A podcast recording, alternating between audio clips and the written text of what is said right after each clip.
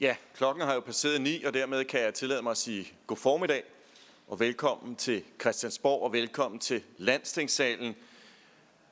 Jeg vil gerne have lov til at på vegne af den parlamentariske arbejdsgruppe om verdensmålene og byde velkommen til gruppens første øh, høring. Vi har valgt øh, at sætte fokus på afrapportering af, hvordan det går med verdensmålene i Danmark.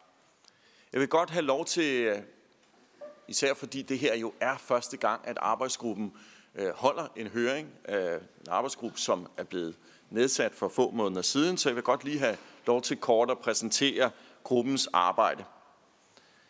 Arbejdsgruppen den blev nedsat af under Finansudvalget i november sidste år og består af medlemmer fra alle partier og fra flere forskellige udvalg. Formålet er blandt andet at sætte fokus på tværgående temaer og problemstillinger. Arbejdsgruppen vil tilstræbe at holde en høring med civilsamfundet en gang årligt. Denne høring er den første af sin slags, og derfor er det selvfølgelig klart, at vi også i forhold til i dag tager imod alle gode råd og synspunkter, der kommer ind, også i forhold til, hvordan vi skal holde fremtidige høringer. De 17 verdensmål de blev vedtaget i 2015, mens øh, Måns Lykketoft sidder hernede på forreste række, og som vi er rigtig glade for også at til stede i dag, mens Måns Lykketoft var formand for FN's generalforsamling. Tak til Måns for arbejdet med at få vedtaget målene og udbrede kendskabet til disse. Det er i det er i og for sig lidt af en bedrift og et nybrud af 193 stats- og regeringsledere skrev under på målene og dermed har forpligtet sig til at arbejde for at indfri disse i 2030. Verdensmålene gælder som bekendt alle lande, både rige og fattige. Det rummer den udfordring, at de bør konkretiseres og tilpasses de enkelte lande, og vi vil gerne med dagens høring invitere til en debat om, hvilke udfordringer og løsninger der er i forhold til at måle den danske efterlevelse af verdensmålene. En særlig velkomst skal lyde til finansministeren og vores øvrige oplægsholdere, som skal gøre os klogere i dag. Sidst men ikke mindst, alle I, der er tilhører her i salen, var det fantastisk at se så stor interesse, der har været for denne høring. Øh, og ikke mindst de mange, som måtte følge med foran tv-skærm, foran øh, deres computer, enten direkte eller tidsforskudt. Det kan være, at det her ender med at blive det rene binging, øh, som, som kommer til at kunne ske. Forløbig er vi dog kun en episode. Der kommer flere, kan jeg love, i kommende serier. Sidst, øh, det, det er også godt øh, at, at se et så stort fremmøde, synes jeg, øh, med repræsentanter fra både virksomheder, institutioner, organisationer og ikke mindst almindelige borgere. Jeg er formand for arbejdsgruppen, Mariette Sjælsbæk, og Claus Kvist Hansen er næstformand, og vi vil sammen styre slagets gang her i dag. Inden jeg kommer til at give ordet til den første oplægsholder, så har jeg nogle praktiske informationer. Sådan er det jo. Denne her høring, den streames live på Folketingets hjemmeside og vises øh, på Folketingets tv-kanal. Øh, så altså som sagt også velkommen til seere udefra. Jeg skal af den årsag bede om, også fordi der man også gerne skulle kunne høre os i hele sagen, så vil jeg gerne bede om, at I bruger mikrofonerne på bordet, når I har ordet. I skal trykke jer ind og ud på mikrofonen. Ikke mindst det sidste med at trykke sig ud er faktisk også vigtigt. Og oplægsholderen skal være opmærksom på at opholde den aftalte tid for jeres oplæg. Ellers så kan jeg love jer, så skal vi nok hjælpe jer med at øh, sikre, at tiden overholdes. Øhm, jeg vil også gerne opfordre til, at man undervejs, øh, hvis man nu alligevel sidder og har gang i det, man kalder second screen, det kan jeg se, det er allerede nogen, der er gang med dernede, øh, på jeres telefoner og iPads, og hvad I ellers har gang i, hvis man, hvis man bruger øh, de sociale medier undervejs, at man så bruger det hashtag, der hedder hashtag verdensmålene. Det står også øh, oppe på, på planchen deroppe, hashtag verdensmålene. Øh, så kan alle nemlig også følge med i den virtuelle debat, og hvis I skulle være i tvivl, øh, så kommer øh, vi politikere til selvfølgelig også at holde øje med det, og eventuelt lade os inspirere i vores spørgsmål undervejs. Øh, vi har opdelt denne her høring i tre blokke. Den første blok er øh, finansministeren, der vil redegøre for regeringens arbejde med verdensmålene. Det er sådan, at finansministeren har en skarp bagkant. Han skal nemlig ned i Folketingssalen, hvor der er et forslag, som han skal være med til at behandle. Og derfor har han ikke, været, øh, har han ikke mulighed for at være med i panel, øh, panelet efterfølgende. Og derfor er der også efter ministerens oplæg afsat tid til nogle enkelte spørgsmål. I anden blok, der vil Danmarks Statistik holde oplæg om den danske statistiske rapportering til FN. 2030-panelet præsenterer en ny rapport, der kommer med et bud på en baseline for et af verdensmålene. OECD og Nordisk Ministerråd vil præsentere deres arbejde med verdensmålene og hvordan Danmark kan drage nytte af dette arbejde. I tredje blok der vil forskellige aktører fra civilsamfundet komme med deres perspektiv på, hvordan det går med opfyldelse af verdensmålene i Danmark. Her vil to civilsamfundsnetværk holde et oplæg. Det er 92-gruppen og Global Fokus. Derudover vil forskellige aktører fra erhvervslivet komme med deres bud på, hvordan vi engagerer flere virksomheder i at indfri verdensmålene. Det er repræsentanter fra Dansk Industri, Dansk Erhverv og Global Compact. I slutningen af hver blokkene er der afsat tid til spørgsmål, fortrinsvis for folketingsmedlemmer, men hvis der er tid, Øh, så er der mulighed for spørgsmål fra salen. Oplægsholderne har også mulighed for at kommentere på hinandens oplæg, og vi går først til spørgsmål og debat, når alle oplægsholdere i en blok har holdt deres oplæg. Jeg skal bede om, at spørgsmål og svar formuleres kort og præcist, så vi nok godt omkring, og får så mange oplysninger og synspunkter som muligt belyst. I skal blot markere, når I ønsker ordet, øh, og øh, det er også sådan, at hvis der, når man får navn, eller når man får ordet, så vil man gerne lige nævne navn og organisation, og hvor man kommer fra. Og så det allervigtigste, når man holder en, øh, et indlæg om de praktiske oplysninger, så skal jeg sige, at vi holder en kort pause fra klokken 11 øh, og en halv time frem, mindre at selvfølgelig vi har overskrevet tiden, taletiden undervejs, men så er altså fra klokken 11 og så en halv time frem, hvor der vil være sandwich og vand uden for salen. Vi starter til tiden kl. 11.30, og nu går vi i gang. Første taler i rækken er finansministeren. Velkommen til.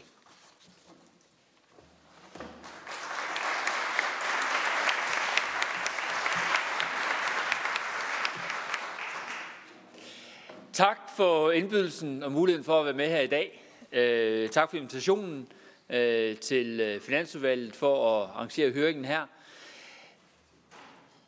Hvis man var drillende, så kan man sige, at det er glædeligt, at øh, her tre et halvt år efter verdensmålene er vedtaget, at så kommer der endelig en høring i Finansudvalget. At så er det endelig set ind til, til politikerne på Christiansborg.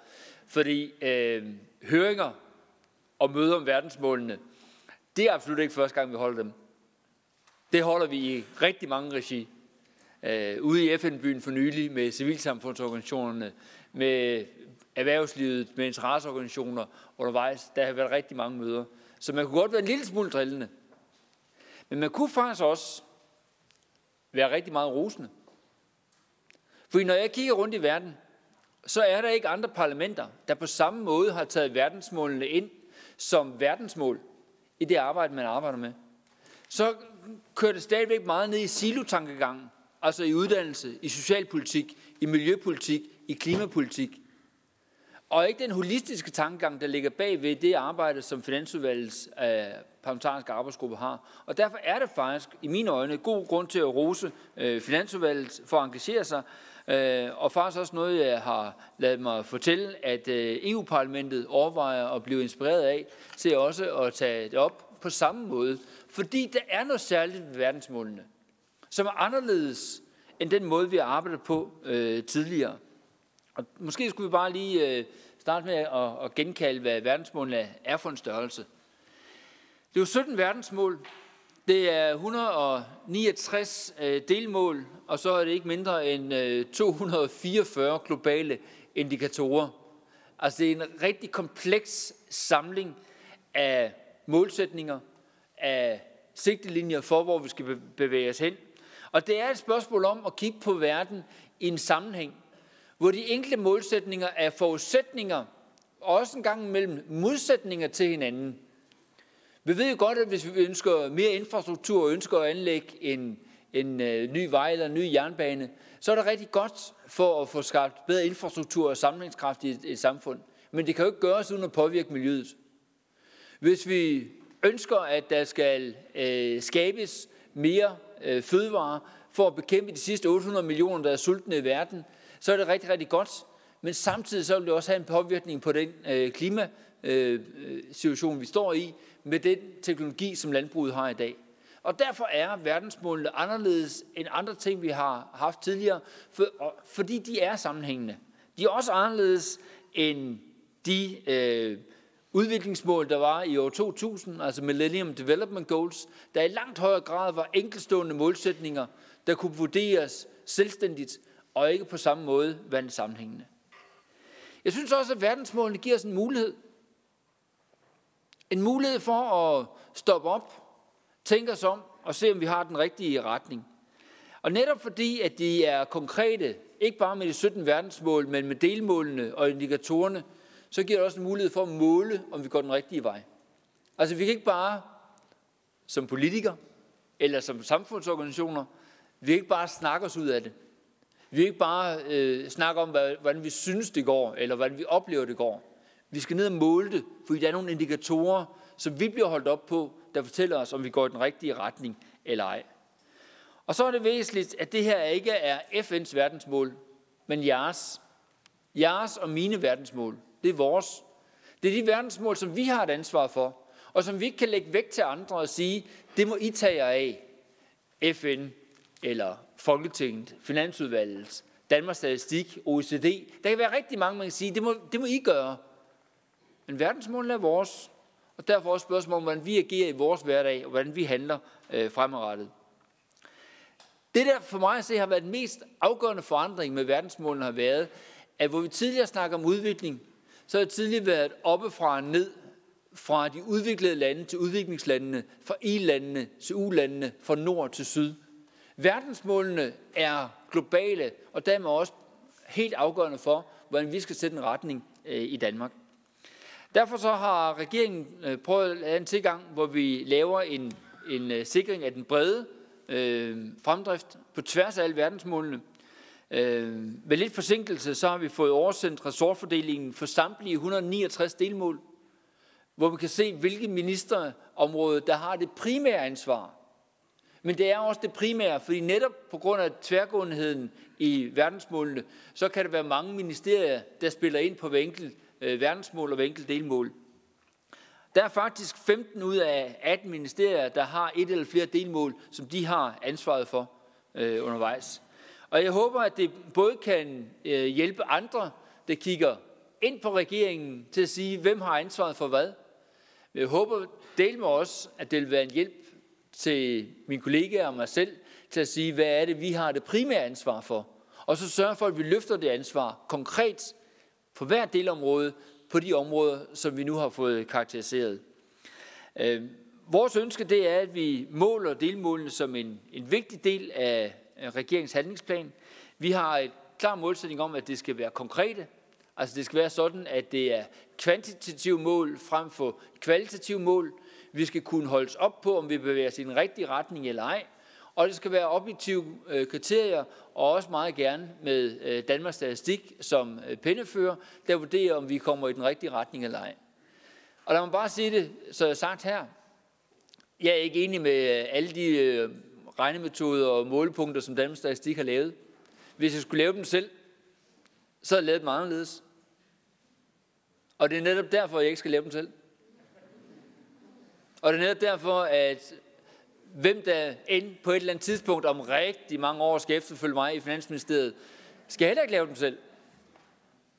Det skal vi netop have en, der sidder uden for det politiske arbejde til at gøre og kigge ind på. Og det er der irriterende som politiker, at man ikke bare kan bestemme selv. Men det er jo lige præcis der, at vi skal sætte en standard. En førsteklasse standard. Ikke bare for Danmarks skyld, men også for at vise andre lande, hvor højt lægger vi barrieren op i Danmark, når vi tør os, lade os måle øh, af andre. Så øh, vi har øh, alle sammen en øh, del af ansvaret. Vi har dog ikke lige helt fundet kirkeministeriet og forsvarsministeriet som en delmål øh, undervejs. Men øh, vi, øh, vi leder stadigvæk øh, så vi kan få gjort dem ansvarlige. Hvis man kigger på, hvad er det, så regeringen konkret øh, gør, når vi arbejder med det, så er det klart, at vi har, når vi præsenterer finanslovene, øh, taget en række initiativer, fordi der hver eneste år, når vi bruger finansloven, så sætter vi jo en række nye initiativer i gang. Og derfor brugte vi finansloven for 2019 til blandt andet at kigge på erhvervsuddannelserne. Øh, vi fik lavet en meget bred politisk aftale, der løftede erhvervsuddannelserne, øh, øh, den økonomiske ramme bagved. Vi fik sørget for, at udviklingsbistanden bliver endnu højere grad prioriteret til at sikre stabilitet. Siden 2016 og til nu har vi kunnet flytte 2,5 milliarder, det der bruges opgøres til udviklingsbistand, ud i verden, fordi vi har fået reduceret omkostningerne ved at, modtage flygtninge og familiesamførte i Danmark. Så det betyder altså, at der er 2,5 milliarder mere, vi bruger ude i verden, og det synes jeg er det rigtige sted at bruge vores udviklingsbistand. Vi har sat en grøn milliard af til natur- og miljøinitiativer øh, med finansloven for 19, og så har vi som et lille bitte ting, men stadigvæk ret væsentligt ting, udviklet et mærke, der gør, at man som, som forbruger skal ned og vælge sin, sin fisk, så kan man vælge de fisk, der er fanget med bæredygtige metoder. Og jeg kunne godt, og det skal jeg spare for, have gjort listen noget længere over, hvilke initiativer der er med i finansloven. Men det er sådan set bare taget med her for at vise, at når vi arbejder med finansloven, nu er nogen, der arbejder med forvisningen, så nu skete der noget godt. Øh, jeg håber, at I har kunne se det hele tiden deroppe. Nu kan jeg i hvert fald se noget hernede. Øh, start, nej, jeg starter ikke forfra. Vi bruger finansloven ret aktivt. Det er bare vigtigt også at understrege, at finansloven er ikke det eneste, vi bruger. Der er faktisk en lang række initiativer, som kører, der også understøtter verdensmålene, som vi tager undervejs. Eksempelvis energiaftalen, som sikrer et højere tempo øh, og med flere ambitioner ind i den grønne omstilling, hvor vi i 2030 sikrer, at 100% af den strøm, der kommer ud af stikkontakter, er vedvarende og grøn, øh, var ikke nævnt i nogen finanslov, men jo helt klart med til at understøtte verdensmål 7 og 13. Aftalen omkring cirkulær økonomi, som er lavet i forlængelse af aftalen omkring øh, erhvervs- og iværksætterinitiativer med Dansk Folkeparti og det radikale Venstre, er jo med til at gøre, at vi får skabt rammerne omkring cirkulær økonomi i Danmark på en ny og bedre måde. Og sidst men ikke mindst hele spørgsmålet omkring øh, plasthandlingsinitiativer. 27 konkrete initiativer, der nedbringer vores forbrug af plast og sikrer, at plast i langt højere grad bliver genanvendt. Øh, til det kan jeg nævne hele spørgsmålet om at få udvidet antallet af øh, øh, drikkevareemballager, der er omfattet af vores øh, pantordning, så vi får omkring en million ekstra øh, pantflasker, øh, pantemballager tilbage ind igen. Også er med til at gøre, at vi får nedbragt den, øh, det pres, som vi skaber i forbindelse med det forbrug, vi har. Så vi arbejder med at både tage initiativer, når vi kommer med de store ting. Vi arbejder med initiativer løbende undervejs. Jeg tror, det er ret væsentligt, at vi hele tiden øh, kigger på, ikke bare når de store udspil kommer, men også at vi i dagligdagen får vendt den måde, vi arbejder på i hver enkelt ministerium, til at tænke verdensmålene med ind. Og netop derfor var det at få delt de 169 delmål ud på hver ansvarlig ministerområde ret væsentligt i forhold til at tydeliggøre, hvad er det, man skal sætte ind overfor. Og så er der ingen tvivl om, at øh, noget af det, der er væsentligst for mig i verdensmålene, det er, at vi holder fast i partnerskaberne. At den uformelle dialog mellem centraladministrationen og civilsamfundet øh, løbende bliver udviklet og forbedret. Vi er jo i Danmark begavet af at have rigtig mange civilsamfundsorganisationer.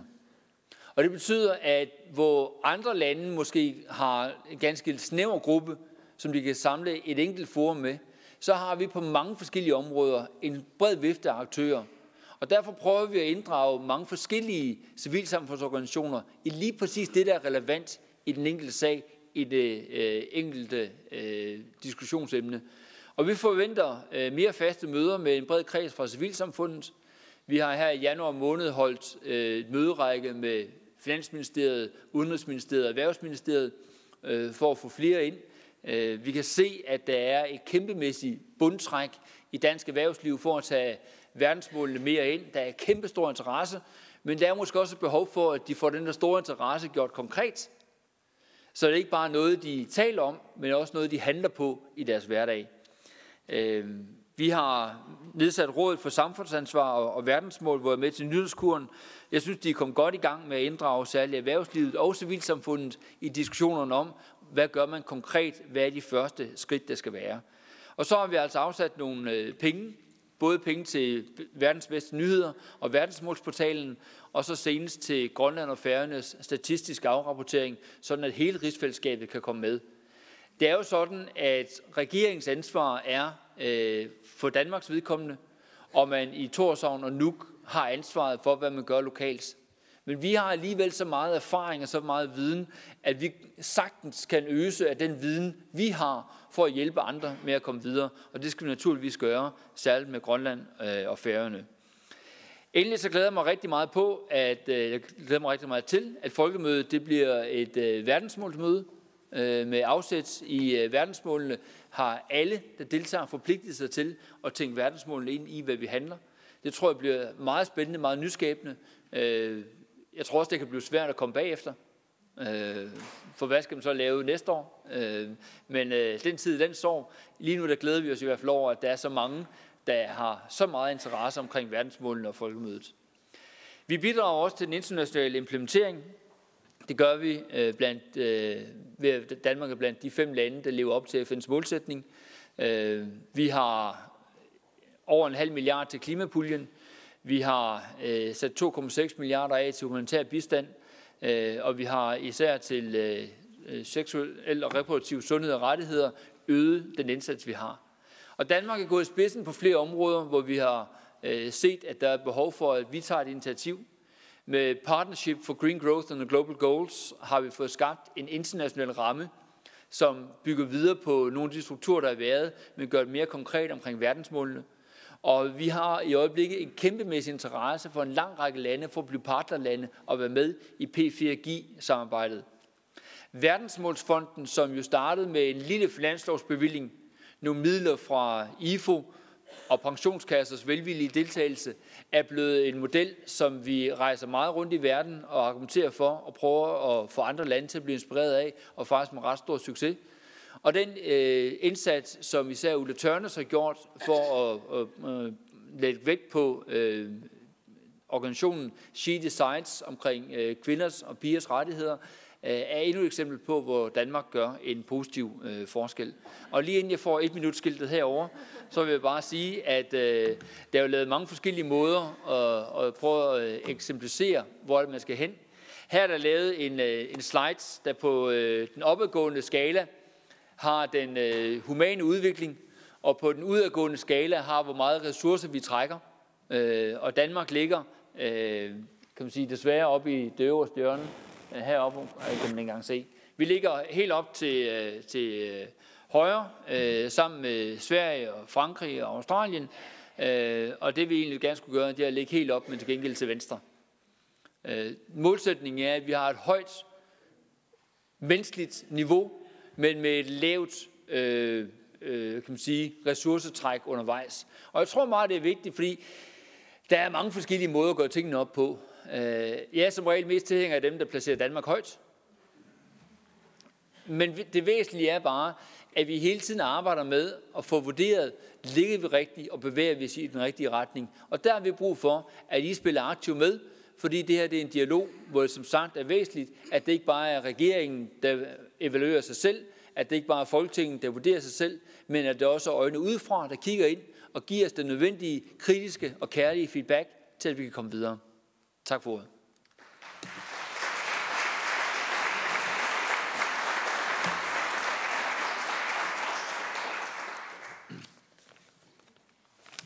Tusind tak til øh, finansministeren. Øh, så har vi allerede et par spørgere, som gerne vil stille spørgsmål. Jeg tænker, vi tager to af gangen, så vi lige når øh, et par stykker. øh, Og den første spørger, det er Kirsten Brosbøl fra Socialdemokratiet.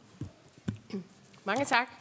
Og øh, to gange på en uge at have finansministeren til at redegøre for øh, fremdriften med verdensmålene i Folketinget, det tror jeg er rekord, og det er, jeg deler finansministerens begejstring for, at vi nu også i Finansudvalgets regi har fået etableret en arbejdsgruppe.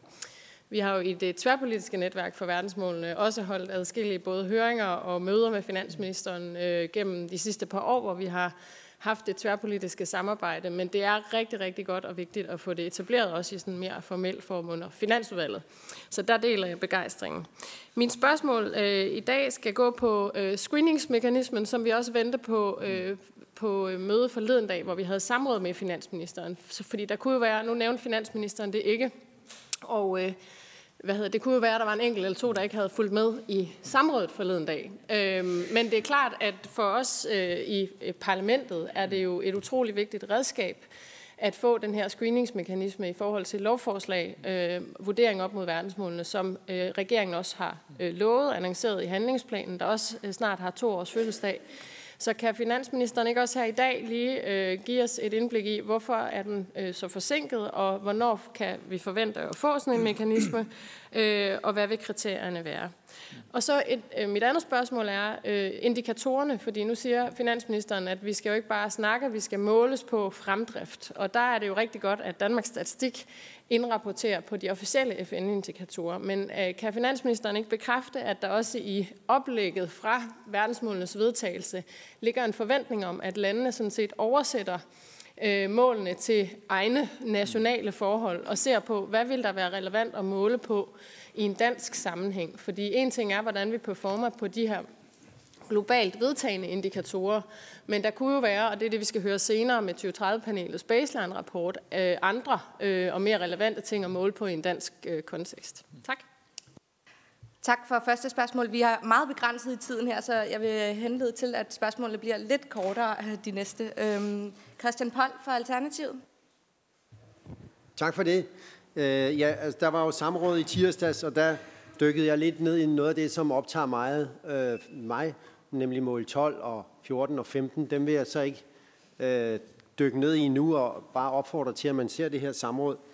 Men øh, jeg har to kommentarer. Den ene er, at ministeren siger, øh, hvad gør vi med øh, forsvaret? Øh, er der ikke nogen mål til dem? Og der tænker jeg, jamen øh, der er mål 15, livet på land, faktisk måske meget relevant, fordi når man lukker ned for arealer i forsvaret, så er der meget spændende natur, hvis man gør det på den gode måde.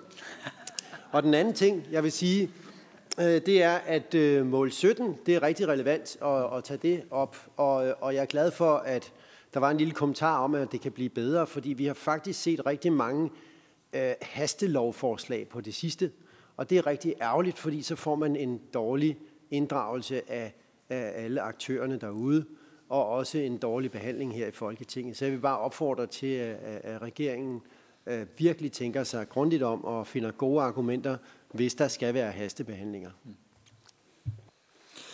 Jamen, øh, allerførst, jeg kan kun anbefale, at man går ind og genser samrådet. men, men hvis ikke man har tid til at, at sidde og streame alt det arbejde, vi har herinde, så vil jeg bare sige, at det er korrekt. Og jeg ærger mig også i dag over det, at vi ikke har fået screeningmekanismen på plads. Vi sagde i handlingsplanen, at vi ville screene lovforslag i for op mod verdensmålene. Den intersammenhæng, der er mellem verdensmålene, har gjort det enormt komplekst at vurdere, hvordan skal man tage et lovforslag frem og, og gøre det. Og derfor er vi i gang med at skære diskussionen til, så vi får en brugbart redskab, der gør, at når vi sender lovforslag i høring, så er de også vurderet på verdensmålsniveau. Øh, og øh, man, skal, man skal gå, før man kan løbe, øh, og det betyder, at for at få det her sat i gang, så vil jeg prøve at, sikre, at vi får det i et, øh, et omfang, så det kan leveres. Så skal det evalueres og gerne udvides meget, meget hurtigt, fordi ideen er jo, at det skal måles op mod alle 17 verdensmål. Men vi skal i gang for at få nogle erfaringer hjem, der kan gøre os klogere på, hvordan vi kan sikre en screening op mod verdensmålene. Og vi har ikke tid til at vente. Altså, vi har ikke tid til at vente. Øh, vi er lige om lidt fire år hen i en 15-års periode, Øh, og med den hastighed, der er med, at lovgivningen kommer igennem, jeg siger noget omkring hastelov lige om lidt, men med den hastighed, at der er før et lovforslag kører igennem møllen og bliver implementeret i kraftsat, så kan vi ikke vente på, at vi har det perfekte system. Så må vi lære undervejs. Øh, Christian, du har sådan set meget ret i, at forsvaret har en kæmpe rolle som naturforvalter. Øh, og også nogle af de steder, hvor de, øh, vi har øh, forandret øh, og øh, nedlagt, har vi jo skabt nogle fantastiske øh, naturområder, og det skal vi øh, passe på. Omkring hastlovgivningen, så tror jeg, at det er noget, som alle i princippet er enige om, men i praktikken bliver det ret svært. I princippet er vi enige om, at vi skal ikke lave hastlovgivning, vi skal have god tid til, øh, til, til høringer. I praktikken, så kommer der en gang mellem lige det der forslag, hvor man tænker, ah, den her, den skal jeg lige sikre mig, at den kommer hurtigt igennem. Øh, men det er faktisk noget, der drøftes øh, både internt i regeringen og i forhold mellem regeringen og udvalg for forretningsudvalg. Hvordan får vi sikret bedre høringsperioder, og det skal vi også gøre netop sådan, at vi får civilsamfundets tid til at give en stemme med. Yes. yes. Så er det Mogens Lykketoft. Tak for det. En enkelt, men vigtig betragtning, synes jeg, er, at det er mærkeligt, at I ikke har fundet nogle delmål, der kunne henføres til Skatteministeriet. Og, og, og når det er mærkeligt, så er det jo fordi, øh, noget helt fundamentalt i den her proces er jo, vi skal skaffe midler til at etablere for hundredvis, for tusindvis af milliarder dollars i denne her verden, ny og anden infrastruktur. Det kræver skat. Vi har et mål, der hedder 10, der taler om større lighed. En af de største kilder til ulighed i denne verden er, at trækprocenten for multinationale selskaber og rige mennesker er lavere, end den er for de fleste her i salen. Øh, og, og for det sidste, noget som jo slet ikke er kommet i gang i den danske debat endnu for alvor. Det, som Connie Hedegaard har sagt med, med øh, fantastisk klarhed. Hvis, hvis det skal lykkes at realisere verdensmålene, så skal skattesystemet ikke kun være stedet, hvor man finder pengene til velfærd og infrastruktur, men så skal det også være der, hvor vi skaber de redskaber, der gør de bæredygtige løsninger billigere for folk og virksomheder at gå efter, og de, de ikke bæredygtige løsninger dyrere at gå efter. Så jeg synes, at Skatteministeriet måske i virkeligheden har et overvældende stort øh, medansvar for, at det her nogensinde bliver sådan noget. Og Malou Lunderød. Ja, min spørgsmål var egentlig lidt det samme som Mogens Lykketoft, så jeg vil egentlig bare supplere med at foreslå, at man starter med at kigge ned under øh, mål 16, som blandt andet handler om stærke institutioner. Der tænker jeg, det må være oplagt at kigge øh, Skatteministeriet ind der. Jeg tænker, vi lige tager et enkelt mere, og det bliver Martin Lidegaard, der lige når at komme med. Ja, øh, jeg havde faktisk også skat på min, men så vil jeg bare sige, Øh, og det er sådan mere overordnet politisk betragtning, jeg er jo egentlig enig i, at vi godt kan være processen bekendt i Danmark, og der er noget, vi kan give videre til vores, de andre europæiske regeringer og parlamenter der. Men når det handler om indholdssiden, så må jeg sige, at jeg har sådan lidt fornemmelsen af, at de seneste fire år, og ministeren indikerede det jo også lidt selv, hvor meget er der egentlig sket, der går i den rigtige retning. Lad mig bare nævne to eksempler. På klimaområdet går det i den forkerte retning, både globalt, europæisk og i Danmark. På ulighed går det i den forkerte retning, både globalt, europæisk og i Danmark. Og derfor bliver man også nødt til på et tidspunkt at spørge sig selv, synes jeg, som politiker, og som den måske mest ansvarlige politiker sådan for, for grundsubstansen og prioritering af økonomiske midler og investeringer i det her land, kan vi jo være det bekendt, for det føler jeg egentlig ikke, vi kan. Hvis vi starter med skattespørgsmålene, så er jeg helt sikker på, at den tidligere finansminister godt ved, hvordan den internationale arbejdsdeling mellem Finansministeriet og Skatteministeriet er. Fordi det er nemlig sådan, at internationalt set, så er det Finansministeriet, der varetager skattespørgsmålene.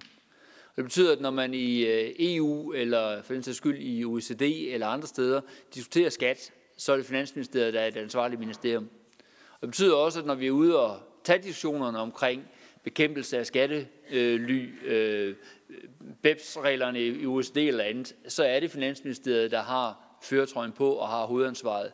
Når man snakker om at opbygge stærkere skattesystemer i udviklingslandene, og det er der enormt behov for, så er det faktisk Udenrigsministeriet, der har føretrøjen på, øh, og et område, som vi har givet støtte til. Vi har været med til at give støtte til G77-landenes øh, evne til at opbygge administrationer, der gør, at når de skal udbyde øh, ressourcer, øh, olie- eller minedrift, at de så får et system, der gør, at de rent faktisk også kan sikre en beskatning af den ressource, der bliver hentet tilbage. Så øh, jeg deler sådan set jeres synspunkt om, at vi har, fra den side har et ansvar og noget, vi skal hjælpe landene med at løse.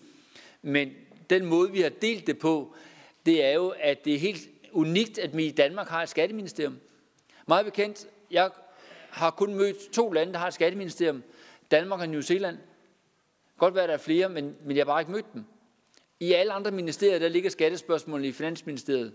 Og derfor bliver det med Finansministeriet, at vi skal ud og løse nogle af de skattemæssige huller, der er øh, undervejs. Jeg er så øh, meget enig i, at det er afgørende vigtigt. Altså det at have et moderne skattesystem, der kan opkræve en effektiv beskatning og få egne ressourcer, egne indtægter ind til landene, er afgørende for, at de kan komme videre. Også afgørende for, at man kan gå fra at have en, en økonomi, der måske i højere grad er baseret på vendetjenester, penge under bordet og andet, til at have en, en øh, økonomi, der er baseret på regler, på troværdighed, på forudsigelighed. Og det jeg oplever rigtig mange virksomheder efterspørger, er sådan set ikke, at de skal have den lavest mulige skat. Det er, at de skal vide præcis, hvad er vilkårene, når de investerer. Øh, og så kan de nemlig tage deres kalkyler øh, ud fra det. De vil også gerne have lav skat, ja. Men det er for, faktisk forudsigeligheden, der er afgørende for, om de vil investere eller ej. Martin, du har jo ret i, at øh, på en række områder er vi ikke kommet langt nok. Og når vi tager vurderingen af, hvor er, er verden henne, så er der på en område, hvor vi ikke er on track til at nå målene. Det er, det er vi ikke. Altså, der skal mere indsats til. Der skal mere indsats til på klima. Der skal mere indsats til på at bekæmpe øh, sygdom. Der skal mere indsats øh, til for at, at sikre, at, at sulten bliver helt afskaffet. Men der er altså også nogle ting, vi er rigtig meget på vej med. Og jeg deler ikke billedet af, at hvis man tager ulighed globalt mål som Gini-koefficienten, så er den faktisk faldende på verdensplan. Den er stigende mellem landene, men faldende på verdensplan, fordi vi får løftet rigtig mange op. Og noget af det, der sker i Danmark i de her år, det er faktisk, at nogle af de svagere grupper kommer ind på arbejdsmarkedet. Det synes jeg er enormt positivt. Det kan godt være, at det gør, at springet mellem den allernederste del og dem, der ligger lige over, bliver større. Men det er faktisk, fordi vi får løftet nogen op og kommer ind i beskæftigelse. Et helt konkret tal. Andelen af flygtninge og familiesamførte, der er i beskæftigelse efter tre år i Danmark, er gået fra 21 procent til 43 procent. Altså mere end en fordobling. Det er rigtig, rigtig godt i forhold til at få flere ind og gøre dem øh, integreret. Men det gør selvfølgelig, at forskellen mellem dem, der så får foden indenfor på arbejdsmarkedet, og dem, der er udenfor, bliver noget større. Og derfor er der nogle ting, som måske øh, i højere grad fører frem til, og det er så det sidste, jeg skal, skal sige, inden jeg nok skal runde af, fører frem til, at der er et, øh, sådan et, et, et udtryk, som ligger samlende hen over alle verdensmålene, som vi skal huske. Nemlig løftet om at leave no one behind. Og en gang imellem, når man kigger på gennemsnit, så kan det se rigtig godt ud på gennemsnit. Men man har glemt nogle enkelte grupper. Og derfor tror jeg på, at hele diskussionen om at sikre, at vi leave no one behind, også i en verden, hvor vi har gennemsnitligt rigtig gode uddannelsessystemer, rigtig gode sundhedssystemer, rigtig gode systemer på en lang række områder, at der skal vi også fra dansk side tænke på, hvordan sikrer vi, at vi får alle med. Og det tror jeg bliver en dansk udfordring fremadrettet. Tak skal du have. Øh, jeg kan godt forudse, at jeg kommer til at få en ret upopulær rolle her i dag, fordi der er allerede rigtig mange på talerlisten, men vi når simpelthen ikke flere i respekt for, at øh, Christian skal i salen, og at øh, vores program heller ikke skal skride alt for meget, fordi vi har allerede spist lidt af pausen. Så jeg bliver nødt til at lukke af her og sige tusind tak til finansministeren, fordi han kom.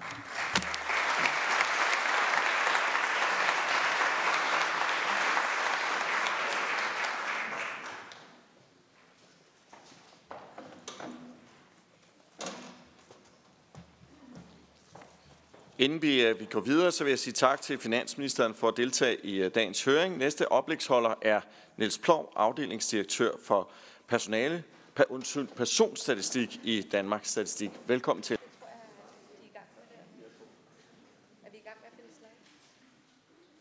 Det var det. Tak for ordet og tak for invitationen. Når man til daglig har sin gang i et, i et hus, som I kan se på billedet, der er så vilde med tal, så vi forsøger at skubbe dem ud på gaden til folk, så er det jo fantastisk at øh, være i et rum, hvor der bliver sagt måle så mange gange, som man næsten helt holder op med at, øh, at tælle det. Og som I også kan se, så har vi for lang tid siden i Danmarks Statistik øh, lært, at øh, de her verdensmål, det er ikke nogens, det er, os alle sammen, det er vores allesammens. Det er ikke FN's verdensmål, det er nogen, som vi alle sammen øh, har en aktie i. Og det er sådan set også den måde, som, øh, som vi har grebet arbejdet med at, øh, rapportere på verdensmålene an på, og det er det, jeg skal prøve at fortælle jer øh, noget om i dag. Den øh, korte, men hektiske rejse, vi har været på i de seneste øh, par år. Øh, verdensmålene, det er jo en ambitiøs mulighed for at øh, gøre en forskel.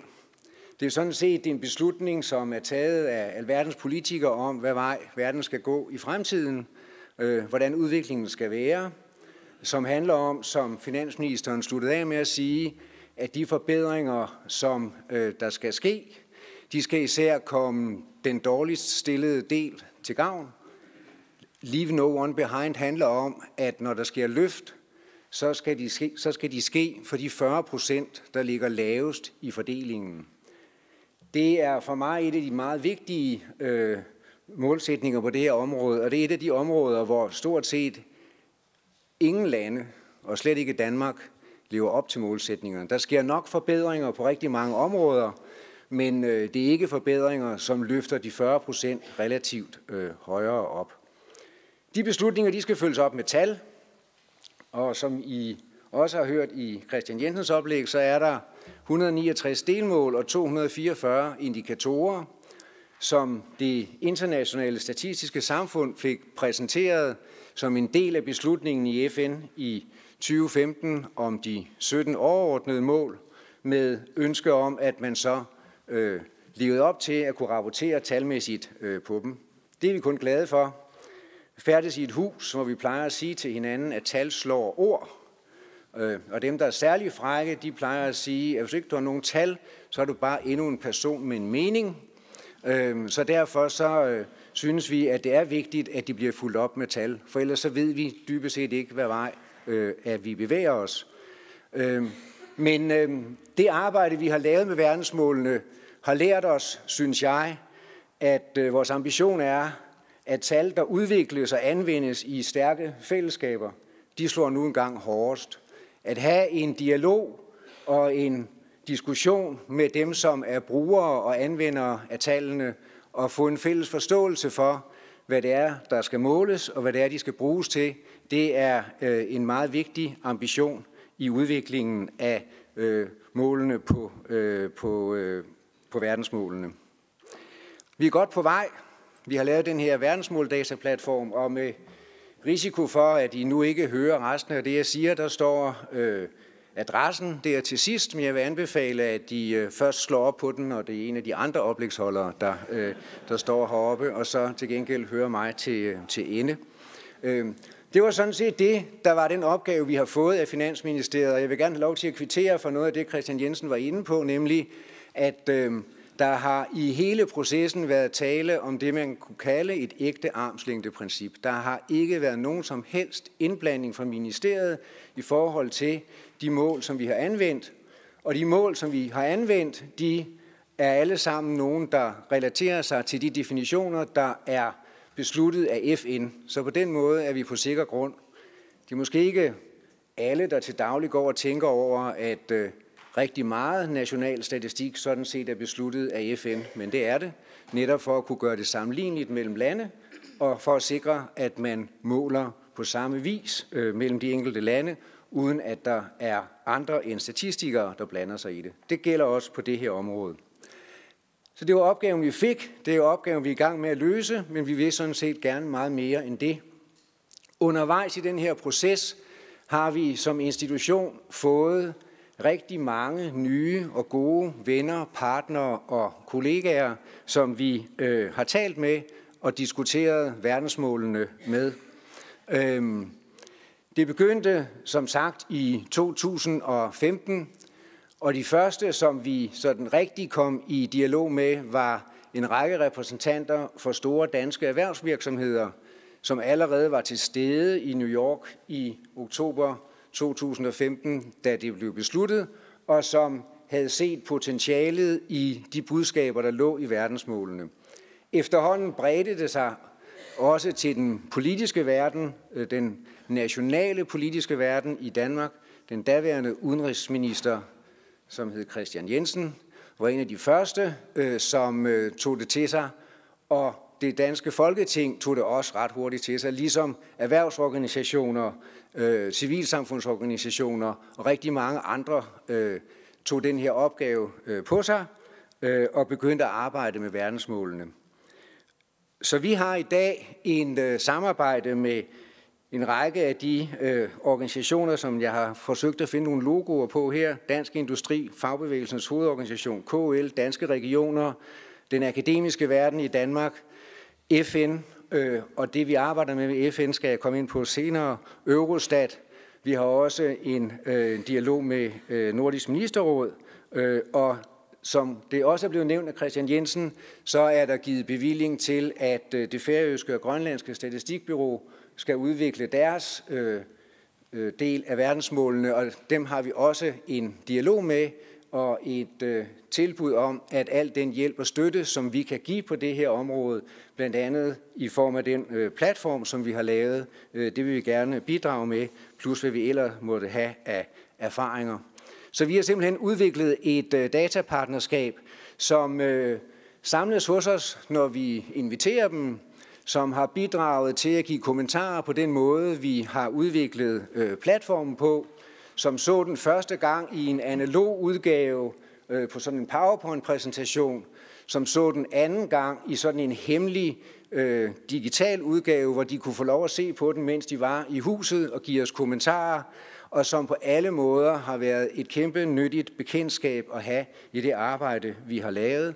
Det betyder også, at der har udviklet sig en lang række idéer omkring brugen af platformen, som vi gerne vil videreudvikle og håber at få mulighed for at kunne øh, vise øh, i tiden fremover. Vi arbejder lige nu på at øh, lave en pilotundersøgelse, som skal vise de danske virksomheders engagement og betydning i forhold til verdensmålene. I første omgang en måling af deres engagement. Hvilke delmål er det, virksomhederne er engageret i? Hvordan viser det engagement sig konkret i forhold til virksomhedens strategi og dens arbejde? Og på længere sigt og mere ambitiøst øh, og også vanskeligt, hvilken betydning har de produkter, som danske virksomheder producerer og sælger globalt for bæredygtighedsmålsætningen? Øh, det er ikke nogen nem opgave, men det er en opgave, som vi også arbejder med. Vi har et samarbejde med KL omkring øh, den kommunale og lokale indsats. Der er rigtig mange kommuner, der er meget engageret i hele eller dele af verdensmålsætningerne. Øh, og det samme med danske regioner. Vi har en målsætning om, at vi næste år skal arbejde med øh, civilsamfund, øh, civilsamfundsorganisationerne for at kunne vise noget om øh, eventuelle supplerende data. De data, vi skal vise i de 169 delmål, de er jo givet på forhånd, men det kunne jo godt være, at der var noget rundt om, som også kunne være relevant, og som kunne give yderligere viden på de forskellige områder. Vi har, som jeg nævnte, et samarbejde med Grønland og med Færøerne. Vi har været involveret i det her såkaldte danske benchmarking-projekt, som har lavet et øh, dansk øh, mål for, eller danske delmål for mål 11 om de bæredygtige byer, og håber meget, at det projekt øh, kommer op og flyve, sådan at der faktisk bliver lavet danske mål for samtlige øh, de øvrige 16 øh, hovedmål. Og så deltager vi også på den internationale scene i kapacitetsudviklingen øh, af statistik i, i en række andre lande. Det er faktisk lykkedes i forbindelse med arbejdet med verdensmålene at få statistik ind som en udviklingsaktivitet i forbindelse med Udenrigsministeriets udviklingsprogrammer. Og det betyder, at vi for tiden er ved at øh, udvikle statistikprogrammer i Marokko, i Ghana og i Vietnam, som skal hjælpe dem til at lave statistik lidt på den måde, vi gør i Danmark, nemlig baseret på oplysninger fra de registre, der måtte findes, øh, sådan at man får en statistik, der er langt mere dækkende end den, man har, hvis man, som man gør i rigtig mange lande, laver statistik alene baseret på spørgeskemaundersøgelser. Hvis man skal kunne sige noget om, om man har fået de 40 procent unge kvinder i et afrikansk land løftet uddannelsesmæssigt, så kan man ikke gøre det ved en spørgeskemaundersøgelse, så er man nødt til at have et register, det sagde vi, og jeg tænkte, da vi sagde det, så ville vi få at vide, at det er meget godt med jer, men det får vi aldrig. Men det sagde de faktisk ikke i hverken Vietnam eller i Ghana. De sagde, at øh, kom og hjælp os med at uh, lave det her, sådan at vi har et, kan med, på sigt få et øh, statistiksystem, som kan bidrage til at give os den viden, som vi har brug for, også for at kunne følge med i Live No One Behind målsætningen. Øhm, så det er sådan set de områder, som vi arbejder på. Så for os er det bredere end... Øhm, er det bredere end øh, bare at rapportere på de 169 øh, delmål.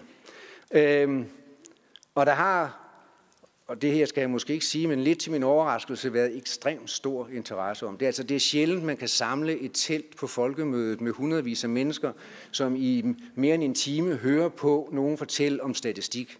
øhm, og jeg kan jo godt forstå det, fordi vi er jo ret begejstrede for det og synes, det er helt fantastisk. Men en gang imellem, når man nu fortæller nogen, at man, at man arbejder med statistik, så, mod, så får man nogle gange en lidt anderledes øh, reaktion. Så det her det er en medløbsbold også for, for os i forhold til at kunne formidle den viden, der skal til, for at alle kan følge med i, hvordan det går med, øh, med målopfyldelsen. Vi vil være tilbage igen i år øh, i, øh, i teltet på øh, i verdensmålsteltet med øh, dels med 30 nye øh, indikatorer i forhold til dem der ligger der nu, men også med øh, resultaterne for den pilotundersøgelse, som vi øh, er ved at lave omkring de danske virksomheders øh, engagement øh, på verdensmålsområdet, øh, og som jeg selv øh, glæder mig rigtig meget til at øh, se resultaterne af. Løber vi panden mod datamuren, Endnu ikke. Øh, indtil videre er det lykkedes i forhold til de øh, delmål, som der er definitioner for, at finde data, der er nogenlunde øh, dækkende. Men øh, jeg vil næsten sige, at jeg håber, at vi på et eller andet tidspunkt løber panden mod datamuren i den forstand, at tingene udvikler sig på en måde, der gør, at noget af det, som får betydning i den her sammenhæng, det er noget, som vi endnu ikke har tænkt på at måle.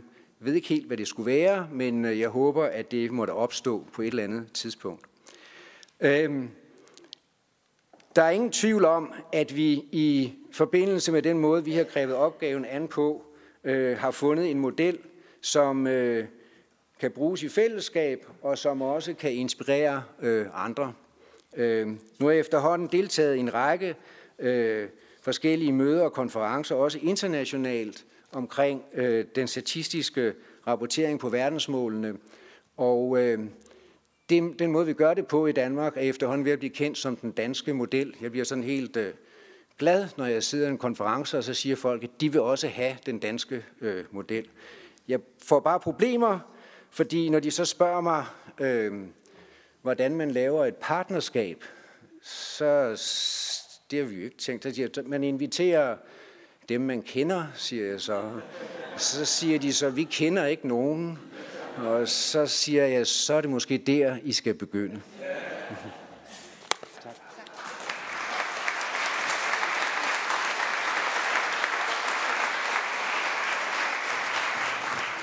Tusind tak, Niels. Ikke bare har I styr på tallene, I kender rigtig mange mennesker, og så har du også styr på tiden. Det sætter vi rigtig meget pris på, alle tre ting. Øh, nu går vi over til øh, næste oplægsholder, som er Ulrik Vestergaard Knudsen, som er vicegeneralsekretær i OECD. Tusind tak for øh, ordet, og tak for øh, invitationen. Øh, jeg skal ikke lægge skjul på, at det øh, kan godt øh, på visse måder være en lille smule mærkværdigt at være tilbage i øh, Danmark halvandet måned efter, at man stoppede som departementchef i Udenrigsministeriet. En ting er, at blandt tilhørende, der sidder sådan en 5-6 af de ministre, man i nær og fjern fortid har, har serviceret. En anden ting er nogle af de twists, der kommer op mellem Folketinget og, og ens fortid som embedsmand. Der har været diskussion længe jo om parlamentariske undersøgelser, om embedsmænd skulle have lov til at deltage i det. Og jeg havde sådan set ikke regnet med, at øh, jeg på den måde skulle være pioner. Øh, og det er jeg så heller ikke helt, fordi jeg er her jo en eller anden hybridform og ikke rigtig embedsmand øh, mere. Og den tredje anekdote, som jeg tænkte på, men nu er lidt ærgerligt, at Christian Juhl er gået, for jeg havde en lille gestus med til ham i dag. Øh, vi har jo også i mange år øh, haft sådan to sådan legitime hensyn, der stod over for hinanden, hvor Christian Juhl har, har stået stærkt på, at stort set alle dokumenter, der kom ud af organisationer som FN og OECD, skulle oversættes til engelsk for Folketinget. Øh, og, og jeg har jo også skulle passe lidt på pengene over i Udenrigsministeriet, og, og, og derfor måske også nogle gange haft lejlighed til at, at have fra, fra, undskyld, fra engelsk til dansk, altså, og, og, og vi skal jo også passe lidt på ressourcerne i Udenrigsministeriet, så jeg har også nogle gange måske været, været, været med til at sige, at man skulle holde lidt igen. og derfor kunne det være, at det ville have været mor, have mor nogle folketingsmedlemmer, da jeg for 36 timer siden fik sådan et øh, 11-siders øh, statistisk manuskript på engelsk, og opdagede, at jeg skulle holde øh, det her oplæg på dansk. Øhm, så jeg har siddet med engelsk statistiske oversættelsesordbøger de sidste to nætter for at prøve at, at, at få lidt mening. Først for mig selv, og nu forhåbentlig de næste kvarter for jer øh, i det her. Jeg vil øh, sige lidt om, hvordan det er, OECD generelt befatter sig med verdensmålene, og hvorfor. Så vil jeg sige lidt om det måleinstrument, vi har udviklet, og, og vil våge mig øh, lidt ind i, hvordan Danmark øh, ligger. Øh, men, men med en masse forbehold, skal jeg skynde mig at sige allerede her. Der er jo snart valgkamp, kan man forstå. Så vil jeg også øh, sige lidt om, øh, hvad tidlige erfaringer siger om, hvilke former for øh, hvilke former for regering, lokal og regional, hvilke former for administrative styringsmodeller, der synes at være relevante i forhold til at få en god implementering af, af, af SDG'erne. Og så endelig et lille bit smule om et meget spændende pilotprojekt, OECD har med Region øh, Syddanmark. Først og fremmest, og det er et ekko af, hvad der er blevet sagt indtil nu, øh, så er vi også fuldstændig akut klar over i, øh, i øh, OECD, at, øh, at øh, verdensmålene de sætter en utrolig ambitiøs dagsorden for alle lande i verden. Det gælder også de relativt rige OECD-lande, og det gælder selvfølgelig også Danmark. Og derfor må vi også sige her, tre år, godt tre år efter vedtagelsen af verdensmålene, at også for OECD's medlemslande gælder det, at der stadig er utrolig meget arbejde øh, forude. Det er derfor, at OECD for omkring øh, tre år siden, i 2016, lavede den her handlingsplan for, øh, hvordan øh, OECD's medlemmer, hvordan OECD's partnerlande og i hele taget det internationale samfund med bidrag for OECD kunne blive bedre til at implementere verdensmålene og, og nå dem inden øh, 2030. Der er øh, helt overordnet set sådan set fire øh, målsætninger med OECD's virke omkring øh, verdensmålene.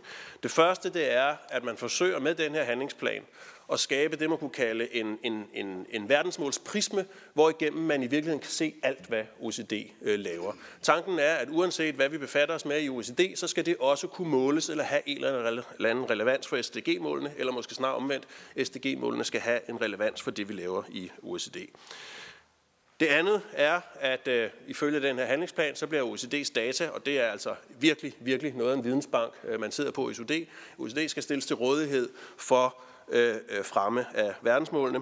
For det tredje, så siger handlingsplanen, at OECD vil prøve at hjælpe ikke bare medlemslande, men altså også partnerlande og bredt det internationale samfund til at blive bedre øh, til at, at nå øh, målene.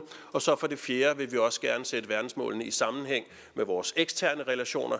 Det er først og fremmest til FN, hvor vi har et stort øh, samarbejde om, om måling og overvågning af verdensmålene, men i det hele taget også med øh, udviklingslandene bredt øh, under, under, under den dagsorden. Så vi samarbejder med en, øh, en, en bred vifte af lande, ikke kun de rige lande, også de lande, der er på vej ind i OECD, dem der lige er kommet, og med udviklingslandene gennem øh, det øh, OECD-udviklingscenter og gennem en lang række globale forer også. Vi har også forsøgt at sætte fokus på noget, som måske er en lille smule underbelyst, ikke så meget herhjemme, men betydningen af de regionale og lokale strukturer for at nå verdensmålene. Det er nok også øh, vigtigt for dem, der ikke er sådan øh, tæt bekendt med OECD's øh, arbejde at understrege, at det er ikke særlig meget af det, vi laver, af de værktøjer, der udvikles i OECD, som er juridisk bindende. Øhm, altså som en lille gestus til Mogens Lykketoft, så kan vi sige, at vi håber jo til det, at vi får lavet, øh, får løst problemet med, hvordan man øh, skatter i en digital øh, økonomi, og det kan så blive en af OECD's øh, største, måske virkelig juridiske bindende øh, øh, bidrag til verdensmåls øh, dagsorden. Men det har nu ikke noget med om øh, i dag, det er en lidt anden, øh, det er en lidt anden øh, diskussion. Men det man gør i OECD, det er i virkeligheden, at landene kommer og har mulighed for at dele deres øh, bedste politikker, lære hinanden, se hvad for nogle politikanbefalinger, der virker, et laboratorium for, for innovativ øh, øh, øh, øh politik. Det betyder, at vi også i OECD har forsøgt at bruge øh, organisationens øh, komparative styrker i forhold til at hjælpe verden med at nå verdensmålene. Det betyder også, at vi bringer alternative velfærdsmål ind, ikke kun baseret på BNP, det vi kalder flerdimensionale velfærdsmål, som altså ikke kun har økonomiske, men også sociale og øh, miljømæssige øh, øh, målepunkter. Øh, det handler om at udvikle metoder, så vi også inddrager offentlige øh, goder og også offentlige under i verdensøkonomien. Det kan være fri handel, det kan være klima, det kan være forurening. Vi forsøger at skabe øh, ny sammenhæng omkring udviklingsfinansiering. Det er selvfølgelig særligt rettet mod udviklingslandene. Men hvad er det for et mix af indtægter fra skat, fra øh, udenlandske investeringer, fra remitter, fra udviklingshjælp, fra filantropiske bidrag, som giver den bedste mulige måde øh, til at forfølge verdensmålene? Det handler også, øh, og det er det de ord, der er lidt svære at oversætte fra engelsk, det handler også om politikkoherens. Det handler om sammenhæng. Finansministeren var også inde på det. De her verdensmål, de griber jo ind i hinanden på utallige måder i et fantastisk komplekst net, og det gør det også, når man skal øh, måle det, og det prøver vi at, at se, om vi kan øh, hjælpe med. Det handler også om at nedbryde øh, tænkningen i intellektuelle politik-siluer af nøjagtigt den grund, øh, jeg lige nævnte. Og så handler det helt basalt om at samle så meget data og viden som overhovedet muligt. Det gør vi gerne i OCD. Og så handler det også, når det er mindst komplekst måske, om helt konkrete sektorinitiativer, og vi hjælper hinanden med at finde de bedste øh, metoder. Og så tror jeg, det er tid til, at øh, jeg skifter til den første slide. Øh, hvad siger du, Niels? Kan den ikke imponere øh, Danmarks Statistik, sådan en, øh, en figur der? Jeg har kun to øh, med. Øhm, og og jeg, vil, jeg vil godt starte med at indrømme, at, at, at når man ser på datasituationen i forhold til at, at måle, hvor vi er med, med, med verdensmålene, så er det ekstremt rodet, og det er ekstremt kompliceret, og vi mangler data. Så det, det, det, det er altså værd at huske på, øh, også i, i det, jeg siger i det følgende. Der er, som, som, som Niels også sagde, der er 17 mål, der er 169 undermål, og så er der altså 244 indikatorer, hvor nogle af dem er øh, overlappende. Vi forsøger øh, i OECD at hjælpe FN med øh, at overvåge det her. Vi forsøger at hjælpe FN i afrapporteringsprocessen. I nogle steder har vi taget meget direkte ansvar. I kender nok de fleste af OECD's DAC-komité, hvor vi har et meget direkte ansvar for målene. Øh, men vi arbejder også sammen med UNESCO om udviklingsmål. Og i det hele taget forsøger vi at hjælpe med at fylde de huller, der kan være i udviklingen af indikatorer på global plan. Med de øh, forbehold og med de øh, begrænsninger, har OECD øh, udviklet den her publikation, hvor der snart kommer en tredje version først til foråret. De tal, jeg har med i dag, er faktisk fra en, en, en version, øh, som ikke er på gaden endnu, så de er, de er, de er, de er helt øh, friske, men jeg har fået lov at tage dem øh, med øh, i, i dag. Og igen, øh, i hukommende, at jeg taler i et land, der er på vej ind i valgkamp, Øhm, så handler de her målemetoder i virkeligheden om, at et land selv kan måle, hvor er ens styrker og svagheder. De er nationaliseret, nogle af dem, og derfor ikke til at sammenligne altid med, med andre lande. Det arbejder vi også på, at vi kan, vi, kan, vi, kan, vi kan nå frem til. Vi har kun været i stand til at finde data øhm, for 132 ud af de 244 indikatorer. Det vil sige, at med al den viden, der er i OECD, der er der altså kun lidt over halvdelen af de 244 øh, indikatorer, der er besluttet i FN, som vi overhovedet har noget at måle på. Kun 105 ud af 169 delmål kan vi måle på, og kun for 87 af de 105 mål er det lykkedes os at omsætte den data til nogle standarder, så vi kan rent faktisk måle, hvor landene er. Jeg synes, det er vigtigt at have med, for det siger noget om det dataunderskud, der i virkeligheden er. Det siger noget om, at vi ved for lidt, og derfor skal alt, hvad nogen siger om, hvor landene er med hensyn til de her mål, også tages med det, øh, med det øh, forbehold. Vi øh, mener dog, at det er godt nok til i hvert fald for hvert enkelt land at kunne sige noget om, om det bevæger sig i den rigtige retning eller den forkerte retning. Vi vil også gerne blive bedre til at forudse, hvor landene er om to-tre år. Øh, det kan godt være, at det kommer i tredje eller fjerde version af vores, øh, vores øh, måleplan. Vi er også i gang med at se på, hvad for nogle grænseoverskridende effekter der kan være. For det kan jo godt være, at Danmark øh, hjælper sig selv på et af de her mål, men hvis vi importerer nogle goder, som så i virkeligheden i andre lande måske har haft en eller anden CO2-emission øh, i sig i produktionsprocessen, eller der har været brugt øh, øh, uhensigtsmæssigt mange naturressourcer øh, i, i, i udvindingsprocessen, jamen så kan afhjælpningen, af, eller så kan forbedringen af et, et SDG-mål i et land faktisk have i sig forværingen i et andet mål. Øh, så der er de her grænseoverskridende effekter, og der er faktisk også intergenerationelle effekter, som vi prøver at kigge på i den øh, næste version. Men okay, lad os så prøve at komme til det. Hvad siger vores, øh, hvad siger vores øh, studier om øh, Danmark med alle de forsigtige indgange, jeg, jeg, jeg, jeg har givet her? Så tror jeg i hvert fald godt, man kan sige, at grundlæggende er der, hvor Danmark klarer sig bedst af de her fem P'er, People, Planet, Prosperity, Peace og Partnership, der er det inden for øh, verdensmålene på Planet, at Danmark klarer sig bedst. Øh, fire af de fem, hvor Danmark klarer sig bedst, ligger inden for, øh, inden for Planet. Og det er især, når det handler om vand, om bæredygtig produktion, om klima, om biodiversitet, eller som det vist hedder på dansk, livet på land, det er der, hvor Danmark især øh, klarer sig godt. På mål nummer 14 om livet i havet, Oceans, ligger vi til synlædende dårligt, vil I kunne se, hvis I, hvis I kigger på den der øhm, stråle, der ikke rigtig når ud til kanten af cirklen. Altså tanken er, at for hver enkelt af de 169 mål her, der er der så en stråle. Jo tættere den øh, når ud mod kanten af cirklen, jo tættere er landet på at have opnået øh, øh, målet. Jeg har en, en lidt mere overskuelig slide bagefter. Det er det bare for at sige, hvor langt ned man i virkeligheden kan, kan, kan bryde det her, hvis man så stoler på data, og det skal man så ikke øh, gøre øh, helt og fuldt. Øhm, vi, øh, vi øh, klarer os også godt, eller I skal lære at sige, klarer jeg godt i Danmark på energi, på øh, infrastruktur, faktisk også med hensyn til øh, lighed og byer. Øh, jeg synes også, det er interessant selvfølgelig, at Danmark ligger lavt på fattigdomsudryddelse, og så måske i den her øh, sammenhæng, nu hvor det er det, der er sat fokus på i dag, at Danmark også klarer sig rigtig godt øh, på den, der hedder Partnership Mål 17, men som jo i virkeligheden handler om implementering. Det er i hvert fald der, implementering øh, ligger. Men der er også øh, udfordringer øh, for, øh, for, for, for Danmark. Øh, især på tre områder. Ernæring og sundhed og ligestilling. Det øh, skyldes øh, for ernæringens vedkommende, at øh, Danmark har en relativt høj fedmerate. Omkring 16 procent af befolkningen er berørt af det, af den voksne befolkning. 17 procent af danskerne er daglige rygere. Og øhm, der er alt for få kvinder i Folketinget, og der er alt for få kvinder i ledelser af virksomheder i forhold til, at Danmark øh, for alvor kan performe på, på de her øh, mål. Det øhm, øh, to minutter, det var ikke meget. Øh, så, så, så, så, så, så, så skulle jeg ikke have brugt alle de anekdoter. Igen, det er kun et øh, delvist øh, billede det her, og jeg understreger, at vi mangler data.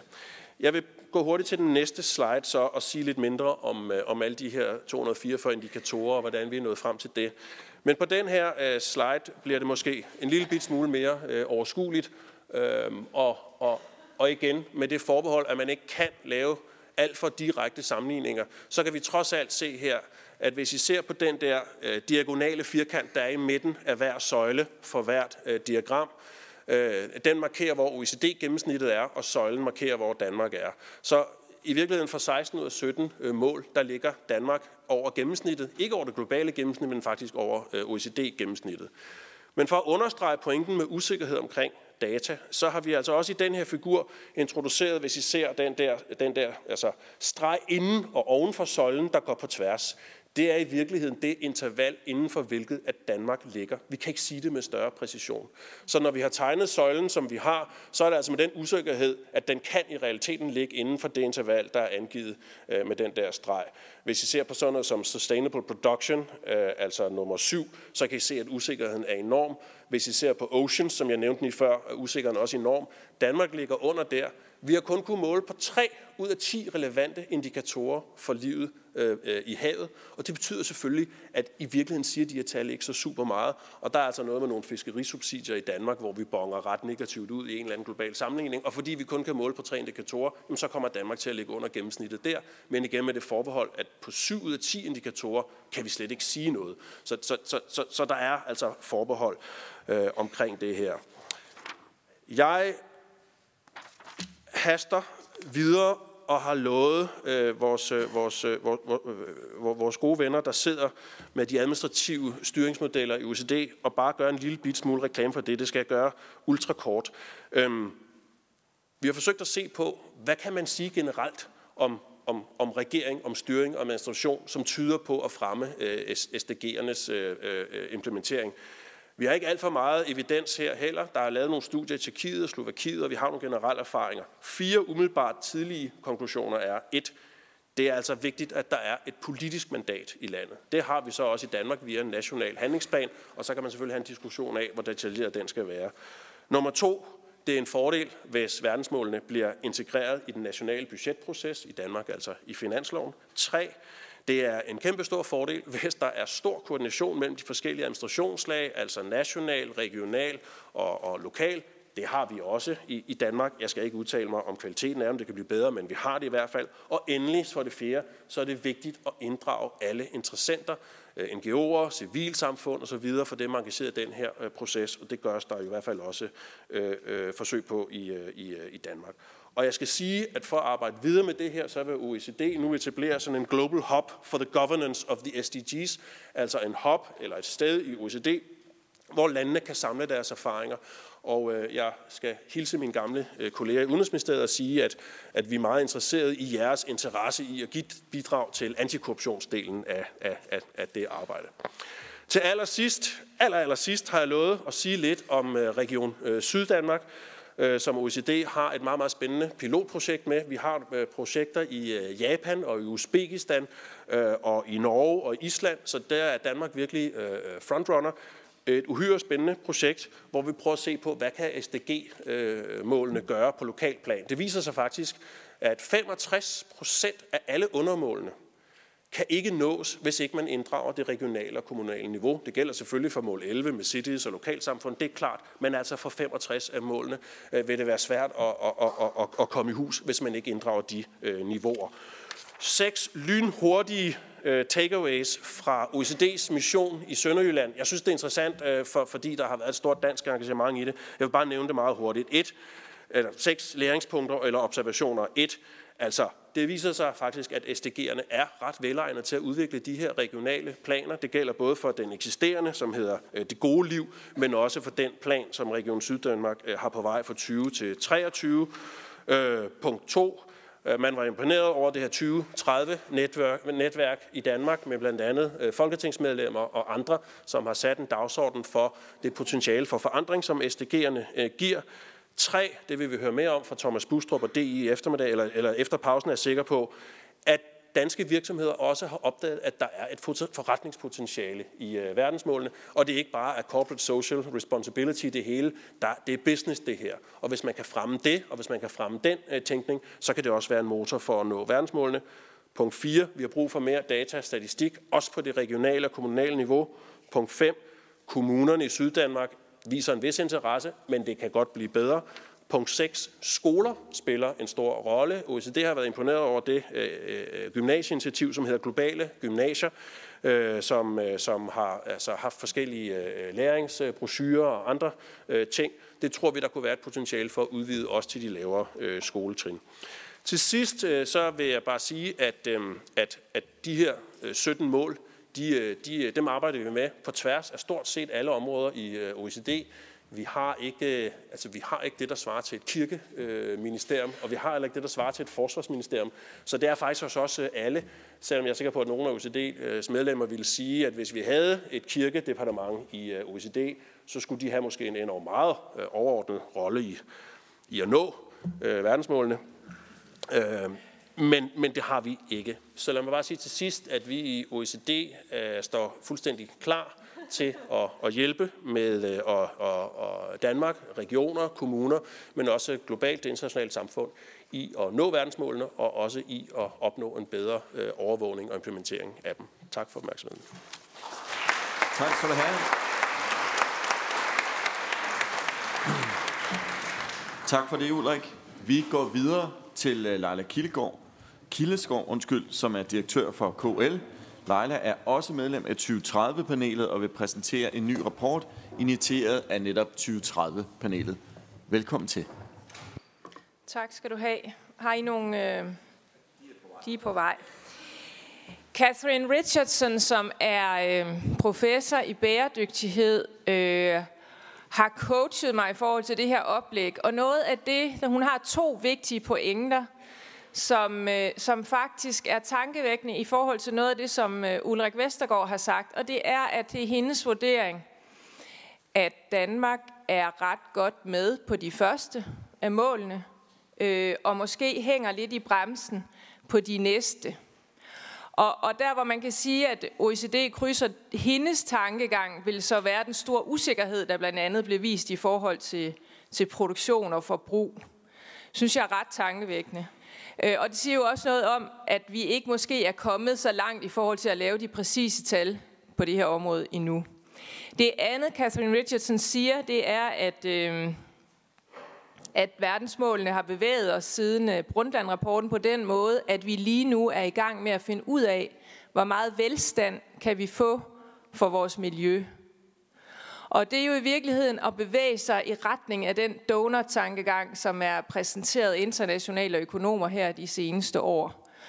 Og det jeg gerne vil vende tilbage til til sidst i oplægget, det er så, hvor langt er vi kommet med at bruge verdensmålene til at finde den balance, som det på sigt vil være vores ansvar i forhold til at finde ud af, hvor meget velstand kan vi få for det miljø, vi har. Det jeg vil sige noget om, det er, at øh, vi har lavet for ikke så lang tid siden i øh, 2030-panelet en baseline for et af de verdensmål, som hedder verdensmål nummer 11. Og øh, der er det sådan, at jeg skal lige have med på den her. Der er det, at, øh, at lige præcis det der med i forhold til, hvor langt er vi, når vi snakker om at sætte et arbejde i gang, som handler om at flytte ligesom indsatsen fra at være den der blomst i knaphullet, som rigtig mange af os går med, til faktisk at være noget, vi har et forhold til i hverdagen. Og det arbejde, det er noget, vi har sat i gang i det, der hedder 2030-panelet, som er rådgiver for det 2030-netværk, som Folketinget har. Og noget af det, som, øh, som er tankevækkende for os, der arbejder med de her ting, det er, at når vi diskuterer verdensmål øh, bredt i Danmark, så får vi altid to spørgsmål, som det ene det er, hvad sker der i virksomhederne, og det andet er, hvad gør kommunerne? Og det er den her baseline faktisk et af de redskaber, hvor vi kan gå ind og bruge og prøve at kigge på, hvordan kommer det her til at se ud på sigt. Noget af det, vi har set på i, i KL, det er, at vi har sendt en survey ud til kommunerne, og en af de ting, som Ulrik også sluttede med at sige i sit oplæg, øh, omkring, hvad det er, Syddanmark har opnået i forhold til det samarbejde, der er med OECD, det er, kommunerne er på vej. 90 procent af dem har faktisk en interesse i det her arbejde. Men når man går ned og kigger på, øh, hvordan de måler deres indsats, så er det stadigvæk kvalitativt, Øh, der er kun én kommune, der oplyser, at de bruger FN's øh, indikatorer. Der er nogen, der bruger deres egne kvalitative fremdrift øh, på det her område. Så det er for at sige, at der er rigtig meget brug for at arbejde videre med de her eksempler. Og nu kommer jeg så til, hvordan baseline giver et rigtig godt bidrag til det. Den baseline, som vi har lavet i 2030-panelet, hvor Realdania og nogle andre partner har været med, øh, den bevæger sig på en måde, så man kan sige, først har man målene, så har man Danmarks Statistiks måde at måle indikatorerne på, og dernæst så får man så et supplement, som man kan bruge øh, på det nationale niveau, hvor vi mere går ind og fortolker, som også var noget af det, Kirsten Brosbøl spurgte finansministeren om. Og et rigtig godt eksempel på det, jeg har to eksempler med. Det ene handler om bæredygtige transportsystemer, og det andet handler om at reducere skader af naturkatastrofer. Og der bliver det meget konkret, men det er for at bevæge jer med ned i, hvad det egentlig er, vi kan bruge den her baseline til, som er ret illustrativt. Sådan som det er lige nu, så hvis man går ind på Danmarks Statistiks, den der, det der dashboard, som Niels Flov også har vist, så når man kigger på øh, det delmål, som handler om at skabe billigere og bæredygtige transportsystemer, så står der et udråbstegn derinde. Øh, og det er meningen, at vi skal kunne måle på den andel af befolkningen, som har nem adgang til offentlig transport, fordelt på køn, alder og personer med handicap. Og det, det er jo altså svært at sige, at ikke alle danskere har lige adgang til transportsystemerne i Danmark, fordi selvfølgelig har vi det. Men hvordan kommer vi så videre i forhold til at kvalificere det der arbejde? Øh, noget af det, vi har kigget på for at fortolke det til en dansk sammenhæng, det er så, og sige, kunne man kigge på, øh, kunne man kigge på priserne for den offentlige transport. Og der har baseline været inde og måle på, at faktisk så er udgifterne til den offentlige transport steget mere end forbrugerindekset er steget. Det er en del, man kunne kigge på lokalt, og det har vi besluttet at gøre i baseline. Det andet, som er på den her undersøgelse, det er, hvor langt er der så rent faktisk hen til det nærmeste tog? Og der har vi en national opgørelse på det her billede, som viser, at det har faktisk været konstant fra 2006 til 2018.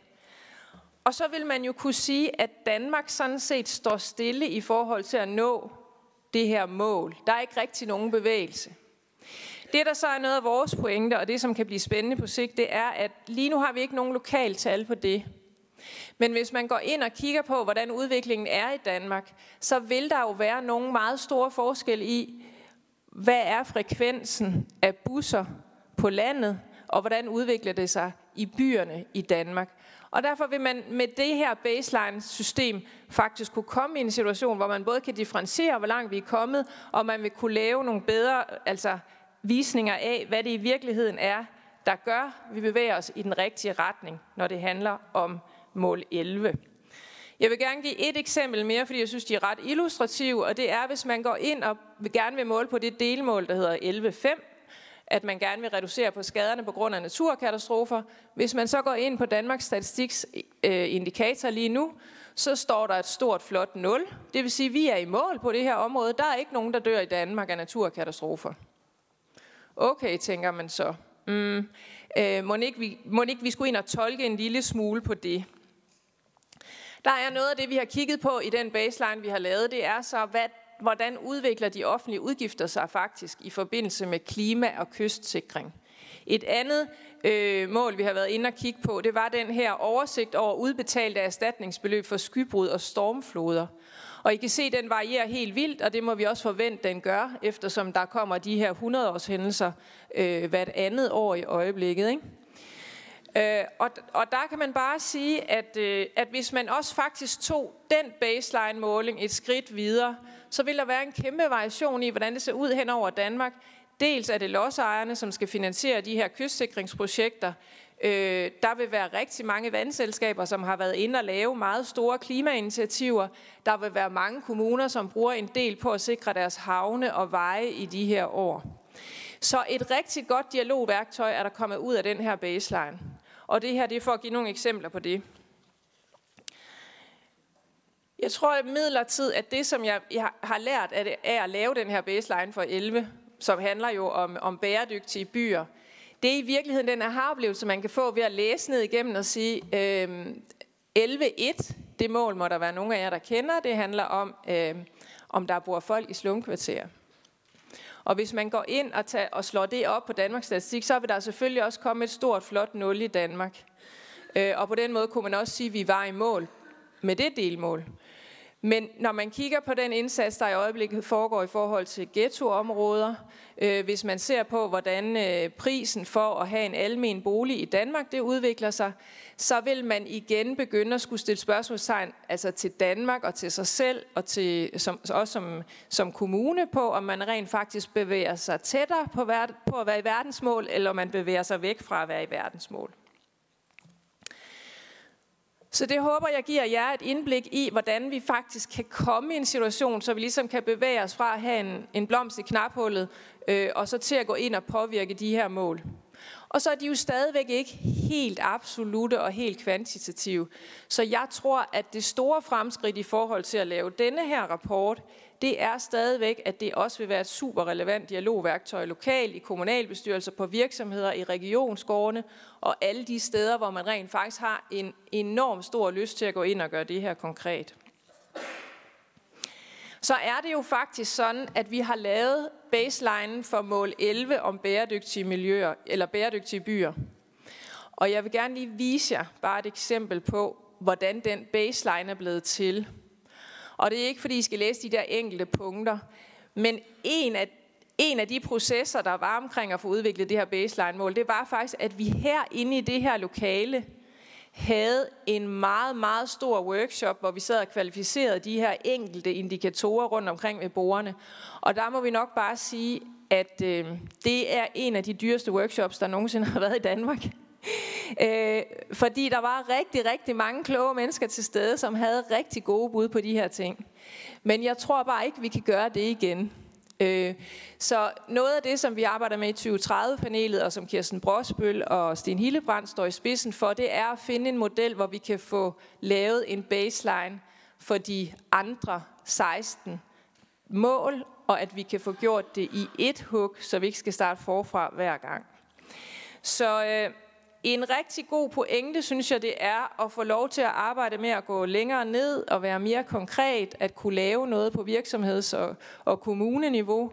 Og så synes jeg, at hvis man ligesom skal slå ringen tilbage og tænke på øh, de gode råd, som Catherine Richardson gerne ville give mig, inden jeg skulle stå her i dag, så er det det der med, at vi måske alligevel vi er på vej i den rigtige retning i forhold til at finde en metode til det der med, hvor meget velstand kan vi egentlig få for det miljø, vi har til rådighed.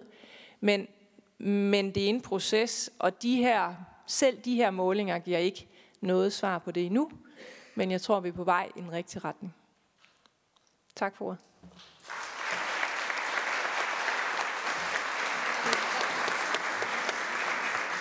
Tusind tak for det, Leila. Øh, og nu går vi videre til Dagfinn Højbretten, som er generalsekretær i Nordisk Ministerråd. Og mens du lige går op, så kan jeg sige, at øh, vi, øh, vi skal nok få det hele til at hænge sammen. Vi tager en lille bitte smule kortere spørgetid, og tager vi lige 10 minutter af, af den pause, som vil være, så får vi det hele til at nå sammen alligevel. Værsgo.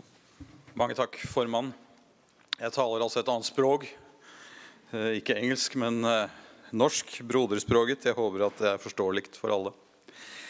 Takk for invitasjonen eh, og muligheten til å eh, redegjøre her i Folketinget om det nordiske samarbeidet om FNs verdensmål.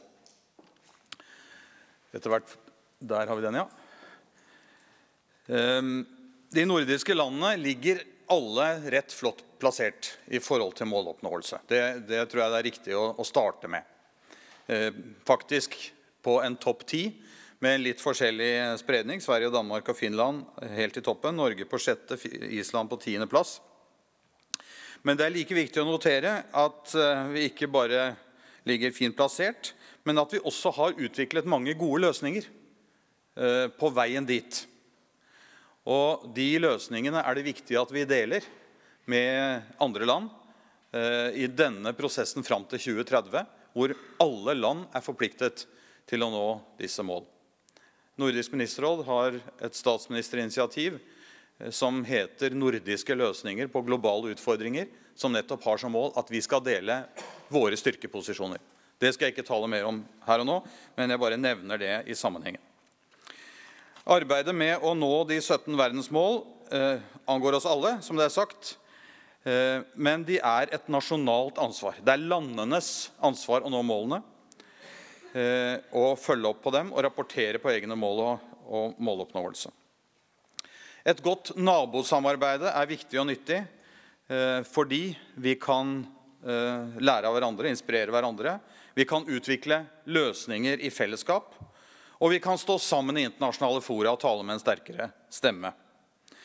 Det er bakgrunnen for at de nordiske samarbeidsministre og Nordisk ministerråd eh, har eh, gitt i oppdrag at vi skal tilrettelegge et tett nordisk samarbeid for å nå verdensmålene. Det skal altså understøtte de nordiske lands nasjonale ansvar for å nå målene. Det er hensikten med dette programmet. Vi eh, gjorde en analyse før vi satte i gang eh, det nordiske samarbeidet, som vi kalte for Bumps on the road to 2030, eh, for å se på hvor er Eh, våre felles største utfordringer som region. Eh, og dels hvor er våre felles største utfordringer, og dels hvor ligger det best til rette for at vi kan eh, løse utfordringer i fellesskap. Det er to sider av problemstillingen. Basert på tilgjengelig internasjonal statistikk og eh, kvantitative intervjuer og analyser så ga Nordisk ministerråd i 2017 ut denne rapporten, Bumps on the Road, som på et overordnet plan sammenfatter hvor de nordiske land med verdensmålene har eh, et stykke igjen. Og eh, det bildet som fremkom her, eh, er eh, at det særlig er når det gjelder de grønne mål, eh, mål 12, 13, 14 og 15, at utfordringene er størst. Eh, det behøver ikke være i strid med det eh, Ulrik sa, eh, fordi jeg la merke til at han eh, la inn store usikkerhetsmarginer i, i sin rapportering, statistisk rapportering i forhold til hvor utfordringen er størst. Og dette er også et nordisk bilde jeg viser her. I september 2017 så vedtok de nordiske samarbeidsministrene et eh, program på basis av dette bildet som da var kartlagt, eh, som heter Generasjon 2030, og som set, velger ut ett delmål spesielt for den nordiske innsatsen. Eh, nemlig mål 12, som handler om viktigheten av et bæredyktig forbruk og en bæredyktig produksjon. Det er to grunner til det. Nettopp ved mål nummer 12 eh, har vi et stort arbeid foran oss i Norden. Og den annen grunn er at mål nummer 12, bæredyktig forbruk og produksjon, er det mål som har flest avhengigheter og relasjoner til de 16 andre mål. Så ved å arbeide med mål nummer 12, så er man også i, en, i et drivhjul som er med å påvirke resultatoppfølgingen på andre eh, målområder. Eh, og det er ikke noe tvil om at eh, vi i Norden totalt sett har et forbruksnivå som ikke er bæredyktig. Vi, trenger, vi skulle trenge tre til fire eh, jordkloder hvis alle skulle ha det samme nivå som vi har i Norden. Så det syns jeg er en nokså åpenbar eh, grunn til å prioritere på den måten og fokusere på mål nummer 12. Eh, jeg skal nevne at eh, våre nordiske eh, statsministre eh, så sent som den 25. januar i år Eh, hadde et eh, toppmøte i Helsingfors eh, hvor de Eh, ble enige om å satse sterkt på eh, et nordisk samarbeid om klimamålene og Parisavtalen. Fra dette møtet utsendte statsministeren en felles erklæring om det nordiske samarbeidet mot karbonnøytralitet. Et viktig dokument som vitner om et tett nordisk samarbeid, og som selvfølgelig ligger tett opp mot Eh, vår 2030-satsing. Jeg nevner det for sammenhengens skyld. Men tilbake til Generasjon 2030-programmet. Dette arbeidet baserer seg på eh, et årelangt samarbeid i Norden om eh, bæredyktig utvikling. Gjennom dette samarbeidet som har gått over flere år før vi fikk verdensmålene, har vi utviklet felles nordiske indikatorer for bæredyktighet. Det vi nå gjør, er sammen med de statistiske byråene i Norden å eh, se hvordan vi kan tilpasse disse bæredyktighetsindikatorene som vi har der, til verdensmålene, og dermed eh, utvikle det verktøy til å, å, følge med på utviklingen av, av eh, hvordan vi leverer i forhold til verdensmålene. Eh, det, eh, dette programmet, Generasjon 2030, løper i første omgang fram eh, til og med 2020. Her gjør vi et basalt arbeid for å sikre et godt eh, samarbeid som eh, bygger på at vi skal lære av hverandre. Vi skal sammen utarbeide de analyser og skaffe den viten som vi, som vi behøver, og som det gir mening å gjøre sammen. Og aktivitetene i programmet skal være med til å skape debatt og engasjement bredt i Norden, inspirere til handling for et mer bæredyktig Norden. Det involverer kommuner, det involverer eh, folkemøter, det involverer eh, ulike former for felles eh, nordiske aktiviteter.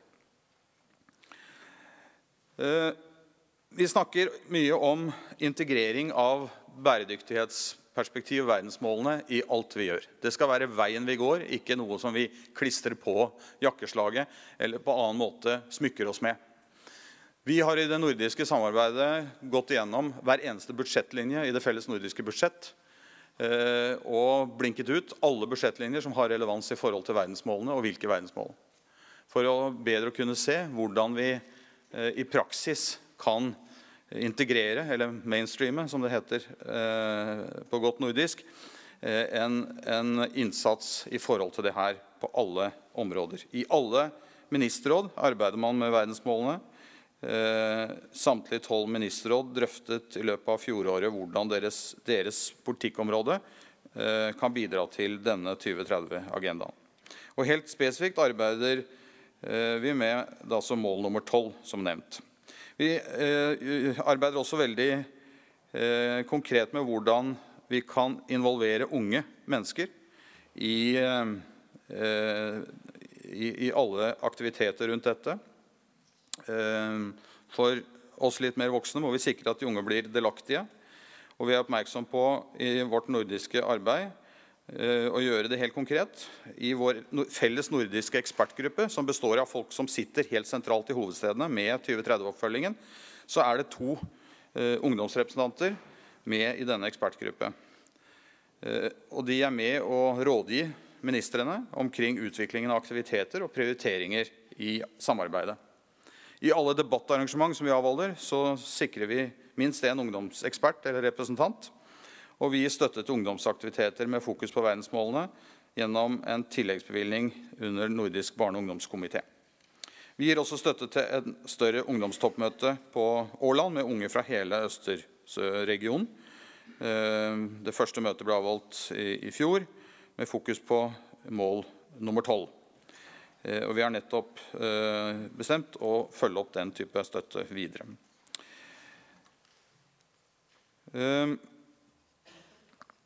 hvis vi ser på eh, verdensmålene, så er, eh, er det hvert land som skal redegjøre arbeidet for oppnåelse av egne mål og planer.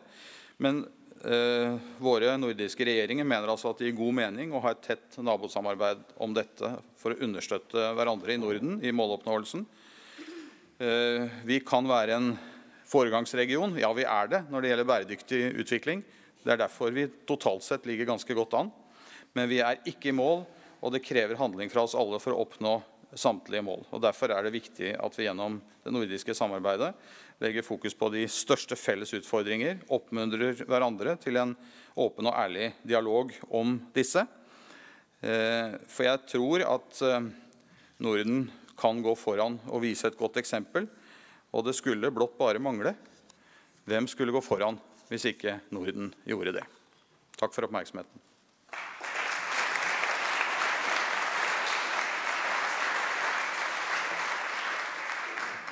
Tusind tak for det. Og så går vi over til en øh, spørgerunde, hvor at øh, både øh, det politiske panel og forhåbentlig også en masse andre øh, fra salen har lyst til at stille nogle spørgsmål til vores øh, oplægsholdere. Øh, Kirsten Brosbøl. Tusind tak for øh, alle øh, bidragene. Meget, meget, meget interessant. Og vel egentlig øh, jo første gang, vi har sådan en øh, drøftelse af indikatorer i så meget detalje, som vi har i dag, bortset fra vores workshop, Leila, men altså på, i, på den brede palette, fordi man kan jo sige, øh, som vi lige sidder og visker, og Malu og jeg til hinanden her, så øh, kan man sige, der er, jo, der er jo en ting, der handler om at kunne sammenligne sig med andre.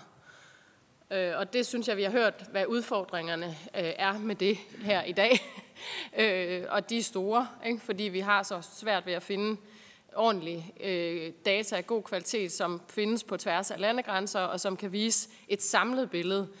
Og så øh, er forudsætningen jo stadig, at vi taler om FN's definerede indikatorer. Og det er jo så der, hvor baselinen giver os en helt anden mulighed for at komme ned på et nationalt og endda regionalt og kommunalt niveau og kigge på os selv og sige, hvis vi tager vores eget udgangspunkt, hvor er det så, vi kan begynde at flytte os på, hvis vi, hvis vi siger, hvad er relevant i en dansk kontekst. Så det er to forskellige kan man sige, formål, der er med det. Så synes jeg har været fint at få illustreret både, hvad udfordringerne og mulighederne er i, i det. Jeg vil rette mine øh, to spørgsmål til henholdsvis øh, Ulrik og til Dagfinn, fordi noget af det, som jeg synes, vi kan bruge både øh, OECD og Nordisk Råd til, er jo at hjælpes ad med at finde de gode metoder til at gøre det her til en forandringsdagsorden. Øhm, og øh, noget af det, som jeg synes har været interessant at, at se i OECD-regi, har jo været det fokus, der blandt andet har været på det her Better Life Index, og, og sådan hele diskussionen om, hvad skal vi sætte i stedet for det her meget snævre mål om BNP-vækst, som vi ofte ender tilbage i, og som jo er et af de store, synes jeg, par, par paradoxer eller dilemmaer i verdensmålene. Øh, og, og jo også, øh, det, er jo, det er jo også det, Catherine øh, Richardson henviser til med, med, med hendes øh, globusmodel der, at, at når, vi, når vi skal opnå mere vækst og velstand, ja, så trækker vi på naturressourcerne, og det er den her balance, vi skal finde. Så jeg ved ikke, Ulla, om du kunne sige et par ord om sådan den, hvor, hvor er den diskussion hen, og kan vi i virkeligheden øh, også bruge OECD til at inspirere hinanden til, hvad er det, vi skal sætte i stedet for det her meget snævre mål om BNP-vækst. Øhm, det synes jeg i hvert fald er, er, er enormt vigtigt, øhm, og vel sådan en tværgående diskussion i verdensmålene. Øhm, så vil jeg spørge også i forhold til nordisk, det nordiske, fordi jeg synes også, altså de data, der bliver lagt til grund for, for jeres model, øh, som jeg forstår det, er også dem her fra SDG-indekset, det internationale SDG-indeks, og derfor jo har de samme øh, svagheder, som, som der er der. Øh, men, men på nordisk niveau synes jeg jo, vi, vi kan enormt meget i forhold til øh, netop at blive enige om, vi har det her, den, det fælles, den fælles udfordring med ressourcedelen, mål nummer 12. Jeg synes, det er klogt, I har taget det udgangspunkt i det. Øhm, men hvad er der sådan at forsøg på så at samle best practice, og hvordan kan vi blive bedre til at inspirere hinanden i forhold til løsningerne? Øhm, for en ting er at sige, at vi har de her udfordringer, men, men, men øh, for eksempel på parlamentarikerniveau kan man sige, at vi vil jo enormt gerne snakke mere med vores nordiske kollegaer om, Øh, Øh, hvordan gør de i deres parlamenter? Øh, hvad kunne der være af, af fælles initiativer, vi kunne tage på tværs af grænserne i de nordiske lande? Øh, men det kunne også være noget med at samle øh, eksempler, sådan helt konkrete eksempler på handling på, på mål nummer 12 for eksempel. Ikke? Hvordan, er der nogle gode idéer, vi kunne, vi kunne øh, bruge øh, på tværs af grænserne? Tak.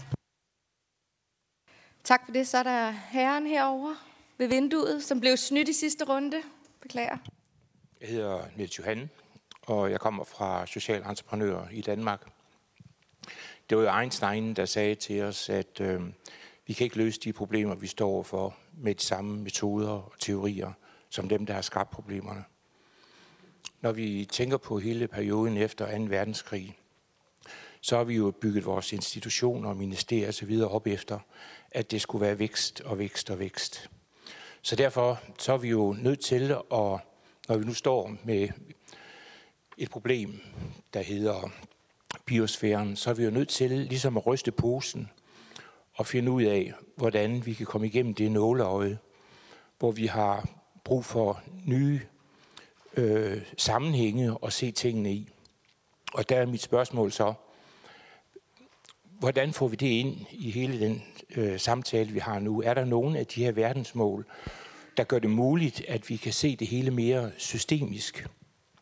Hvordan kan vi for eksempel få inddraget alle de initiativer, der sker i civilsamfundet i dag?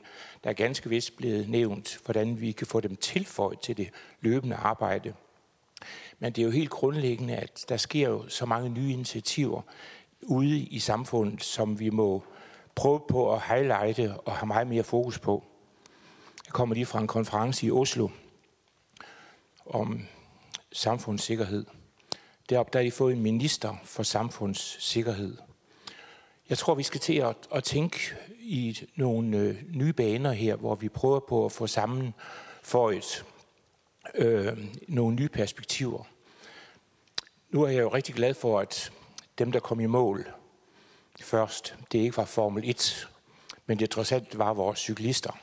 Og der tænker jeg på Tour de France, og jeg tror, mange af dem, der er fremme i øjeblikket, de vil være lige så begejstrede om det at være Formel 1, der var dem, der var kommet først i mål.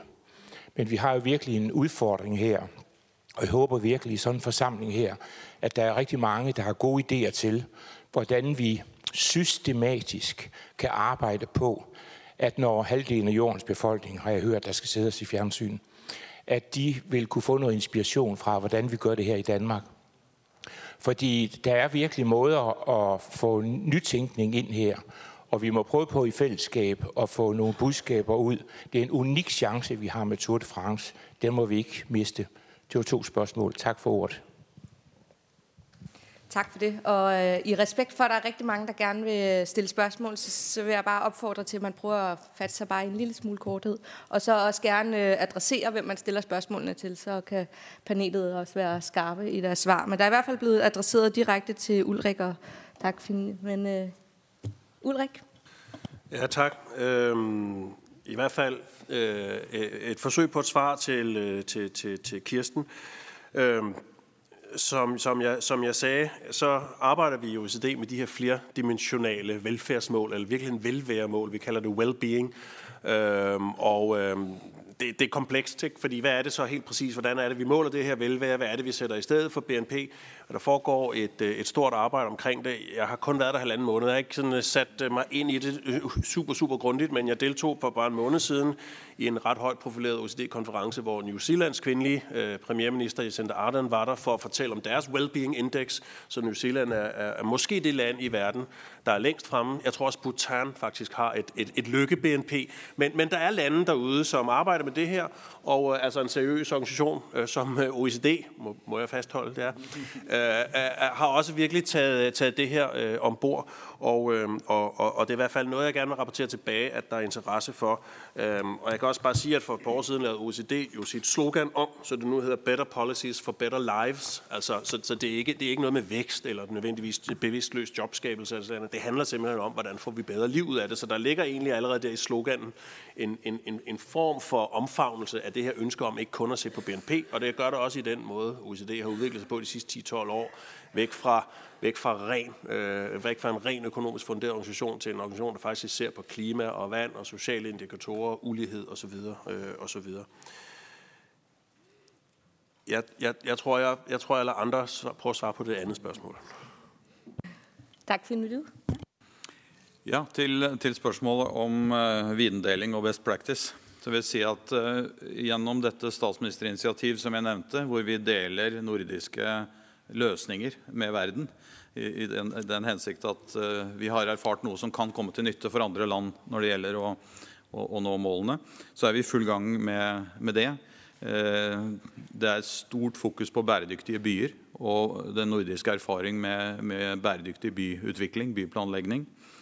Uh, vi har en, en, betydelig vindeling i forhold til Eh, nordiske løsninger for å redusere CO2-utslippene. Eh, og vi har gjort en studie som, eh, hvor vi har skalert opp 15 eh, dokumenterte nordiske løsninger til globalt nivå.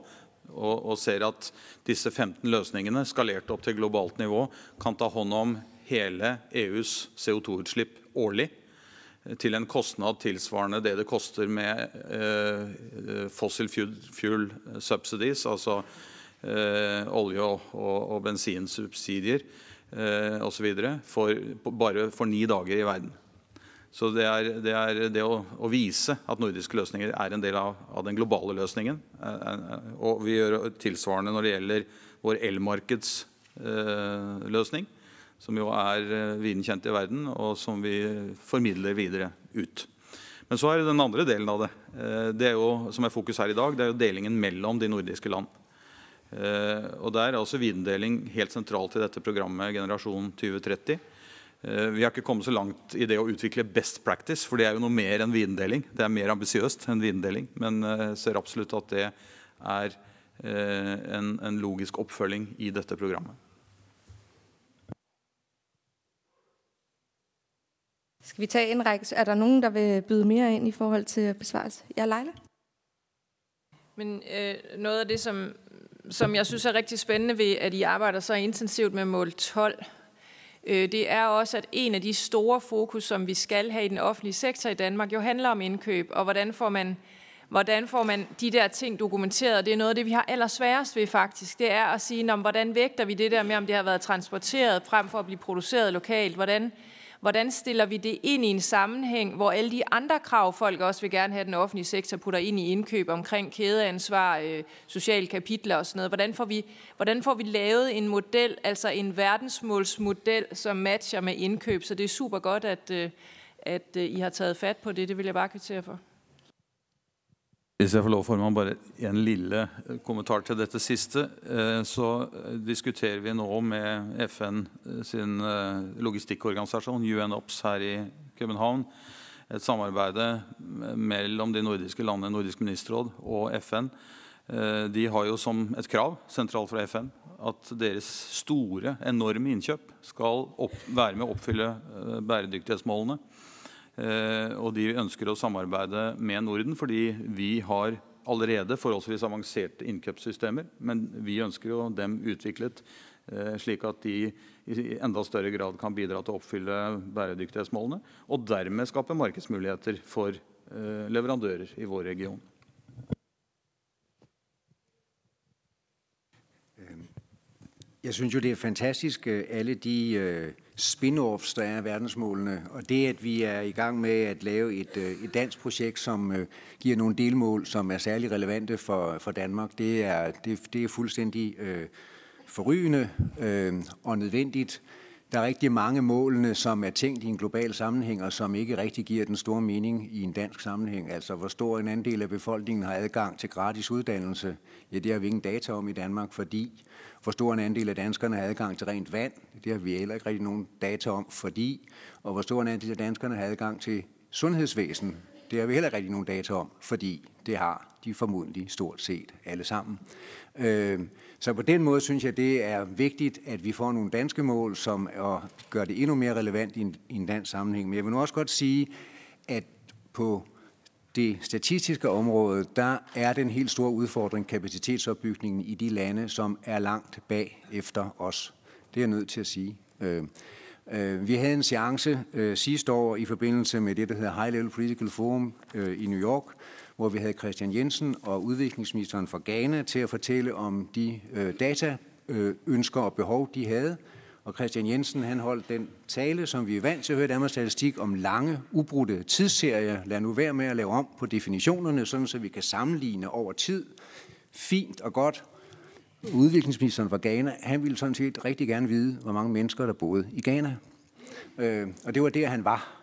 Øh, og når det er der, han er, og det er rigtig mange andre er, og når der i den seneste rapport fra FN omkring målopfyldelse, omkring mål 17, er en estimation af, hvor mange milliarder dollar, der er brug for i statistisk kapacitetsopbygning for at kunne følge ordentligt med i det her, så synes jeg virkelig, det er vigtigt at få sat ind på det område. Vi prøver i den internationale arbejdsgruppe, som FN har nedsat på det her område, at få skabt en mekanisme for det.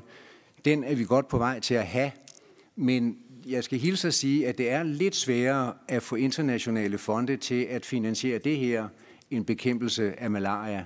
Øh, fordi det sidste er selvfølgelig mere synligt, men statistik er altså også vigtigt, faktisk også for at redde menneskeliv. Tak for det. Så tager vi to spørger. Christian Juhl for Enhedslisten først. Tak for det, og tak for jeres super gode oplæg. Øh, jeg synes, det er vigtigt alt det her med mål. Om ikke andet så for at vide, om vi går den rigtige vej, og om vi overhovedet flytter os. Øhm, men mål er jo også vigtigt, hvis, hvis det var på verdensplan sådan, at man så ud af alle de der fine solstrålebilleder kunne se, hov, der var et land, som vi kunne lære noget af. Det er en af grundene til, at jeg selv har deltaget i et par af, af high-level-møderne i juli måned, fordi man hører så mange gode ting, og finder ud af, at vi faktisk kan gøre meget mere i Danmark øh, og i Norden. Og vi arbejder ikke kun i ministerrådet, vi arbejder faktisk også i Nordisk Råd øh, med de her verdensmål, og har delt dem ud. Det jeg vil fortælle, det var, at på et af de utallige møder, der efterhånden er holdt i det her lokale, eller i hvert fald det her hus, om verdensmålene, så var der en dame, som sidste år sagde ved et af bordene, så sagde, nu ved danskerne, hvad verdensmålene er. Og så klappede vi alle sammen, og så var der en, der sagde, nej, det, det gør danskerne ikke. 18 procent af danskerne ved, hvad verdensmålene er, og de ved godt nok ikke, at der er undermål og hvad de hedder og alle de der ting, men de ved, at der er sat nogle mål, og at Mogens han var formand, da, da de blev sat. Men 18 procent, er det nok? Og jeg spurgte mig selv, hvorfor ved danskerne ikke noget mere om det? Det er jo dem, der skal gøre noget ved det. Det er fint med politikere og akademikere, og de skal gøre deres arbejde, men det er jo sådan set befolkningen, der skal ændre det. Jeg tror, hvis jeg nævner seks ord, baseline, dashboard, indikatorer, screening, SDG, policy-værktøj, compact og survey. Dem har jeg øvet mig på, og jeg må have slået mange af dem op, fordi jeg kunne ikke forstå dem i starten. Øh, udviklingsbistanden i Danmark er gjort helvedes elitær, og mange danskere opgiver at forstå udviklingsprofessionelles snak indbyrdes, for de ved ikke, hvad de, hvad de snakker om. Jeg vil gerne opfordre til, at vi prøver at sige, når vi nu har fået sat målene, eller måske undervejs, så også finde et dansk sprog for det her, så almindelige arbejdsmænd og rengøringskvinder og alt muligt andet kan forstå, hvad vi snakker om. Fordi ellers er jeg bange for, at vi rammer ind i en mur i løbet af en til to år, og så bliver vi skuffet over, at folk ikke følger os. Det er ikke øh, kritik af, at akademikere har et praktisk sprog, når de snakker sammen men det er kritik af, at vi som politikere ikke kan oversætte det til et almindeligt folkeligt sprog. Og det vil jeg gerne op, appellere til, at vi gør parallelt med, når vi nu går den her fine vej, vi er på vej på. Så er det herren, der sidder lige... Øh, ja, lige præcis. Ja. Lars Engberg Petersen fra Dansk Institut for Internationale Studier, og nu bliver det måske lidt teknisk igen. Et spørgsmål til uh, Ulrik. Øh, hvis jeg forstod dig rigtigt, så, så sagde du, at, øh, at Danmark faktisk er langt med hensyn til de planetære mål. Og jeg har hørt sådan set det modsatte fra andre øh, ved bordet. Så kan du prøve at forklare lidt, øh, hvordan at OECD når frem til det? Fordi det, hvis ikke der er enighed om, hvor vi egentlig er på vej hen, så har vi jo et problem øh, med de forskellige institutioner, der siger noget forskelligt. Det andet spørgsmål er lidt bredere, det er måske, hvis Niels vil øh, kommentere det, det er, at jeg konstaterer, at OECD og Nordisk Råd og øh, andre internationale institutioner begynder at bruge den her sådan, øh, måling, hvor man har en kerne, og så har man en kreds rundt om, og så ser man på forskellige pile, hvor langt de når ud til den her krans. Og hvis man er helt ude ved grænsen, så er alt godt. Jeg synes, problemet med den måde at måle tingene på, er, at man ser ikke tilbageskridtene. Der er jo mål, hvor vi faktisk går tilbage, hvor vi ikke går i den rigtige retning. Og det er svært at forstå med, med den der målemetode. Så er det en af grundene til, at jeg ikke har set den fra Danmarks Statistik? Tak. Tak for det. Og eftersom øh, Christians øh, indlæg var mere en opfordring, så tror jeg, vi tager et spørgsmål mere, inden vi går videre. Øh, Malur? Jamen, det var egentlig et spørgsmål til Leila, hvis øh, jeg må spørge dig i din egenskab af direktør for KL.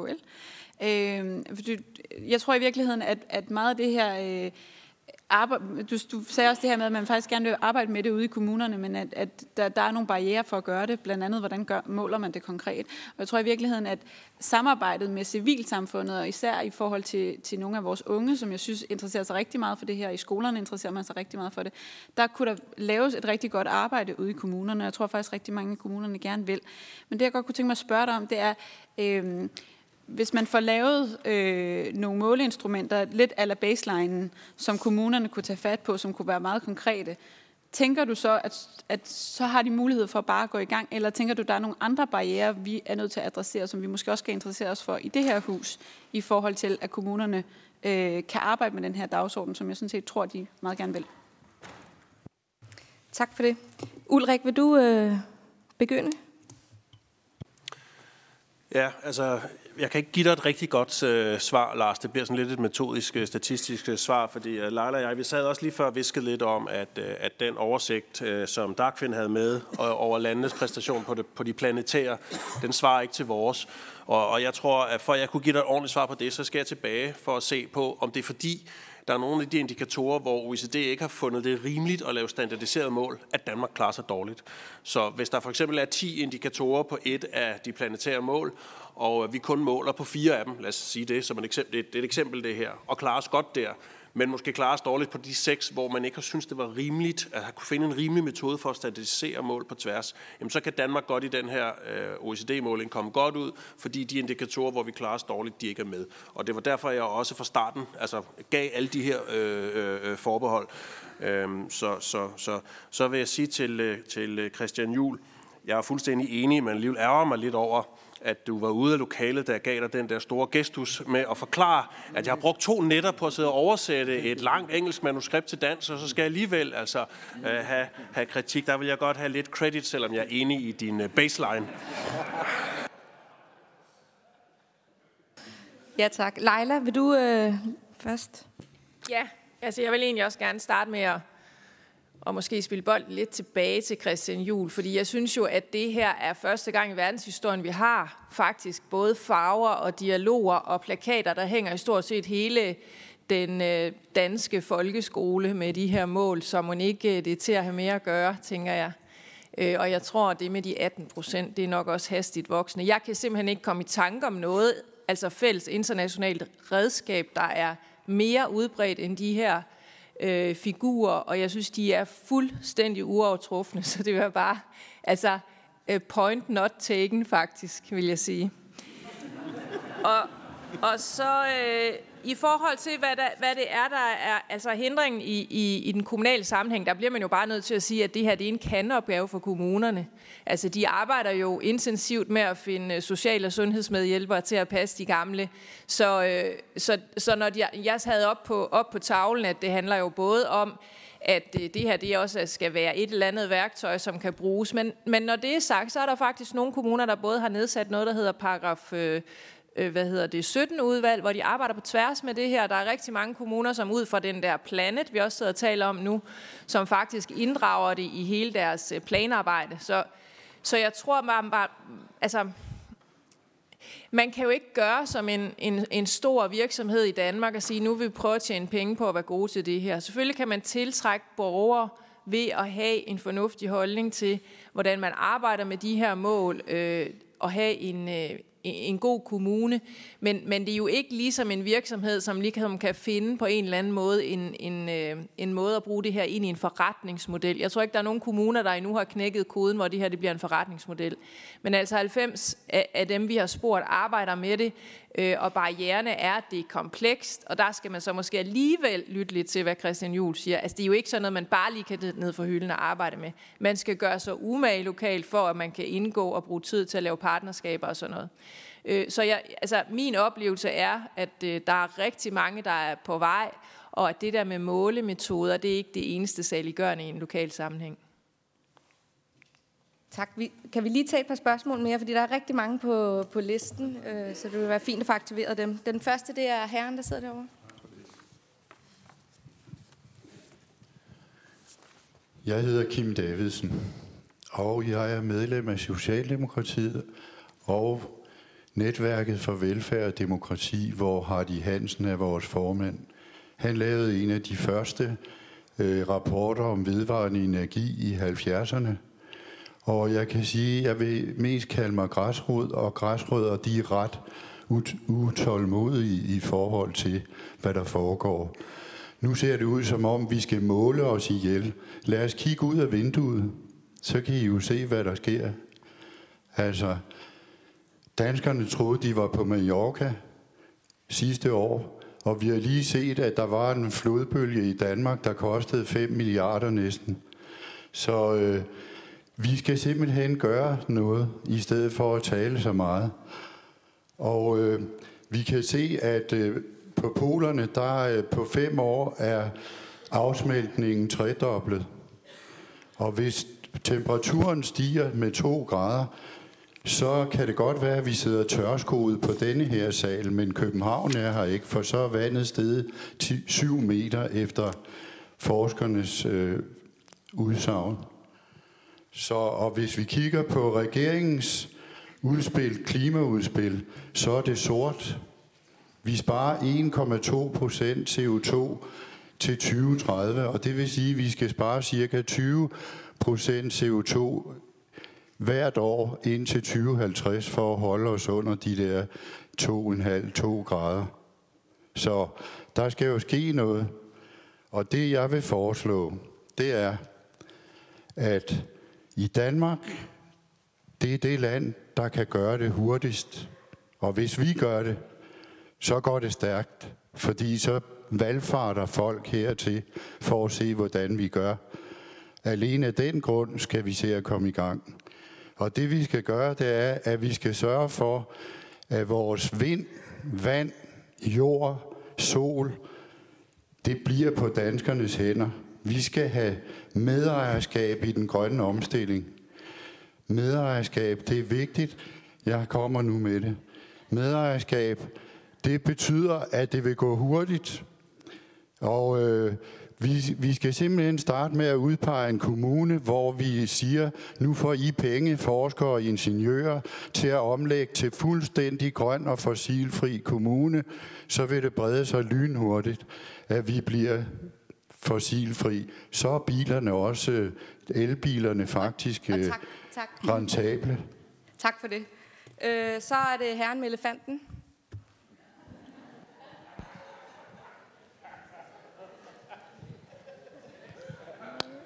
Tak, jeg hedder Lars Kok. Jeg kommer fra Mellemfolkelig Samvirke. Verdensmålene de handler om those left behind. Det er dem, vi skal nå. Vi skal nå dem først, og vi skal inddrage dem i at nå dem. Når vi skal til at lave baseline, nu har lavet en baseline for 11'erne som sådan lidt en test, men øh, når vi så skal lave det for alle de andre, skal vi så ikke også love os selv at have en anden? Er det virkelig en Danmarks statistik, men det er også 2030-netværket herinde og 2030-panelet, som er involveret i at lave de her baselines. At så sidder der næste gang herop, der sidder der en ung kvinde fra, øh, kan man sige, fra Tingbjerg, og herover der sidder der en pige, som er skolestrækker, som er bekymret for klimaet, og herover der sidder der øh, en af de unge, som er bekymret for at blive, ikke at have noget job ude i landområderne. Lad os få dem inddraget, når vi skal lave det, i stedet for at det er jer eller mellemfolkelig samvirke. Vi skal have dem ind, som det handler om. Det vil jeg gerne have, at I lover mig. Så bare, den her, det er bare sådan en, der holder øje med jer de næste par år. Fordi at der er sådan en elefant i rummet, som vi glemmer lidt. Det er, at, øh, at der ikke er nogen penge til de fattigste i de fattigste lande, når vi snakker verdensmålene. Det er sådan lidt noget, vi siger bort fra. Men det vil denne her holde øje med de næste par år sådan, øh, rundt omkring. Tak. Tak skal du have. Så, så er det her nede øh, bag. Yes, med den grå trøje. Ja.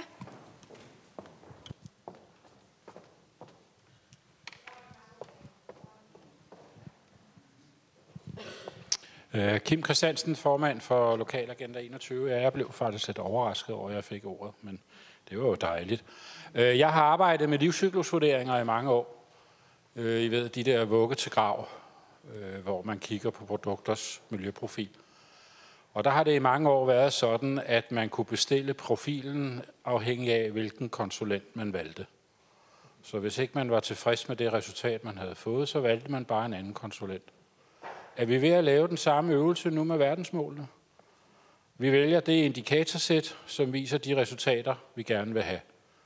Og hvis ikke de indikatorsæt, der er tilgængelige, de viser de resultater, vi gerne vil have, så sætter vi en ny organisation til at lave et nyt indikatorsæt. Så vi har FN's, vi har EU's, vi har OECD's. Nu får vi så baseline i Danmark. Hvor mange indikatorsæt skal vi have, før vi begynder at handle? Jeg er helt enig med Davidsen. Det er jo handling, det her handler om. I Lokalagenda 21 i Gladsaxe, der har vi lavet en verdensmålsberegner. Den spørger borgerne til, hvordan de handler på 10 forskellige områder. Og afhængig af, hvor meget de gør ud af det, så får de en verdensmålsprofil med hjem.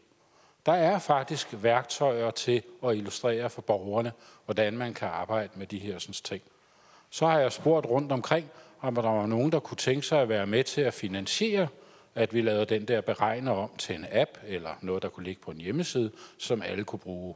Og det eneste svar, jeg får fra alle de rige fonde, inklusive Danske Bank, som jo egentlig har rigeligt, det kan vi altså desværre ikke finansiere det uden for vores formål. Det er lidt en skam. Tak for det. Så har øh, formanden først bedt om ordet. Og det er egentlig lige for at adressere spørgsmålet om, hvordan vi har sammensat øh, denne her høring. Øh, temaet er jo netop selve afrapporteringen, og øh, jeg vil øh, faktisk øh, lige starte med at sige tak for det sidste spørgsmål, vi fik, fordi det jo lige præcis er relevant for, hvordan omsætter man hele øh, rapporteringen til noget, der kan blive håndgribeligt. Og derfor er de paneldeltagere, vi har inviteret, naturligvis folk, som ved noget om selve rapporteringsværktøjet. Jeg vil også understrege, at øh, vores parlamentariske arbejdsgruppe for verdensmål arbejder overordnet med verdensmålene. Alle Folketingets udvalg, alle Folketingets udvalg bør arbejde med verdensmålene. Så hvis man i klimaudvalget, klima- og energiudvalget har for eksempel lyst til at arbejde med de mål, som er specifikke for det, så er det naturligt, at man skal gøre det. Socialudvalget, skatteudvalget og andre. Og derfor synes jeg, at Lars' øh, opfordring skal sendes videre til alle de respektive udvalg, fordi det vil være der, hvor det er mest naturligt, at man gør det. Hvorimod vi arbejder på det overordnede plan og med hele afrapporteringsspørgsmålet, og netop det her, der handler om, hvordan omsætter vi så statistik til handling. Og det er jo sådan set bare lige den, øh, synes jeg, omfattende sådan, øh, svar, jeg vil lige vil give til det, fordi vi har selvfølgelig tænkt meget over, hvordan vi kunne sende, sammensætte det her panel, så vi fik øh, så gode oplægsholdere som muligt, og det synes jeg, vi har fået. Tak for det, Dagfinn. Jeg vil bare svare kort på det som gjelder forskjellen mellom eh, det Ulrik sa og det jeg sa. Jeg tror Ulrik er inne på det. Eh, hvis vi ser, tar mål nummer 12, eh, bæredyktig forbruk og produksjon, så eh, har OECD sett på tror, tre av elleve delmål. For der er det solid statistikk. Mens vi fra Nordisk ministerråd i tillegg har gjort kvalitative intervjuer med eksperter for å forsøke å kartlegge et mer helhetlig bilde, og kommer da til en konklusjon om at vi, vi ligger ikke så godt an som man kunne få inntrykk av ved å se kun på, på tre av elleve delmål. Så det er ikke nødvendigvis noen motsetning mellom det vi to har sagt her i dag. Eh, ellers vil jeg si til Ulrik, jeg synes ikke du skal bekymre deg så mye over eh, Christian Jules innlegg, fordi det han talte for var jo at vi skulle finne gode danske ord for det vi sa, og jeg tok det fullstendig til meg, for jeg har jo talt et helt annet språk her i dag. Ulrik? Ja, men jeg var glad for formandens indlæg, men jeg følte, man føler sig lidt som sådan en fodboldspiller, der er en journalist bliver spurgt, hvorfor er du egentlig på holdet? Og så er det altid rart, at og hvorfor skal du ikke skiftes ud, så er det rart, at træneren kommer ind. Men det, jeg ville have sagt, hvis træneren ikke var kommet til hjælp, det var, at, at jeg er saftsus med helt enig i, øh, i øh, at øh, der skal handling til. Uh, og, og, og hvis det var det, jeg blev inviteret til at tale om, så skulle I have set, hvad jeg har haft med af surveys og baselines og policy tools og så videre for OECD. Fordi vi skal i den grad have handling. Og, og det værste, der kan, der kan ske, det er selvfølgelig, at vi får måling uden handling. Men så vil jeg også gerne lige bare sige til de to herrer, det næstværste, der kan ske, det er handling uden målinger. Fordi vi er godt nok nødt til at vide, hvad det er, vi har med at gøre, og derfor vil jeg gerne understrege, at, at, at de her målinger, som forskellige institutioner her arbejder med, er uhyre vigtige for, at vi kan, skal til at sige, kalibrere handlinger, altså vi, at vi kan at vi kan målrette de der handlinger, så vi får mest muligt ud af dem øh, i, i, forhold til den, øh, i forhold til de data, vi, øh, vi kan samle sammen. Tak for det. Leila? Ja, jeg vil gerne øh, reflektere på to ting. Det ene var øh, Gladsaxe, som sagde det der med, om vi nu får en hel masse konkurrerende indikatorer.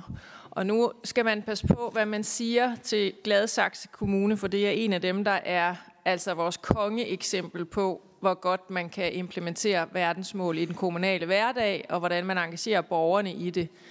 Men jeg vil alligevel tillade mig at sige, at det, der er ret fantastisk ved den måde, vi arbejder på i Danmark, det er jo faktisk, at baseline er koblet til Danmarks Statistiks indikatorer, som er koblet til, verdens, øh, eller til FN's verdensmål, og at vi via det der 2030-panel, som jeg får lov til at være med til at sidde i, faktisk har en øh, måde, hvor vi koordinerer på tværs i Danmark på det her område. Så jeg, altså man kan jo altid have en risiko for, at der opstår øh, konkurrerende måleværktøjer, men det tror jeg faktisk ikke, vi er ude i lige nu. Det andet, jeg ville øh, kommentere på, det var øh, Lars' øh, Lars Koks øh, elefant i rummet der. Og der tror jeg bare gerne, jeg vil have lov til at nævne det, som jeg egentlig også sagde i oplægget. Det var, hold op, hvor har vi bare inddraget mange mennesker i at lave den der baseline for, for, øh, for bæredygtige byer. Og den der workshop, jeg nævnte, jeg mente var en af Danmarks dyreste. Altså det var jo med folkeskoleelever og øh, boligorganisationer, og der var simpelthen ikke nogen, der ikke var inviteret til det. Og det jeg så endte med at sige oplægget, det var, det er ikke sikkert, at vi kan have det ambitionsniveau næste gang, vi skal lave baseline-målinger. Men, men jeg synes faktisk, vi har lige præcis i det her arbejde også godt kan tillade os at sige, at vi har en stor inddragelse af både civilsamfund og nogen, der ikke er organiseret. For det. Danmarks Statistik er en serviceorganisation, der stiller viden til rådighed, sådan så man kan bruge den viden til at øh, træffe de beslutninger og øh, fremme de handlinger, som man gerne vil have. Så min opfordring vil være, brug den, og hvis ikke I synes, I kan bruge det, der er, så sig det. Så er vi meget lydhøre. Men det er sådan set det, der er vores opgave og rolle. Og så bare sige til Lars i forhold til det konkrete spørgsmål om, om figurer. Danmarks Statistik er en meget konservativ organisation, og Danmarks Statistiks øh, figurhåndbog, som er cirka så stor, er styrende for, hvilken slags figurer vi overhovedet må bruge. Og den slags fancy figurer, som de har for OECD, er forbudt af formidlingsmæssige grunde.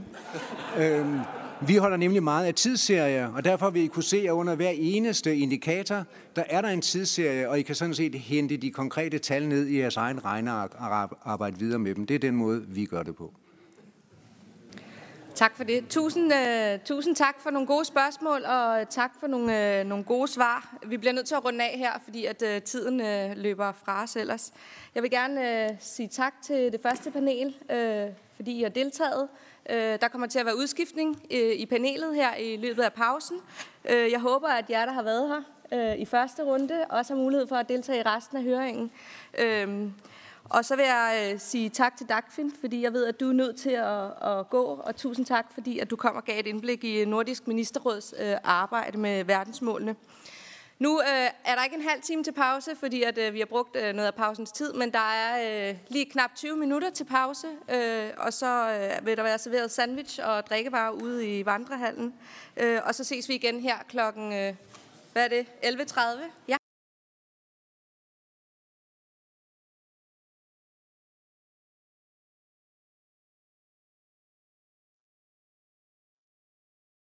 Fra pausen. Det næste oplæg er ikke et, men to oplæg øh, i, i en.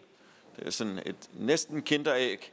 Øh, det er øh, to øh, øh, civilsamfundsnetværk, globalt fokus øh, og 92-gruppen. Øh, først og fremmest øh, den første af de to oplægsholder er Jakob Fjalland, som er næstformand i 92-gruppen, som jeg gerne vil byde velkommen herop. Velkommen til.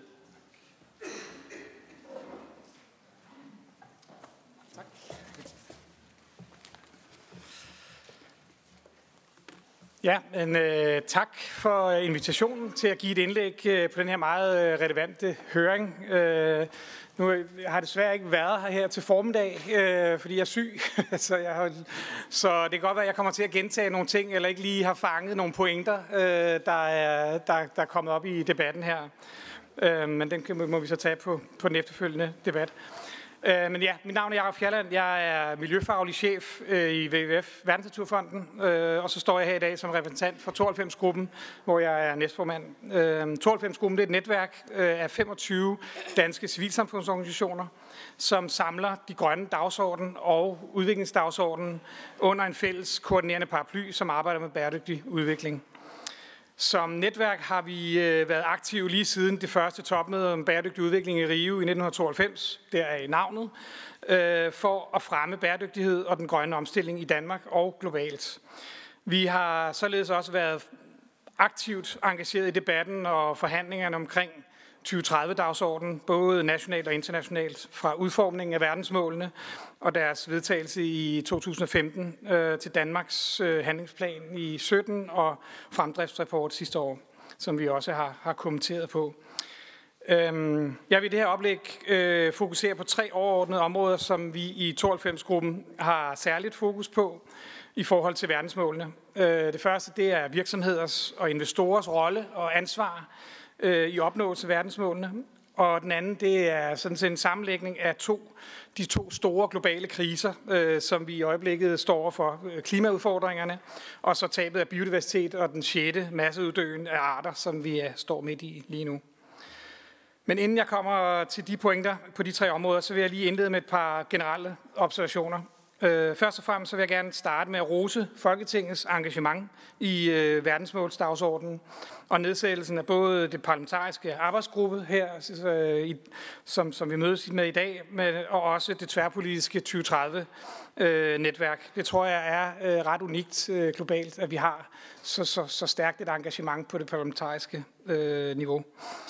Øh, men i forhold til høringen i dag, så er vi lidt, øh, og det kan jeg også forstå, på, at der har været lidt debat om her inden øh, pausen, øh, synes vi, det er en udfordring, øh, at øh, der har været lagt op til, at det kun handler om måling og rapportering på verdensmålene i dag, øh, og ikke på de udfordringer, som Danmark og resten af verden øh, står overfor i forhold til at opnå verdensmålene.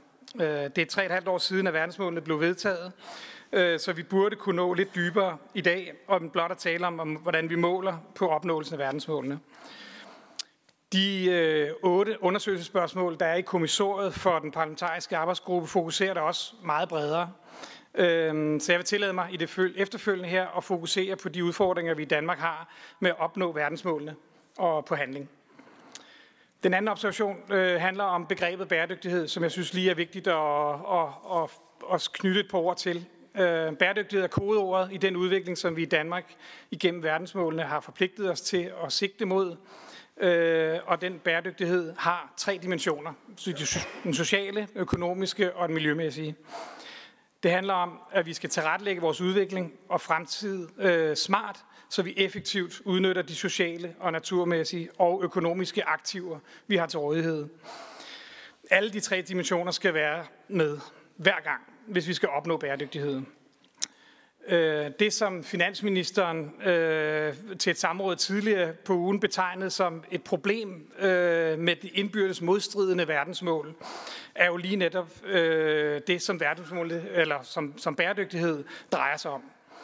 Øh, at, vi, at det, vi gør økonomisk og socialt øh, i forhold til udvikling, har en indvirkning på miljø øh, og natur, og at beskyttelse af natur og miljø kan have sætte begrænsninger for vores økonomiske og samfundsmæssige råderum.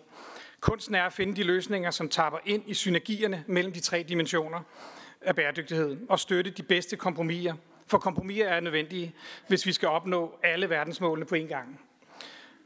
Og det er netop også en anden vigtig pointe, at verdensmålene er indbyrdes afhængige. Øhm, det skal ses som et hele, og vi kan ikke bare vælge nogen af dem, fordi at vi får at de er for besværlige eller begrænser vores muligheder på andre områder. Det vil ikke være bæredygtigt i den lange løb. Den sidste observation er, at den private sektor i Danmark har været rigtig gode til at tage verdensmålene til sig. Øh, og det har de sidste par år været stort fokus på, at, på verdensmålene som forretning. Regeringen har i høj grad bakket op om dette. Lidt overraskende for nogle af os har den private sektor nærmest været hurtigere til at tage verdensmålene til sig, end mange andre øh, dele af samfundet, inklusive os selv i civilsamfundet. Og jeg mener også, at programmet for høringen her i dag afspejler øh, det til en vis grad, øh, fordi efter de her 20 minutters indlæg fra jeg og Rasmus efterfølgende, så får I så 45 minutter med tre øh, repræsentanter for erhvervslivet. Øhm, den sidste observation her leder også fint ind til det, næste, det første af de tre områder, som jeg gerne vil sætte fokus på i forhold til fremdriften med verdensmålene i Danmark, nemlig virksomheders ansvar. Den private sektor spiller en helt afgørende rolle for, at vi kan nå verdensmålene. Offentlige midler og tiltag alene kan ikke løfte den kæmpe opgave, vi står overfor. Når det handler om verdens, eller erhvervslivets bidrag til verdensmålene, er det positivt, at Danmark har så mange store og små virksomheder, der udvikler nye bæredygtige produkter øh, og løsninger, og der kan anvendes både i udviklingslandene og herhjemme. Bæredygtighed kan nemlig betale sig for erhvervslivet, og det ved de godt. Vi har også nogle meget store kapitalfonde, vores allesammens pensionskasser, som i stigende grad investerer i grønne løsninger. Der er behov for, at vi også finder måder at få dirigeret den private finansiering, innovation og entreprenørskab derhen, hvor de største og sværeste udfordringer er, og at de ikke kun går efter de lavt hængende frugter, og der, hvor der er, er business og, og lavest risiko. Danske virksomheder øh, og investorer bidrager ikke tilstrækkeligt til verdensmålene gennem bare at produktudvikle og investere. Øhm, ansvarlig virksomheds- og investoradfærd, eller do no harm, er lige så vigtig. Sætter virksomhederne og investorerne ordentligt ind over for klima, miljø og menneskerettigheder øh, i deres globale leverandørkæder for eksempel, så bidrager de også til verdensmålene. Nogle danske virksomheder er rigtig gode, til, gode eller godt med på det øh, når det handler om ansvarlig øh, virksomhedsadfærd. Men desværre er der for mange virksomheder, der ikke er. Et centralt problem er at få virksomheder, øh, at for få virksomheder har ordentlig fokus på nødvendig omhu og due diligence i deres arbejde med, med samfundsansvar. Nødvendig omhu er et centralt element i FN's og OECD's øh, retningslinjer på området. Nødvendig omhu handler kort fortalt om, at virksomheder skal identificere og forebygge og afhjælpe deres negative påvirkninger på menneskerettigheder, miljø og klima i forbindelse med deres globale aktiviteter og rapportere om deres indsats.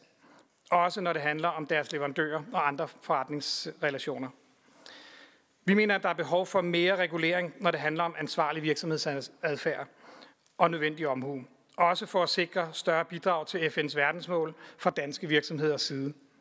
Forløbet er det kun lovkrav til virksomheders rapportering om samfundsansvar, øh, primært paragraf 99a i årsberetningsloven.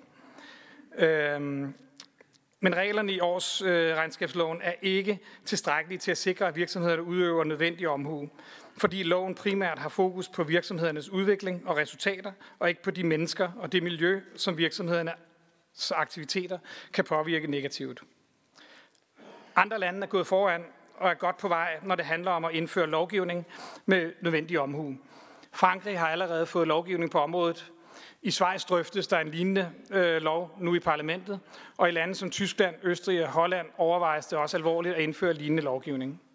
Vi mener, at Danmark bør gøre det samme. Vi vil give, det vil sikre en lovmæssig bundgrænse for virksomheders arbejde og ansvarlig virksomhedsadfærd, ikke for at tabe i konkurrencen til virksomheder i andre lande, og for at bidrage seriøst til, virks- til FN's verdensmål. Og Danmark vil igen kunne indtage en international førerposition på CSR-området.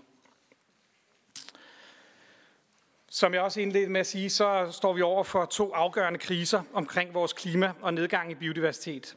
For begge gælder det, at forskerne peger på, at der er stor risiko for, at vi når såkaldte tipping points, hvor systemerne kollapser, og vi ser selvforstærkende og accelererende effekter. Både klimaet og økosystemerne er så komplekse systemer, at der er stor usikkerhed i de modeller, som forskerne bruger, når de, når de prøver at forudsige, hvad, der, øh, hvad og hvornår det vil ske. Men vi kan se, at hver gang de opdaterer deres analyser, bliver prognoserne værre. Verdens førende klimaeksperter har i FN's klimapanel netop fastslået, at vi stadig kan nå at forhindre en acceleration af klimaforandringerne, men kun hvis klimaindsatsen prioriteres og klimahensyn integreres i alle relevante politikker. Det er derfor afgørende vigtigt, at vi handler i tide på de mål, der vedrører klima, natur og miljø. Vores arbejde for en skovlov, blandt andet øh, gennem et borgerforslag, som har samlet over 50.000 stemmer øh, på 14 dage, tager udgangspunkt i det faktum, at der er et helt akut behov for mere handling. Selvom det politisk ytres enighed om, at det haster rigtig meget, så har vi i dag ikke klimamål, der svarer til udfordringerne om at holde temperaturstigningen under 1,5 grader. Danmarks CO2-udslip per indbygger er i dag øh, cirka som gennemsnittet i EU. Forestillingen om, at vi stadig skulle være et forgangsland på klima, er en illusion. Vi og alle de andre underskriver øh, af borgerforslaget mener derfor, at Danmark har brug for en ny klimalov, der sætter en klar ramme for den danske klimaindsats. Loven skal forpligte Danmark til at sætte nationale klimamål, der lever op til Paris-aftalen på kort, mellemlang og lang sigt. En ambitiøs indsats både nationalt og internationalt. Dette skal ske på tværs af ministerier og både et centralt mål øh, og være et centralt mål for den danske samfund.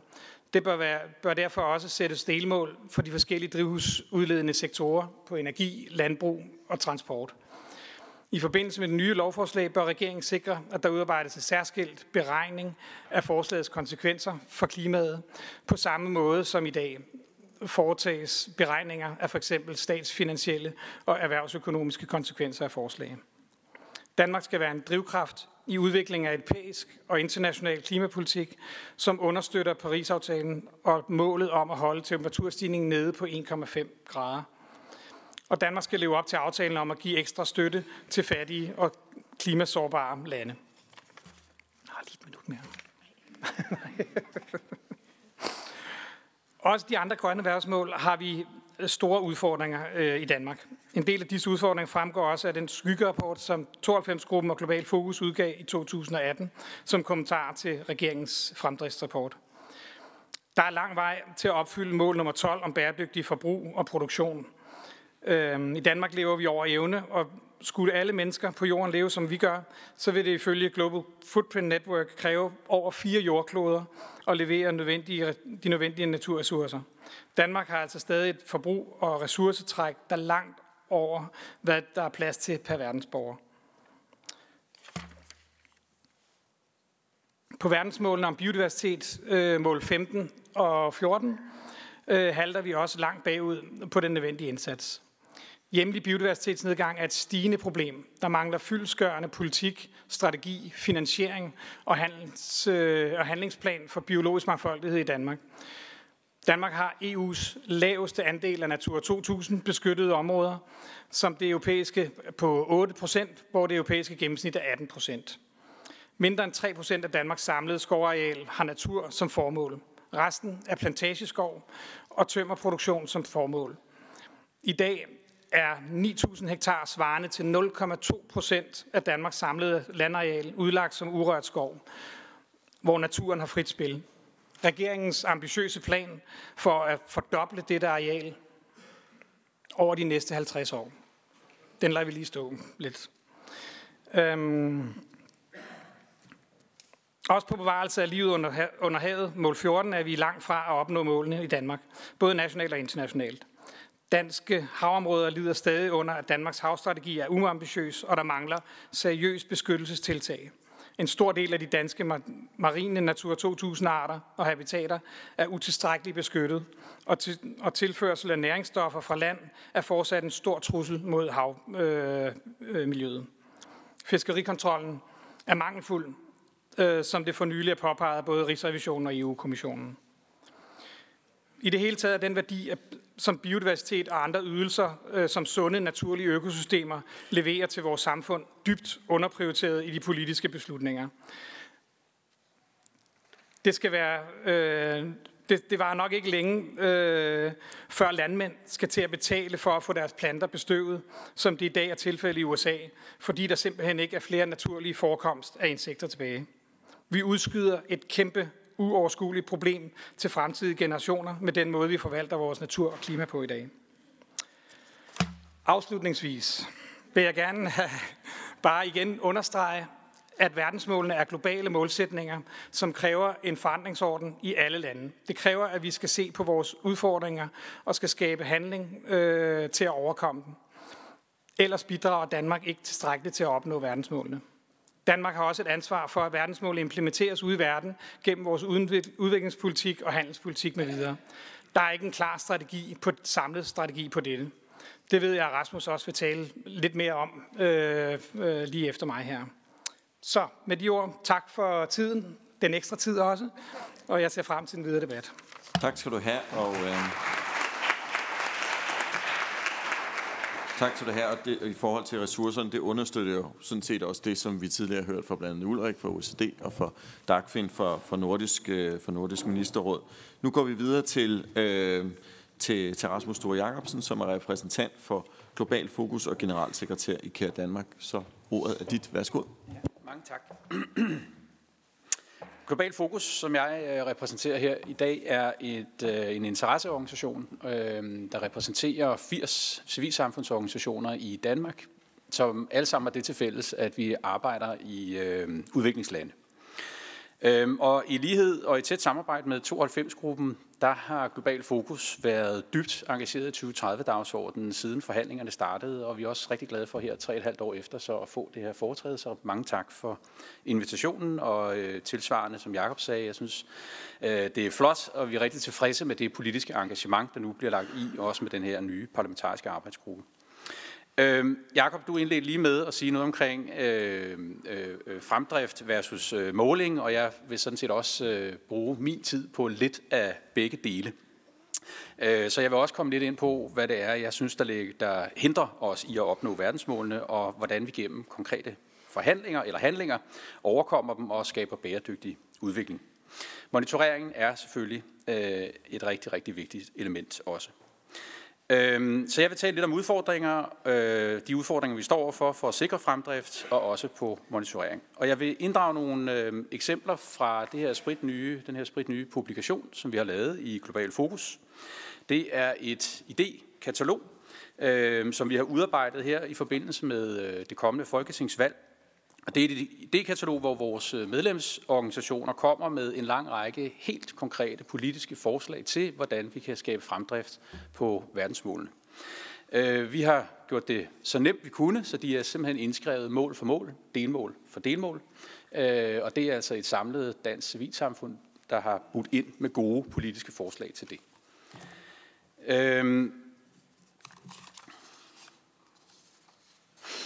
Hvad angår vores udfri, først og fremmest udfordringer i forhold til fremdrift, der vil jeg gerne øh, dvæle lidt ved begrebet omkring bæredygtig udvikling. Øh, og det er jo det begreb, som vi alle er her på baggrund af i dag. Det er det, som verdensmålene ønsker at opnå, både i Danmark, men i allerhøjeste grad også øh, ude i verden, til lands, til vands og i luften. Men hvad er det egentlig, det betyder? Brundtland i 87-rapporten øh, beskriver bæredygtig udvikling som en udvikling, som opfylder de nuværende behov, uden at bringe fremtidige generationers muligheder for at opfylde deres behov i fare.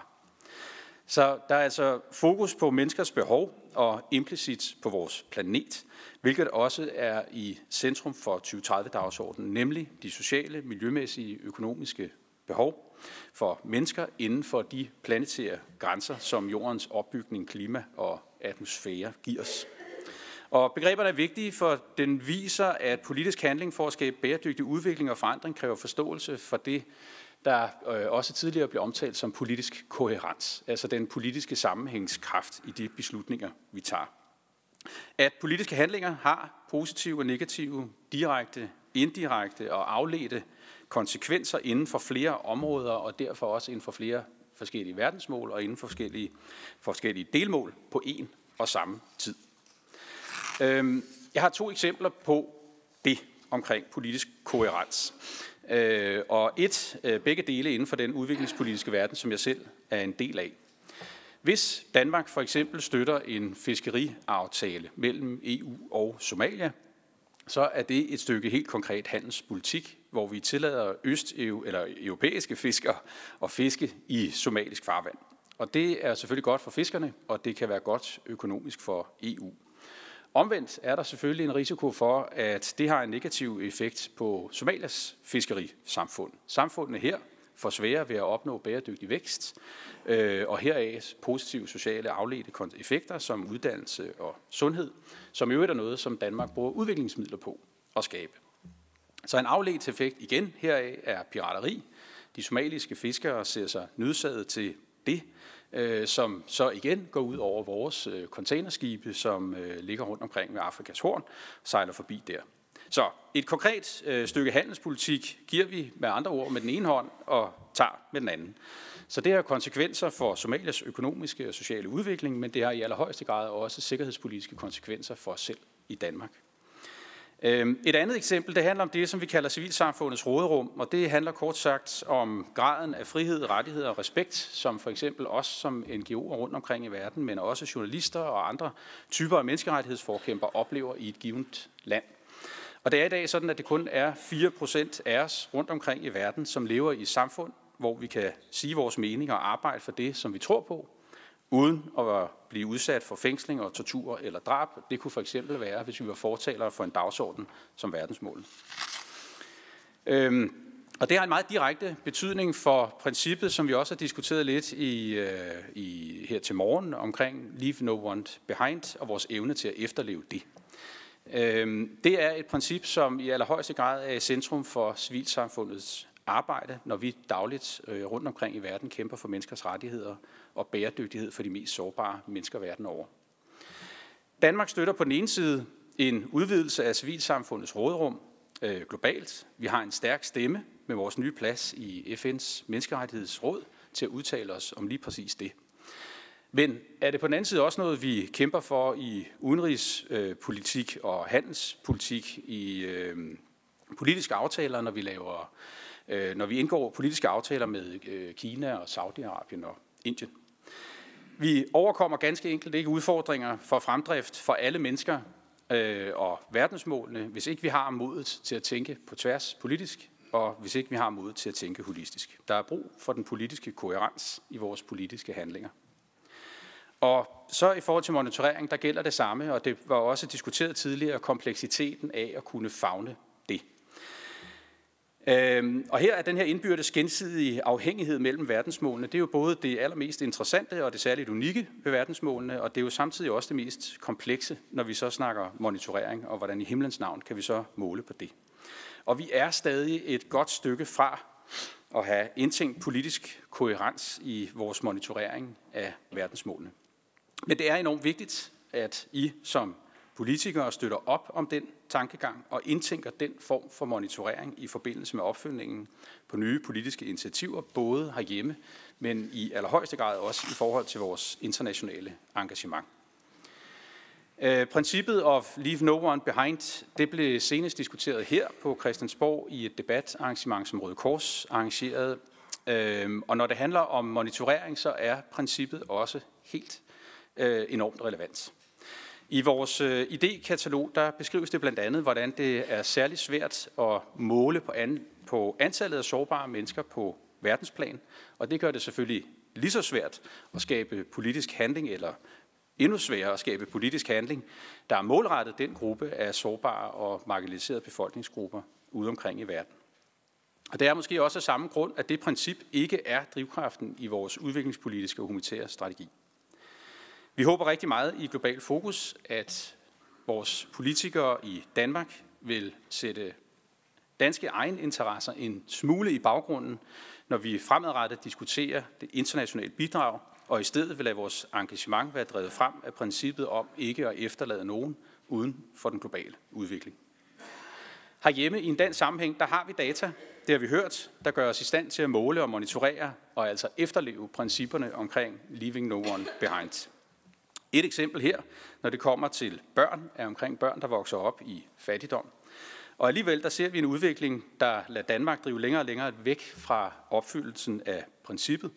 Øh, for eksempel når det handler om danske børn, der lever i fattigdom, som er et tal, vi ser stige år for år. I, I det her idékatalog, der optræder der så en helt konkret løsning på den udfordring om at droppe fattigdomsydelserne. Og lidt mere om det, der sker herhjemme. Øh, finansministeren udtalte i et samråd her i Finansudvalget tirsdags, at øh, regeringen meget hellere vil se på egen fremdrift, end at sammenligne sig med andre lande. Og det er vi i Global Fokus øh, 100% enige i. Det centrale her øh, er at komme væk med øh, konkurrencen. SDG-målenes natur og hjerte er ikke en konkurrence, men det handler om fremdrift, egen fremdrift, og adressere de udfordringer, som vi står overfor for at komme i mål med verdensmålene.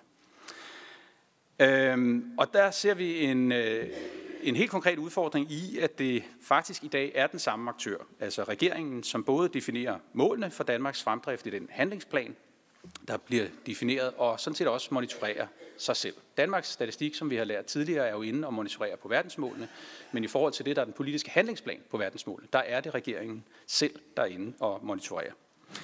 Øhm, det vil vi øh, opfordre til, at Global Fokus bliver skilt ad, at der til enhver tid foretages, øh, monitoreringen til enhver tid foretages en ekstern part, øh, som har som mandat at sikre en øh, rettidig og en bred inkluderende proces, hvor alle parter i Danmark bliver inddraget.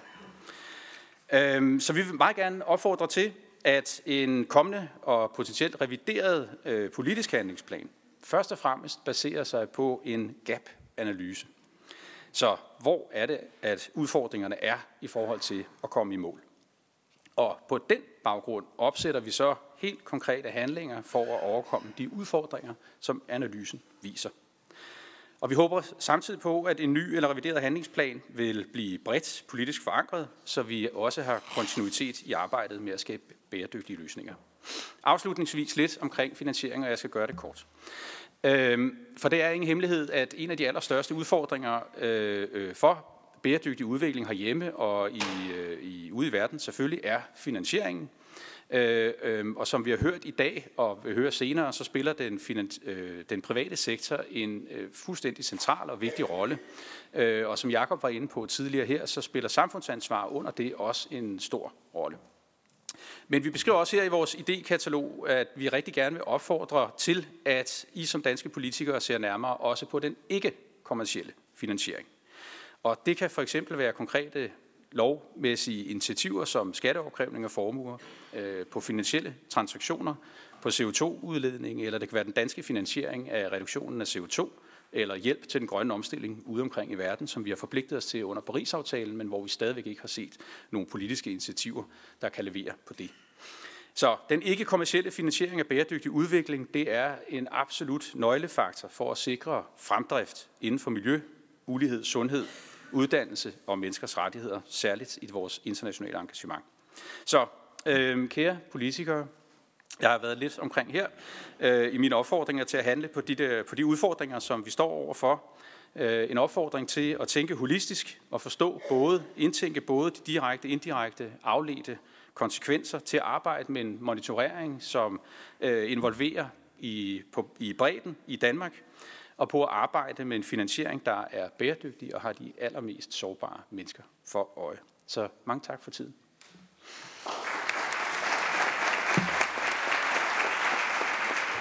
Tak skal du have, Rasmus. Og øh, vi iler videre, sådan så der også bliver mulighed for at nå spørgsmål til sidst.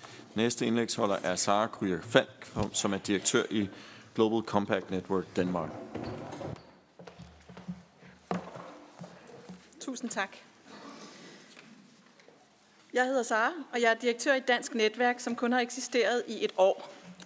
Er der nogle slides? Øh, de er på vej, det gør ikke noget. Og øh, vi, øh, vi repræsenterer øh, den danske afdeling af et øh, globalt FN-initiativ, som er blevet øh, stiftet i New York øh, af Kofi Annan i 99. Holdt han en tale, og så blev Global Compact stiftet i år, år 2000. Øhm, og jeg vil fortælle lidt om Global Compact og lidt om øh, virksomhedernes rolle og rapportering. Tak, skal den lidt ned, det er ikke så højt. Godt. Øhm, det, er, øh, det er tre år siden, at verdensmålene blev vedtaget. Øh, eller det er faktisk tre og et halvt år siden, de blev vedtaget, og lidt, lidt over tre år siden, de trådte i kraft i januar 2016. Og en ting, der er meget, meget afgørende og klar, og det synes jeg også, de to sidste taler har, øh, har manifesteret meget klart, det er, at vi skal simpelthen ændre kurs. Vi kan jo ikke fortsætte, som vi gør i dag. Øh, vi kan hverken forbruge, producere eller øh, noget som helst, øh, som vi gør i dag. Vi bliver simpelthen nødt til at ændre kurs. Og det er os alle sammen. Øh, det handler om forbrugere, det handler om stater, det handler om virksomheder, og vi skal samarbejde om det. Noget andet, der også blev meget klart, og det har, har, har, har, øhm, Jakob og, øhm, og Rasmus også lige sagt, det er, at virksomhederne spiller en meget, meget central rolle. Det er virksomhederne, der virkelig kan være med til at drive nogle af de her løsningerne, og, og det er vigtigt, at vi har virksomhederne med. Øhm, så forandring er meget, meget afgørende. Øh, og vi skal have en radikal gentænkning af den måde, vi arbejder og lever på. Som sagt så udspringer Global Compact øh, af et globalt initiativ, og det er stærkt støttet af FN's generalsekretær. De sidder også for bordenden af Global Compacts øh, Advisory Board, eller deres bestyrelse. Øh, jeg er stolt af, at vi fik etableret et dansk netværk sidste år, og vi har en meget stærk forankring blandt de danske virksomheder. Vi har fået, vi har fået lidt over øh, 300 danske virksomheder, og så har vi også en del organisationer.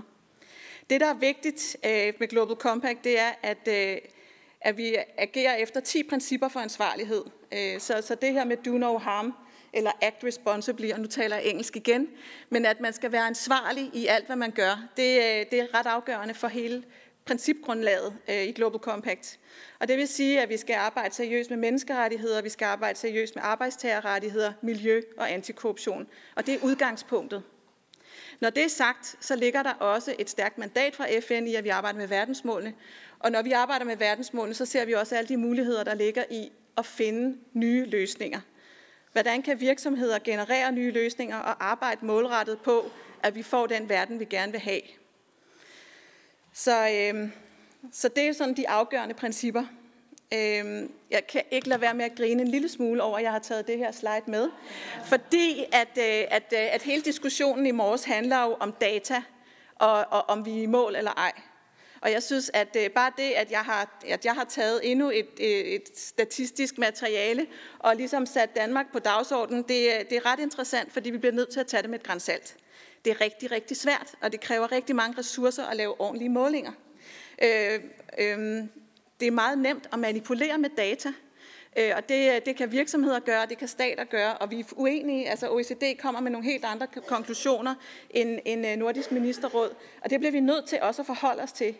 Og det er altså også rigtig svært for virksomhederne at levere de data, som, som der bliver efterspurgt, fordi der bliver efterspurgt rigtig mange forskellige ting fra forskellige aktører. Øhm, og samtidig så kan data også blive brugt som en sovepude.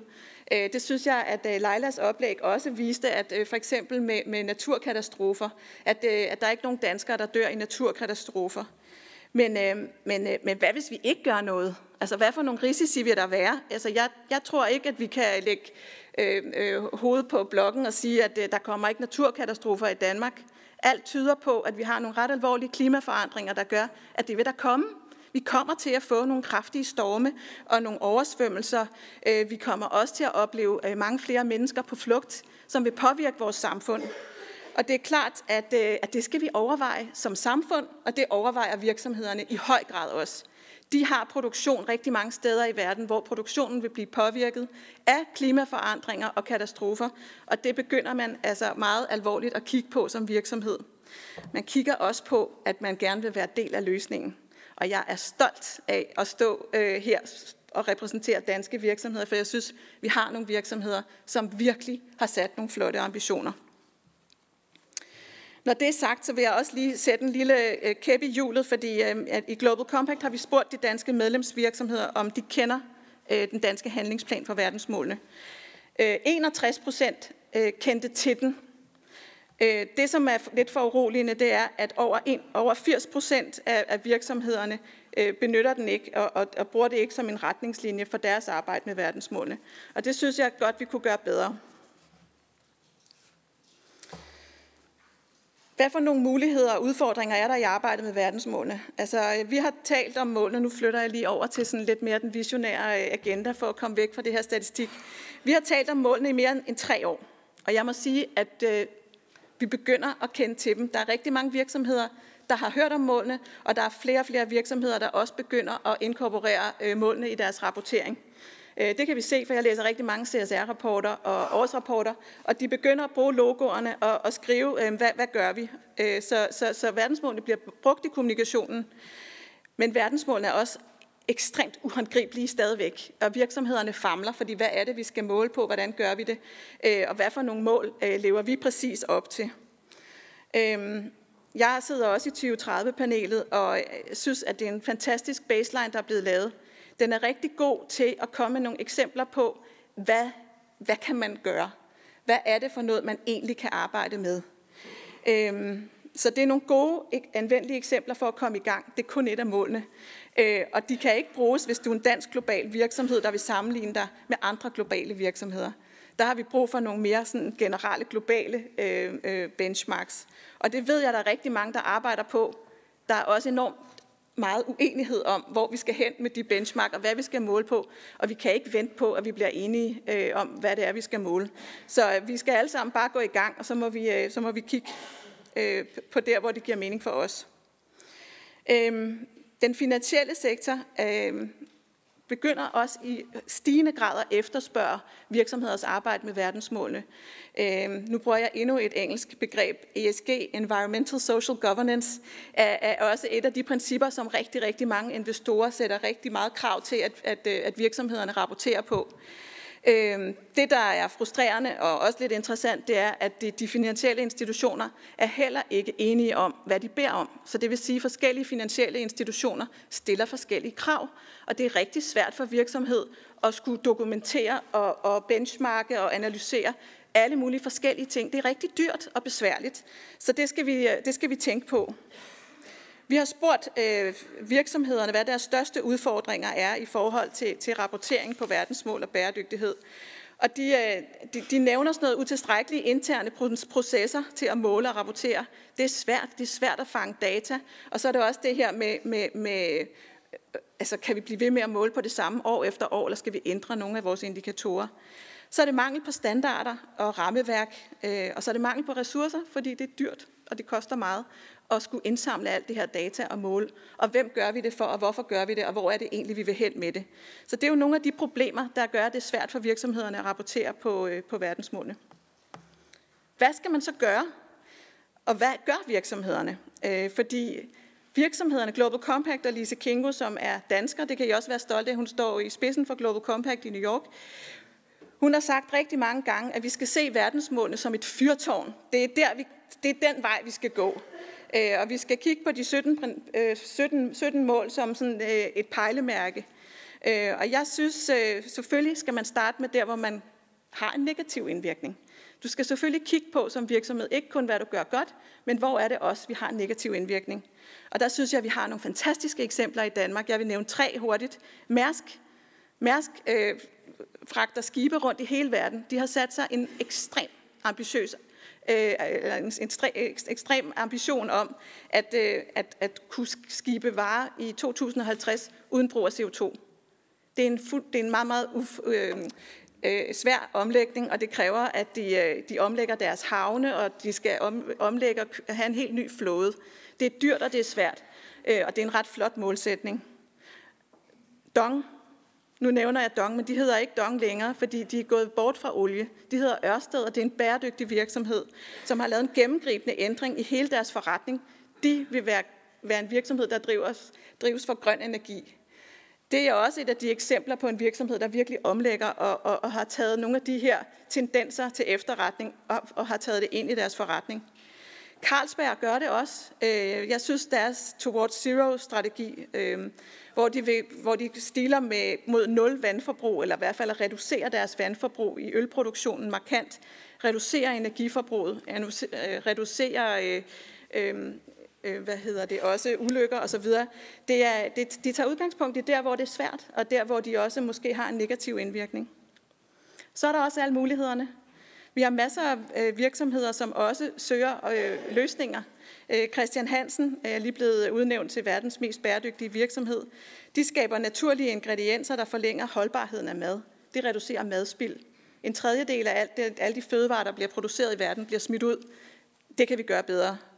Øh, Novozymes bruger enzymer til at nedbringe temperatur for vask. Det kan have rigtig Øh, afgørende konsekvenser i et land som Indien for eksempel, hvis alle øh, vaskemaskiner øh, skal, skal vaske på, på lavere grader osv. Danfoss gør det muligt for kunder at, at reducere energiforbruget rundt i alle vores små hjem. Øhm, og så er der en masse små sjove eksempler på virksomheder som Plastik i Lemvi, som øh, er ved at lave en forretning på at lave granulat af gamle fiskenet øh, og genanvende plast. Øh, og KLS Pureprint, der har reformeret hele den måde, de producerer øh, øh, hvad hedder det, øh, publikationer, øh, så det er bæredygtige materialer. Og så pludselig kommer der nye forretningsmodeller ud af det. Pludselig kan man bruge øh, de her øh, øh produkter til også at opbevare mad i osv. Så, så det er også det her med at tænke nyt, og hvordan kan vi reformere vores virksomhed og, og gøre det godt. I Global Compact har vi fokus på rapportering. Øh, når man er del af Global Compact, skal man rapportere øh, hvert år, og man skal dokumentere og, og gå igennem, hvordan man arbejder med de 10 principper. Øh, og vi har også en masse øh, statistiske materiale, som vi deler med Danmarks Statistik blandt andet, fordi vi kan se, hvad for nogle øh, verdensmål virksomhederne arbejder med. Øhm, og, og, så, og så har vi udarbejdet nogle, øh, nogle værktøjer til virksomheder omkring rapportering. Øhm, så er der mulighederne og visionen for fremtiden. Jeg synes godt, vi kan blive enige om, at Danmark har rigtig mange styrkepositioner i forhold til bæredygtig vækst men de skal styrkes meget, meget mere, hvis vi skal nå i mål. Både for verden, men også for Danmark. Øh, jeg tror, at øh, vores konkurrencekraft og som samfund, det afhænger af, at vi også er i stand til at understøtte de virksomheder, som, som gør det godt og ved det. Øh, hvem skal drive det, og hvem skal drive den her forretning eller forandring? Det skal vi alle sammen. Øh, og det er derfor, det er vigtigt, at vi også har sådan nogle høringer, og det skal ikke være en skyttegravskrig mellem NGO'er og, og, og virksomheder, fordi det er os alle sammen, det handler om. Det er forbrugere, det er os selv, det er hvad vi gør derhjemme, det er den finansielle sektor, det er det offentlige. Øh, I kan drive meget også med, med, med offentlige indkøb øh, og stille krav til, til mere bæredygtige løsninger. Og så er det selvfølgelig virksomhederne.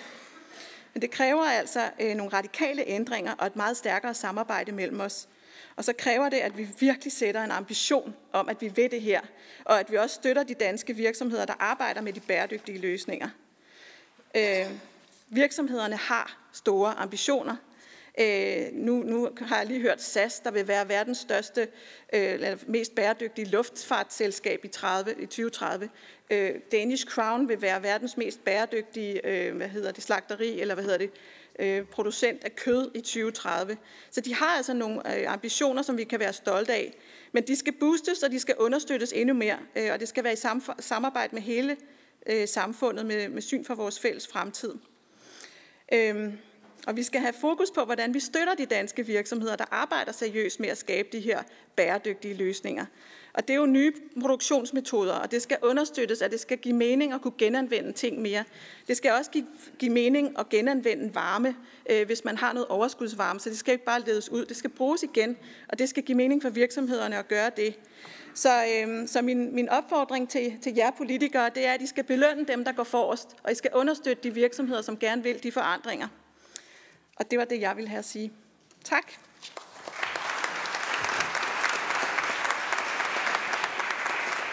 Tusind tak, Sara. Vi øh, går nu over til Thomas Bustrup, som er COO i øh, COO-direktør, står der i Dansk Industri. Værsgo, Thomas. Jo, tak for det. Tak for introduktionen. Øh, vi taler om verdensmålene i dag, og øh, som vi har hørt mange gange, så kom de i 2015. Øh, jeg blev ansat i øh, Dansk Industri i 1996, tror jeg. Så det er snart, det, det er sgu mere end 20 år siden, det må jeg ikke sige til nogen. Øhm, og det var fordi, man valgte, at der ville man lave en ny afdeling i øh, DI, som øh, skulle arbejde med at få erhvervslivet mere engageret i Afrika. Og øh, det valgte vi så øh, fra start af at, at gøre på to forskellige dimensioner. Øh, den ene dimension, det var, at vi måtte ligesom selv prøve at gøre noget. Vi måtte prøve at tage den erfaring, som vi havde i DI, og som vi havde i dialog med, med vores øh, modparter og medparter i øh, fagforeningerne, og prøve at se, om ikke man kunne overføre noget af, af den kapacitet til nogle afrikanske lande, fordi vi var af den overbevisning, og det er vi stadigvæk, at øh, vi har nogle strukturer i det danske samfund, som kunne gavne øh, udviklingslandene, for også at være med til at skabe nogle strukturer der, hvor man kunne ved hjælp af erhvervsliv skaffe nogle lokale arbejdspladser. Øhm, og de røde lande, I kan se der, det er så det, som det har udviklet sig til over de 20 år. Det er lande, hvor vi har været med til at, øh, at starte erhvervsorganisationer og arbejdsgiverorganisationer, ofte i øvrigt sammen med danske fagforeninger øh, rundt omkring i, øh, i verden. Så det var ligesom den, den ene øh, udvikling, vi, vi, øh, vi satte i gang dengang. Det andet, det var jo, at vi ville også gerne jo have nogle af vores øh, virksomheder øh, kom til Afrika. Og øh, det fik vi faktisk rigtig stor hjælp fra, også fra Danida, som havde forskellige programmer, som skulle hjælpe til, at virksomheder de, øh, de engagerede sig i Afrika. De skabte lokale arbejdspladser, lokalt øh, erhvervsliv, øh, lokal udvikling øh, rundt omkring i en, i en række afrikanske lande. Der var så nogle af de her virksomheder, danske virksomheder, som var lidt mere øh, fokuseret på den der støtte, som de kunne få fra Danida, end de, ikke at de var ikke gerne ville gøre en god forskel, men de var meget fokuseret på selve støtten, øh, og de er der typisk ikke i dag. Øh, de kan godt være, at de sådan på lidt kortere sigt har skabt noget lokalt øh, øh udvikling, men ikke noget, der har været bæredygtigt, ikke noget, der har været langsigtet. Heldigvis var der også rigtig mange af, af de danske virksomheder, som jo stadigvæk med støtten fra Danina, men alligevel var fokuseret på det forretningsmæssige. Hvordan kan jeg være med til, sammen med lokale partnere i Ghana eller i Tanzania, at skabe en bæredygtig, også økonomisk bæredygtig virksomhed lokalt, som så kan være med til at, at generere noget aktivitet og skabe nogle arbejdspladser og skabe noget udvikling. Og nu, jeg kunne vælge mange, øh, og Sara har jo også fortalt om, lige om, om rigtig mange af, af især vores større virksomheder, men det her det er en virksomhed, der hedder Urana. Jeg tror, nogle af jer kender, kender sikkert Urana og, og kender direktør Niels Østerberg, som også er der i dag, som også var der dengang. Men, men det er en af de virksomheder, som vi også igen med hjælp fra Danita og fra, fra DI, øh, har, nu har etableret virksomheder i Vietnam og i Ghana og øh, Indien og Ægypten, som er relativt store virksomheder, som øh, i dag øh, beskæftiger 100, 200, 300 medarbejdere rundt omkring i de her lande. Så det var de to ting, som vi, vi satte i gang, og det er vi sådan set stolte af at, øh, at have været med til. En af de ting, som dengang var et issue, og stadigvæk også, eller igennem de her 20 år har været det, det er det der med at få det op på, på det højeste niveau. Det kan godt være, at det er sådan gemt lidt ned i strategiplanen, det er gemt lidt ned i, i, i organisationen. Vi har en speciel udviklingsafdeling, som laver det her, men det er ikke noget, som rammer øh, direktionen eller topniveauet, slet ikke i de, i de større virksomheder. Øhm, men det har ændret sig. Vi har øh, i dag i DI det, vi kalder et High Level øh, SDG Advisory Board. Det har vi sammen med, med SARA og Global Compact. Og det er det fra vores sidste møde fra nogle par uger, to, tre uger siden, tror jeg. Og der vil I kunne se, altså der sidder nogle af de her øh, top CEOs øh, fra nogle af, af de allerstørste øh, DI øh, medlemsvirksomheder. Der vil I se, der er en CEO fra, fra Arla og fra øh, Danish Crown og fra Grundfos og fra øh, Ørsted og, og andre gode øh, kapaciteter. Og det, det er sådan set kun for at illustrere, at det har ramt det her. Det har ramt et CEO-niveau. Og sjovt nok, det som faktisk var hoveddiskussionen, hovedemnet på det møde, som varede tre timer, det var lige præcis det her med, hvordan kan vi som virksomheder blive bedre til at måle på, om vi rent faktisk også går hele vejen. Om vi gør det, som vi siger, fordi vi er rigtig gode til at sige, at vi har forstået verdensmålene, vi arbejder med verdensmålene, vi er rigtig gode til at sige, at vores produkter kan være med til at løse nogle af de problemstillinger, vi har, men hvordan kan vi rent faktisk også bevise det? Og hvordan kan vi med troværdighed kunne sige det fremover os. Og det var det, som de her mennesker, og det er egentlig lidt overraskende for mig, at man kan få de her mennesker, og nogen vil sige meget, meget højtlønnede personer, til at sidde tre timer og diskutere, hvordan vi kan måle på, på de her 17 verdensmål. Så det synes jeg er, er, øh, er interessant. Det her det er fra vores øh, udstilling, som nogle af jer ved, øh, har vi for os i vores hus en, en, en, en, en, øh, en forskellige former for udstilling, og i øjeblikket der har vi så valgt at, at sætte fokus på, på, på plastik, og hvordan man, også selvom man producerer produkter af plastik, hvordan man kan være med til at og, øh, og, øh, og bidrage til en, en bæredygtig udvikling. Det sidste slide her, den vil jeg bruge et par minutter på, fordi jeg synes, den er så flot øhm, men det egentlig skal bare være mit hovedbudskab i virkeligheden. Jeg er personligt rigtig glad for de her verdensmål, og derfor går jeg også rundt med den her pind, ligesom mange af, af jer andre. Øh, og huset her, det er rigtig glad for de her verdensmål, og derfor så prøver vi også en gang imellem at, at få de her kulørte farver frem. Og erhvervslivet er rigtig glad for de her verdensmål. Og det er de, fordi at det er i de 20 år, som jeg har arbejdet med det her, er det uden tvivl den bedste øh, platform for at kombinere to ting, som virksomhederne ser det. Dels Hvordan er det, at vi som virksomhed i de næste 5 til 10 år kan blive ved med at have en god forretning? Som det ene. Og som det andet er, hvordan er det, at vi som virksomhed over den samme årrække kan være med til at bidrage til en bæredygtig udvikling, og være med til at bidrage til, at nogle af de problemer, ressourcemæssigt, som vi har, at vi, at vi kan løse dem. Og der er verdensmålene den bedste platform, som vi har set indtil videre, til at kunne kombinere de to ønsker så er der nogen, der vil sidde og sige, eller tænke, ja, der er godt nok to ting. Men det første, du siger, er det ikke noget vigtigere end det andet, du siger. Er det trods alt ikke det der med at kunne tjene penge også i fremtiden, der betyder noget? Og jeg vil bestemt heller ikke stå her og afvise, at der ikke er virksomheder, også danske virksomheder, som føler sig presset af den her bæredygtigheds øh, dagsorden, og som tænker, okay, vi må altså også have et eller andet på vores hjemmeside om, at nu er vi også bæredygtige, for ellers så kan vi ikke være med på det her. Det vil jeg overhovedet ikke afvise, at der også er virksomheder, der tænker det. Og uden at sætte virksomheder i bog, så vil det typisk være de virksomheder, som er presset. De virksomheder, som tænker fra måned til måned, som er presset til at tænke fra kvartal til kvartal. De kan ikke få toplinjen til at balance, eller de kan ikke få toplinjen til at stige. De kan ikke få bundlinjen til at balancere. De er presset på likviditet. De er presset på deres kunder de har typisk ikke de samme ressourcer til at kigge 5 eller 10 år frem. Og derfor har de heller ikke de samme ressourcer til at tænke i de her baner. Men der er altså rigtig, rigtig mange virksomheder i øjeblikket, som har de ressourcer og har den kapacitet.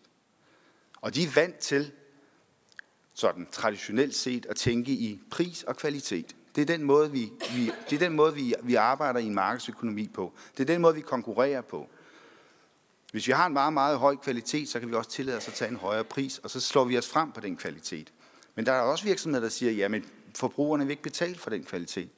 Og derfor så går vi på kompromis med kvalitet, men til gengæld har vi også en super konkurrencedygtig pris. Så traditionelt set, hvis man slår op i en handelsmands øh, bog, så er det det, der vil stå. Det, det er det beslutning, en virksomhed skal tage. Det er pris kontra kvalitet. Men de virksomheder, som har overskud i øjeblikket til at tænke 5 eller 10 år frem, hvad er det, de kommer frem til?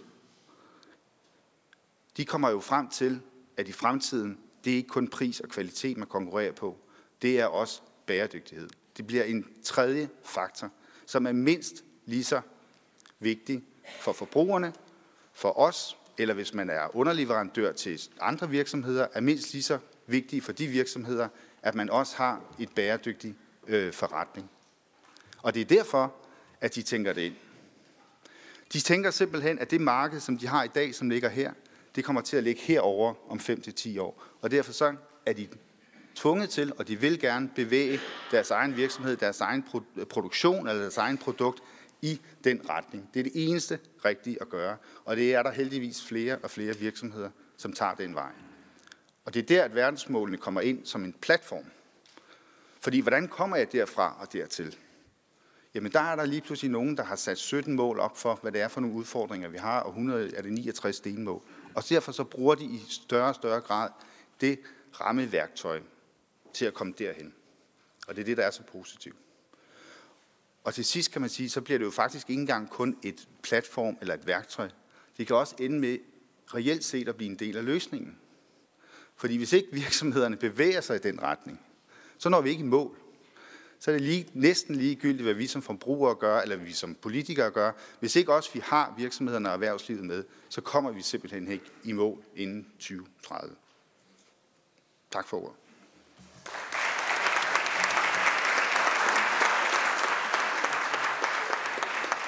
Tak skal du have, Thomas. Og så går vi over til vores sidste oplægsholder for i dag.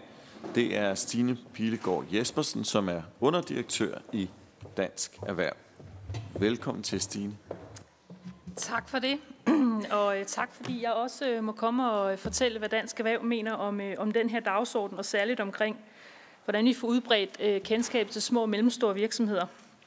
Det er lidt hårdt at være den sidste på programmet, så jeg håber, at I bærer over med mig, og jeg vil prøve at, at gøre det relativt kort og sige, at jeg har tre pointer, som jeg gerne vil have jer til at gå med hjem øh, og tage med hjem i dag, og jeg har øh, små fem, fem slides, som gerne skulle understøtte det. Endeligvis vil jeg selvfølgelig sige, at øh, jeg er meget enig i det, som, øh, som Sara øh, nævnte tidligere i sit oplæg. Øh, vi skal ikke gøre det samme. Vi skal gøre noget andet. Vi skal forandre. Øh, og det kan vi ikke gøre alene. Det kan politikerne ikke gøre. Det kan civilsamfundet ikke gøre. Det kan forbrugerne ikke gøre. Det kan virksomhederne ikke gøre. Men vi kommer ikke særlig langt, hvis ikke vi har virksomhederne med på den rejse. Øhm, ja, små og mellemstore virksomheder. Nu skal lige se, om jeg kan flytte min.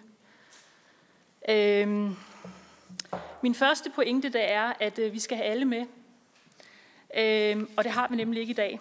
De store virksomheder, de kan godt selv.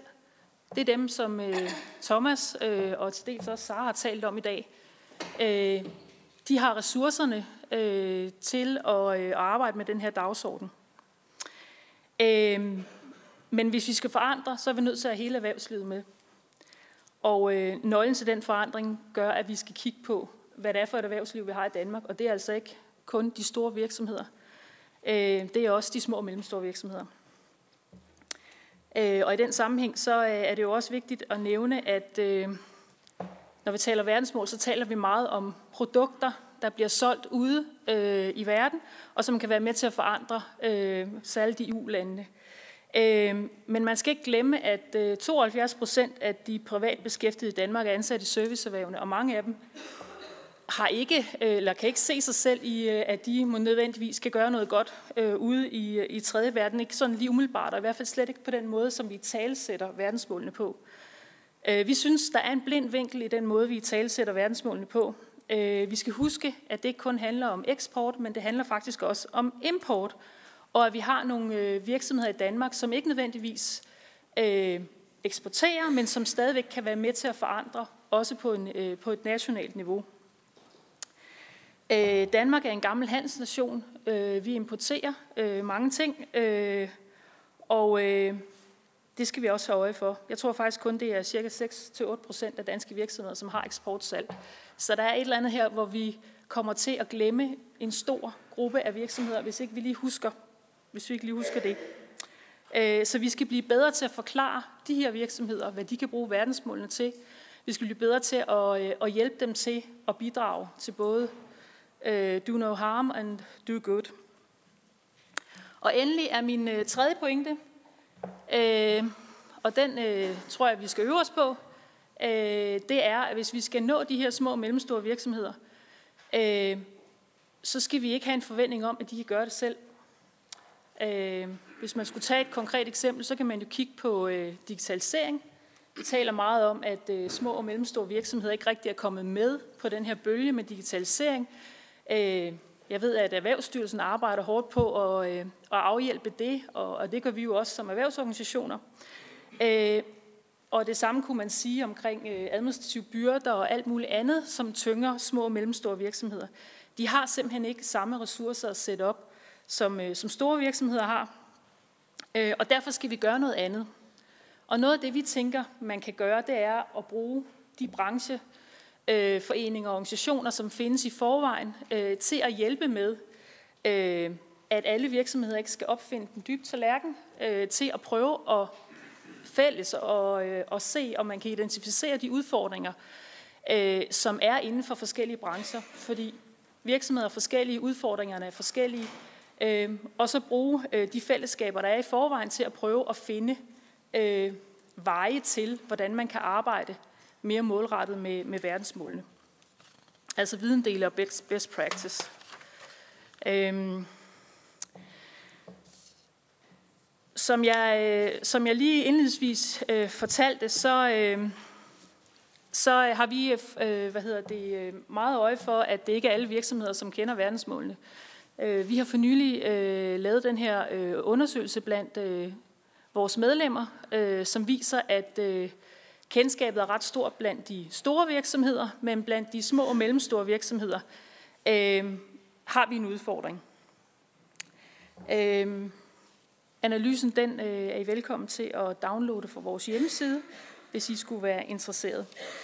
Øh, det, der er pointen med den, og det er jo sådan egentlig også øh, lidt et hip til, øh, til Nils øh, og Danmarks Statistik, det er, at hvis vi baserer vores viden kun på at kigge på, hvad de store virksomheder, som har mere end 250 øh, medarbejdere, øh, hvad deres billede af virkeligheden er, jamen så får vi ikke tegnet det rigtige billede af, hvordan dansk erhvervsliv ser ud, og hvordan vi faktisk kan løfte de her dagsordner. Som I kan se, så øh, går det rigtig godt for de store virksomheder. Der er mange af dem, som kender verdensmålene. Men for de mindre virksomheder, der går det knap så godt.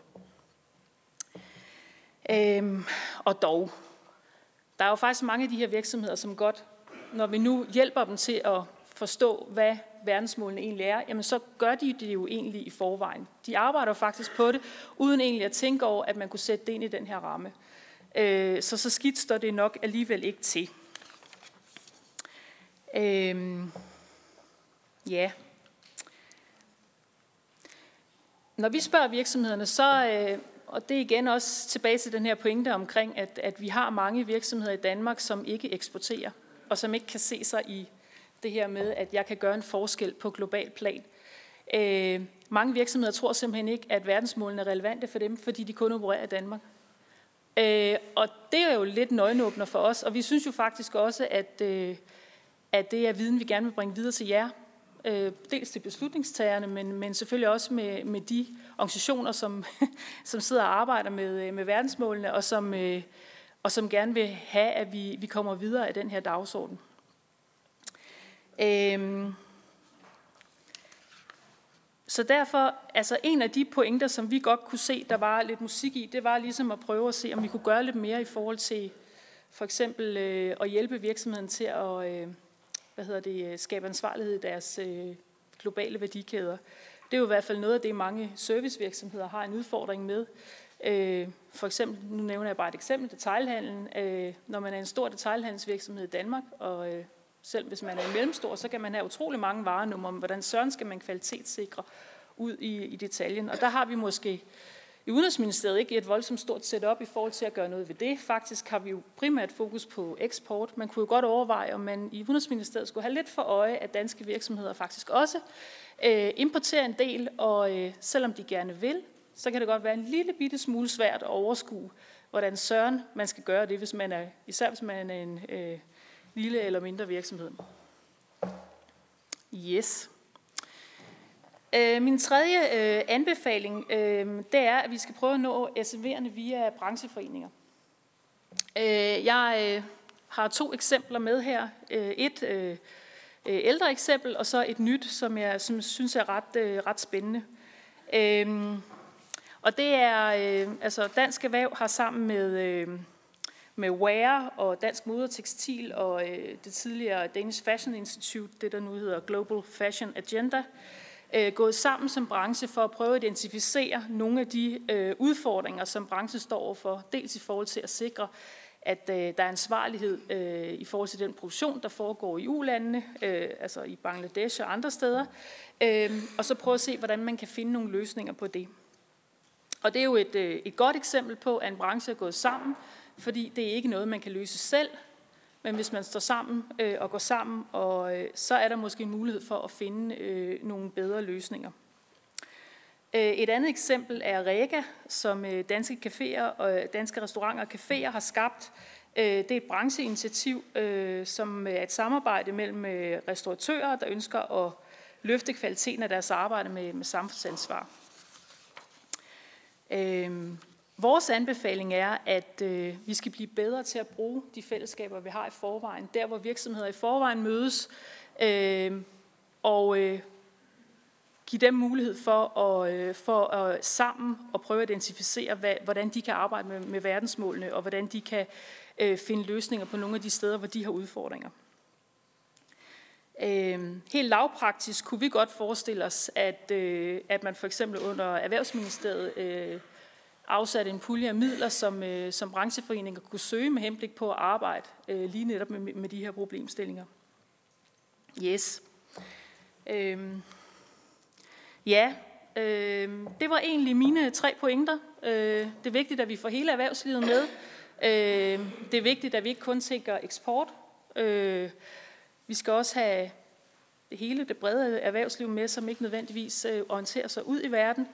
Øh, og endelig så tror jeg, øh, tror vi, at hvis vi skal arbejde med den her dagsorden og have alle med, så skal vi øh, tænke nyt, og vi skal også prøve at se, om vi kan bruge øh, de eksisterende forer til at, at hjælpe det på vej. Ja, øh, og jeg tror, det var egentlig det, jeg ville, øh, ville slutte med. Jeg vil sige uh, tusind tak, fordi jeg også måtte få ordet her, og øh, ja, tak for en rigtig god øh, høring.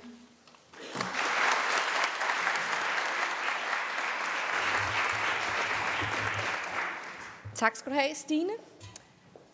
Og så øh, går vi videre til en ny spørgerunde, og jeg ved ikke, om der er nogen, der har nogle spørgsmål til vores øh, nye panel efter deres oplæg. Ja, øh, Christian Pold. Tak. Jeg, øh, jeg havde bare lige en kommentar øh, til, til, til noget af det, som, øh, som Sara Falk sagde. Og, og, og det er det her med, hvordan vi opfatter den måde, virksomheder arbejder med bæredygtighed på. Øh, du nævnte en eller to gange, øh, at en virksomhed var bæredygtig. Og det synes jeg, man skal passe meget på med, fordi virksomheder er jo en, altså det er en black box, hvor vi ikke kan se alt, hvad der sker. Og det er meget vigtigt, øh, synes jeg, at man holder fast i, at virksomheder kan have gode initiativer, og dem kan vi fremhæve, men vi kan ikke vide, hvad virksomheden ellers laver. Øh, Og og det hænger i virkeligheden meget sammen med den der diskussion om, om, øh, om dokumentation at det er virksomhedens ansvar at kunne altså at fremlægge dokumentation for, at det, man gør, er markant bedre end det, konkurrenterne gør. Øh, og, og, og det tager mig over til øh, markedsføringsloven, hvor vi jo faktisk har en meget fin vejledning i Danmark om miljø og etik i markedsføringen. Den handler blandt andet om, at man skal kunne dokumentere, at det, man gør, er markant bedre end det, konkurrenterne i gennemsnit gør. Tak for det. Benny Engelbrecht. Ja, tak. Tak for oplæggene. Øh, først og fremmest så glæder jeg mig over øh, Thomas øh, Bustrups bemærkning om, at der er rigtig mange virksomheder, som, som både har kapacitet og overskud til at løfte øh, øh, verdensmålene. Det, er, det synes jeg, vi skal glæde os over. Det er blot en kommentar. Rasmus Sture Jacobsens, i dit indlæg, der øh, kommer du ind på det her skisma, som du peger på, nemlig at, at regeringen både fastlægger mål og samtidig skal monitorere sig selv. Øh, og, øh, og der er så en anbefaling fra jeres side i forhold til, at man skal have en ekstern part til at foretage monitorering. Øh, og jeg kunne egentlig godt tænke mig at vide, om der så er lavet sådan nogle yderligere overvejelser omkring det.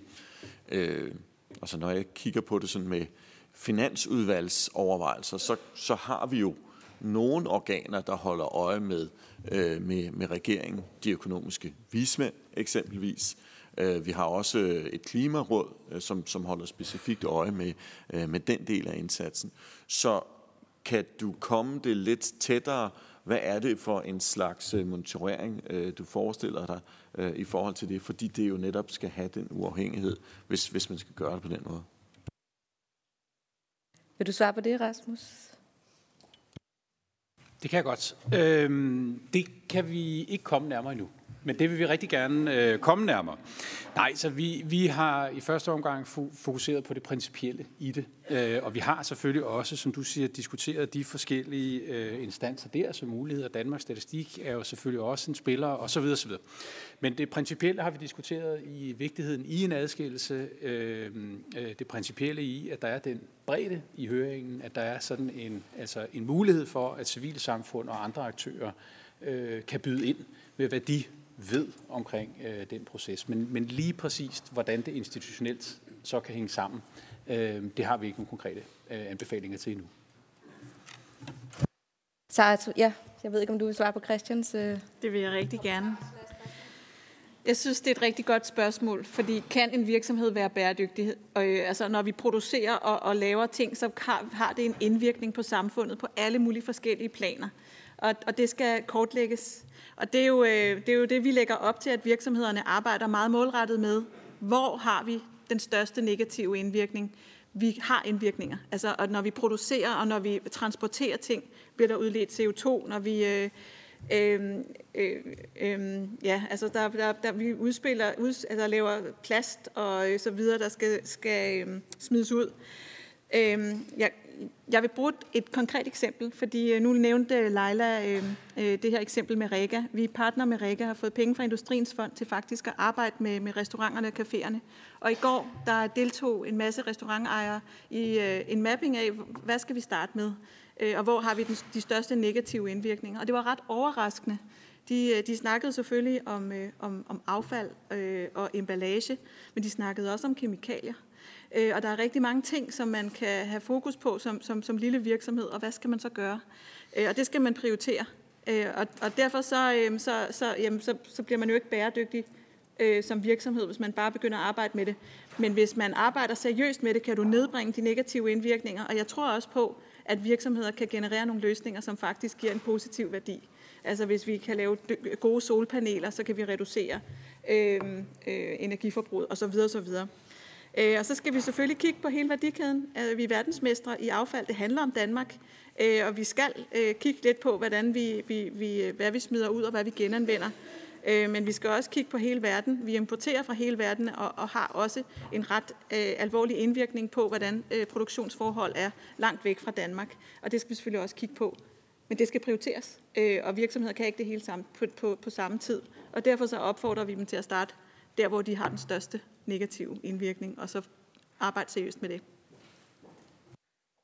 Tak for det. Sten Gade har bedt om ordet.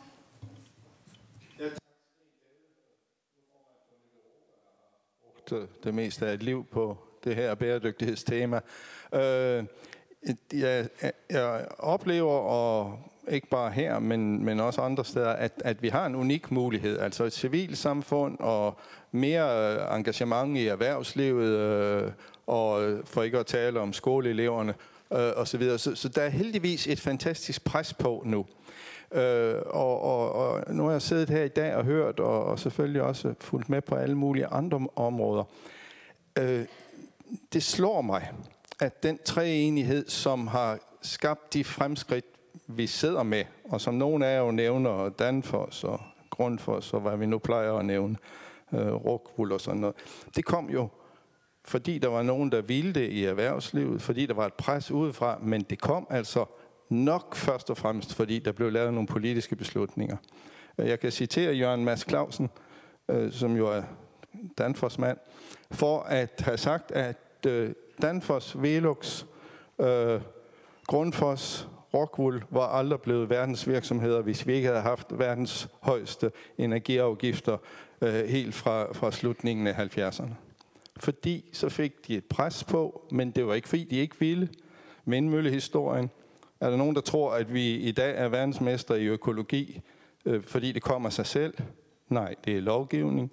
Det er ikke så meget støtte, som vi normalt snakker om. Det er meget mere den offentlige efterspørgsel. Og så er det selvfølgelig opinion osv. Men egentlig er vi jo klar. Jeg ville have spurgt Danmarks Statistik før, nu skal jeg slutte. Men egentlig er vi jo klar til, at der kan laves meget bedre styringsmetoder, end vi bruger.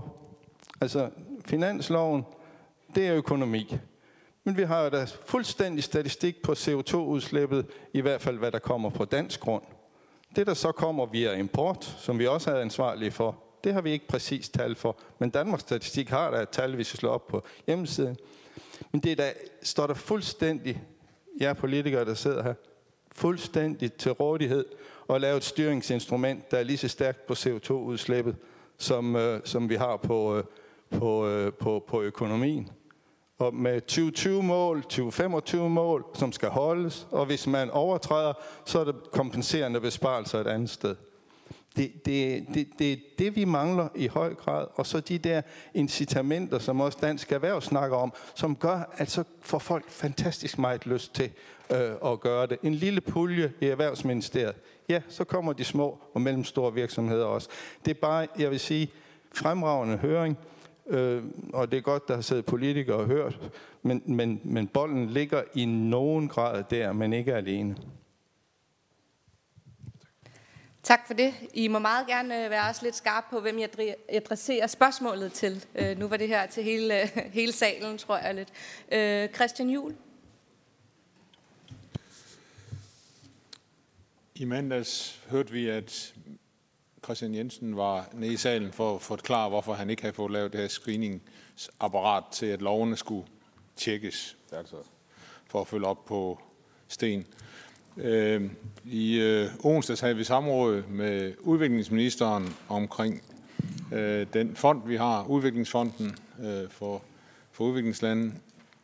Og øh, så i går, der havde vi et møde i Røde Kors, hvor blandt andet nogle af erhvervsfolkene også var til stede og netop sagde, at erhvervslivet jo faktisk levede af at tjene penge, og at det var hovedformålet for enhver virksomhed, vel sagtens. Det var i hvert fald en forudsætning for at overleve. Øh, og så i dag så har vi den her.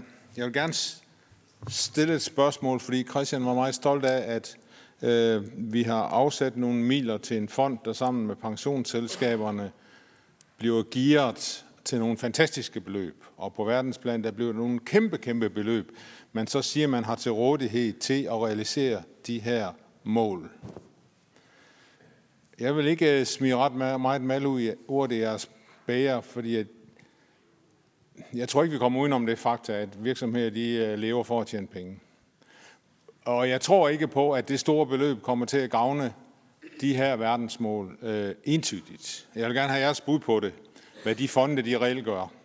Fordi nu har vi snakket om den dan- lille dansk fond, som stadigvæk etablerer svinefarm i Kina og kulfyrede kraftværker rundt omkring i verden. Og så mener de, at det gavner verdensmålene. Det tror jeg, at ministeren er på vej væk fra. Hun var bare ikke så hurtigt til det endnu, men, men vi skal nok få hende overbevist. Men hvad betyder de fonde for erhvervslivet overhovedet? Er der ikke kapital nok til, at man bare kan gå i gang, hvis man vil, hvis det er det, det drejer sig om? Det er det ene spørgsmål.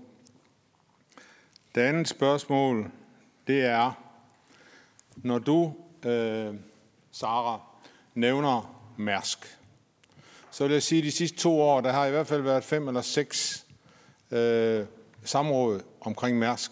Fordi Mærsk også har en anden side, nemlig at han følger landenes love, og det vil sige, at hvis ikke han skal lave en fagforening, eller skal have en kollektiv overenskomst med de ansatte, så gør han det ikke. Og hvis han kan banke skib op på stranden i Indien, enten direkte eller også via et underfirma, han har solgt det til, så gør han det også, fordi det er billigere end at hugge det op, for eksempel i Tyskland eller i Danmark. Hvad gør vi ved sådan nogle ting? Fordi det er også en del af bæredygtighedsmålene. Det er jo ikke kun, om han, om han har elektricitet på skibene. Det er også, hvordan man behandler de mennesker i tredje verden. Og det er jo et, et generelt spørgsmål til erhvervslivet. Hvornår vil I gøre noget ved det? Jeg kan, jeg kan sådan set holde samråd hver eneste uge med de relevante minister omkring den måde, man behandler folk på i tredje verden. Og det er, jeg rejser kun sager, når det er danske virksomheder, der gør det. Og det er ikke et pænt billede, vi danner der. Tak for det. Skal vi ikke uh, lige give, uh, give Nils lov til at svare på uh, Stensgade, uh, Sten Gades spørgsmål, hvis du uh, har lyst til det først. Atypisk her skal man stille spørgsmål. Jeg vil faktisk gerne prøve at svare på to ting egentlig. Øh, I forhold til det, Sten Gade siger, så bare, at øh, som jeg sagde tidligere, Danmarks Statistik er en serviceorganisation, der stiller viden til rådighed. Vi er rigtig glade for, at vi har haft mulighed for at udvikle et øh, grønt nationalregnskab. Vi er også glade for, at vi på det seneste har fået mulighed for at sætte det i drift og fået midler til det. Og derfor er der nogle målepunkter, som man kan bruge til noget af det, som Sten han, øh, han øh, øh taler om. Og så til Stine vil jeg bare sige, at øh, Danmarks Statistik diskriminerer ikke. Øh, så vi er udmærket klar over, at der er små virksomheder, når vores pilotprojekt udelukkende omfatter de store virksomheder, så er det fordi, det ligesom er et ekstra projekt, der er kommet af den udvikling, der har været, og som er finansieret af nogle midler, der i virkeligheden ikke findes. Øh, så derfor har vi begrænset det til store virksomheder i første omgang, og så har vi en stor forhåbning om, at vi på et senere tidspunkt kan udbrede det til stort set øh, alle virksomheder. Og så krydser vi fingre for og håber på, at vi vil blive modtaget med lige så stor varme og interesse, også ude i virksomhederne som fra organisationerne, når nu virksomhederne skal bruge nogle minutter på at svare på de spørgsmål, som vi øh, stiller dem. Tak for det. Og så tager vi lige øh, uh, Malu Lunderøds uh, et enkelt spørgsmål, inden at vi også åbner op for, at uh, der kan komme svar på Christians spørgsmål. Jamen øh, tak, og jeg tror, øh, mit retter sig nok mest til Thomas og Stine, og jeg vil sige tak for jeres gennemgang. Det er også rart at høre, at det virker som om, at virksomhederne køber ind på den her dagsorden, og det er jo super vigtigt, hvis vi skal lykkes med det. Øhm, og jeg vil sige især tak til dig, Stine, for et helt konkret forslag. Det er jo det er altid dejligt, så har man noget at gå videre med. Øh, og jeg kunne egentlig godt tænke mig at spørge lidt mere ind til, om I har noget mere i, i den dur, altså noget mere konkret. Hvad er det i virksomhederne i virkeligheden kalder på, at vi kan gøre, eller øh, er der noget, vi skal se på for at flytte nogle af de barriere, der måske kan være for, at virksomhederne i højere grad arbejder for det her? Jeg har godt hørt de ting, du har sagt, Stine, men, er, men måske lidt mere til Thomas. Er der noget øh, over hos dig, hvor, øh, hvor man kan sige, hvor der er nogle barriere, som vi skal kigge på i forhold til, at du siger, at i fremtiden bliver det ikke kun øh, pris og kvalitet, men lige så meget bæredygtighed, som er noget af det, man skal konkurrere på. Der er jo nogle strukturelle ting, vi måske godt kan kigge på. Så har du nogle bud på det? Tak for det. Nu ved jeg ikke om, øh, uh, Sara, nu skal du selvfølgelig ikke stå til regnskab for hele øh, uh, Mærsks forretningsmodel, men jeg ved ikke, om du har en kommentar til, uh, til spørgsmålet. Ja. Øh, jeg tror, at vi netop kommer til at konkurrere på bæredygtighed i fremtiden. Og det er jo også det, som øh, de ambitiøse øh, danske virksomheder, store virksomheder, som lever af og, og, og generere jobs til folk i hele verden, og, og, og transporterer og hvad de ellers gør. Det, jeg synes er... Øh, jeg vil ikke gå så meget ind i de enkelte sager med virksomheder, men det, jeg synes, vi skal, vi skal kigge på, det er, når danske virksomheder går forrest, også i forhold til nogle brancher. Altså hvis man ser på shippingindustrien, så, så er Mærsk en forgangsvirksomhed, som går forrest og har sat, at været første virksomhed, der sætter nogle ambitiøse mål på det her område. De var også den første virksomhed, som satte nogle, øh, nogle standarder og nogle mål for, jamen, hvad er en, en, øh, en virksomheds ansvar, også i forhold til øh, skibe, som, som allerede er solgt. Og det var praksis, øh, og det har været praksis længe i den branche, at man sælger dem, og de, de danske virksomheder konkurrerer på de internationale markeder. Øh, og, og hvis praksis er, at man har gjort det sådan, så, øh, så sætter du dig selv tilbage som virksomhed, hvis du, hvis du gør noget andet. Og derfor så synes jeg, at vi skal hellere kigge på, øh, når, når de går forrest øh, på at finde nogle løsninger, og på at sige, okay, det er vores ansvar. Nu går vi ind og kigger på, hvordan man ophugger skibe øh, i Bangladesh og Indien, øh, og arbejder med det, øh, og starter i hvert fald på at arbejde med det, så kan man starte en standard. Øh, og det er der, jeg godt kunne tænke mig, at vi går hen. Er det svar? Det er fint. Jeg ved ikke, om øh, Stine eller Thomas vil øh, sige noget. Ja, Thomas? Jo, altså der var også øh, spørgsmål der omkring de der fonde. Øh, og øh, øh, du nævnte noget om en svinefarm i Kina og kulkraftværker. Altså, øh, hvis jeg havde forberedt mig bedre, så ville jeg håbe, at for hver eneste gang, at du nævner sådan et eksempel, som lyder lidt specielt, altså, så vil jeg kunne nævne to eller tre eksempler på nogle investeringer, som, som øh, øh, hvis ikke SDG-fonden, så i hvert fald, hvad kan man sige, den grundlæggende IFO øh, har lavet igennem de øh, 30, 40, 50 år, som, som, som de har eksisteret. Altså grundtanken i det er jo, at vi har nogle løsninger i øh, Danmark øh, på forskellige områder, som bare er løsninger, der er med til at, øh, at bidrage til, at de her mål, de, øh, at øh, de bliver opnået.